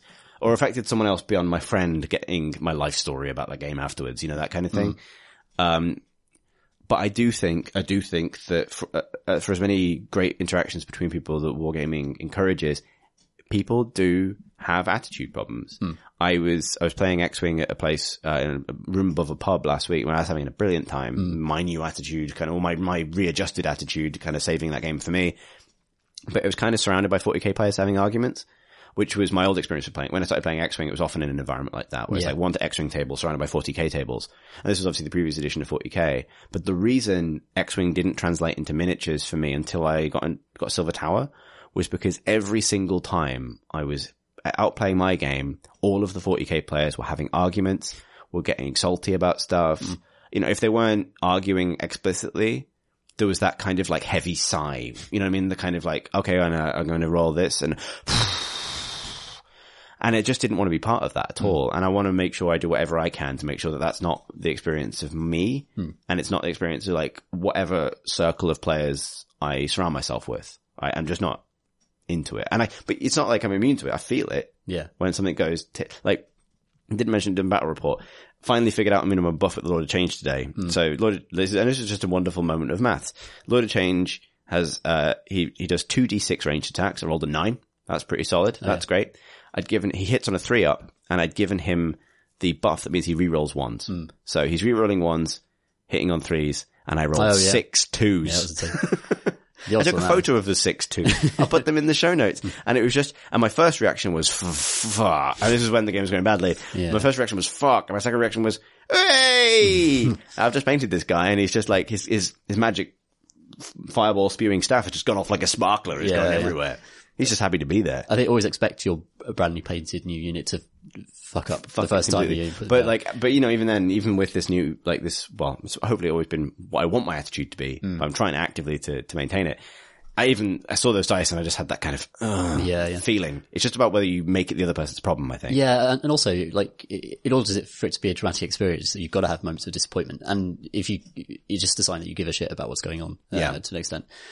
But it's got to be the, I think, There are that's ways the of thing. expressing you, it. You're allowed to feel it, but Yeah. it's about what you make the other person feel. Hmm. Because, like, you know, if it, if you have a negative reaction, then depending on the other person's character, then you enter a negativity spiral. Because either they're going to feel bad for making you feel bad, Hmm. or they're going to feel bad because um, they think you're not taking it well. You know what I mean? Like it'll either become hostile or it'll become like apologetic, and it creates yeah. this kind of like, you know, you have to remember dice even out over time unless your dice are broken. You know, like um, I still do this thing in X-wing where if I roll an amazing damage roll, um, uh, like we had a good, we had a good moment of like unsalt in, in the game I played where like I had, I rolled three natural hits on my three dice and, um, my opponent's ship had one health left and his, his, you know, it's his last ship remaining, so he's probably already lost the game. And he goes, and he has no way of modifying his defense roll, so he has to roll three natural evade results, which is less likely. And he, and as soon as I roll three natural hits, he goes like, ugh, shit. And he goes, well, here come three natural evades, and he throws the dice, and it's three natural evades. and he's like, and we just both look at each other like, oh, okay. Yeah, Uh, it's X-Wing. on with the game. And then he managed to get some points out of that game in the end, mm. because that happened. So it's just, these things balance out, but mm. people don't take that long view in the moment. You, you Yeah. see it and you're like, this is, this could only happen to me, the unluckiest man in the world, ignoring the previous turn where something else happened. You know what I mean? Mm, yeah, it's it's that thing of focusing on the negative as well. You don't remember when it's harder to remember that time you got lucky, often minutes ago with the.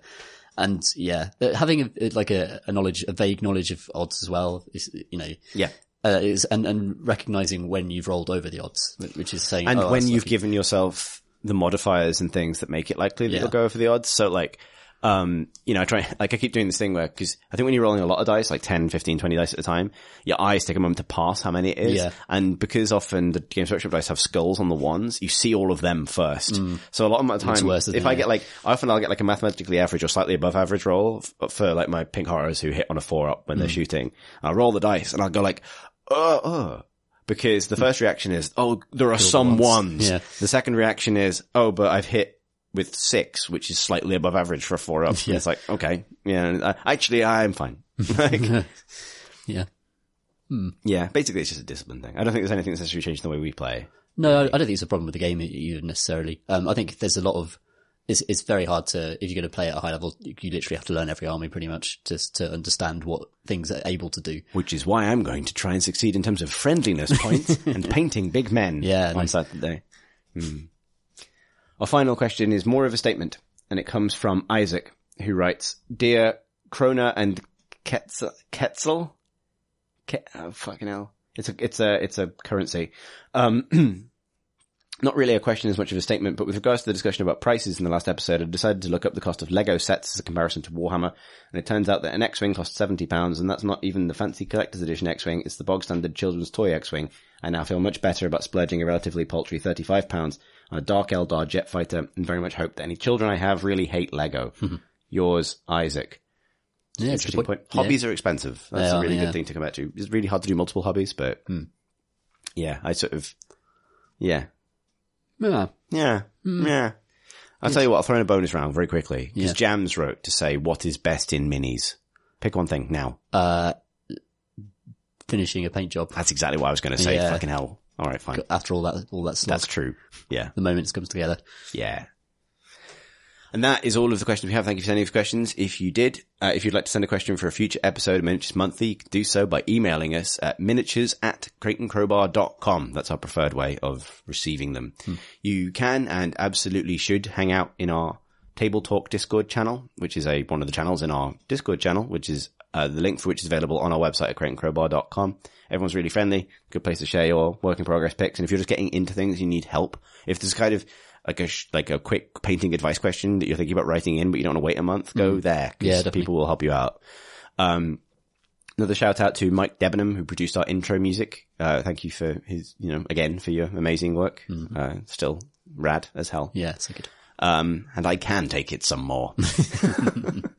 uh, if you would like to follow us on Twitter or like follow our miniature stuff in social media generally, I'm on Twitter at C Thurston and on Instagram at Exit Warp.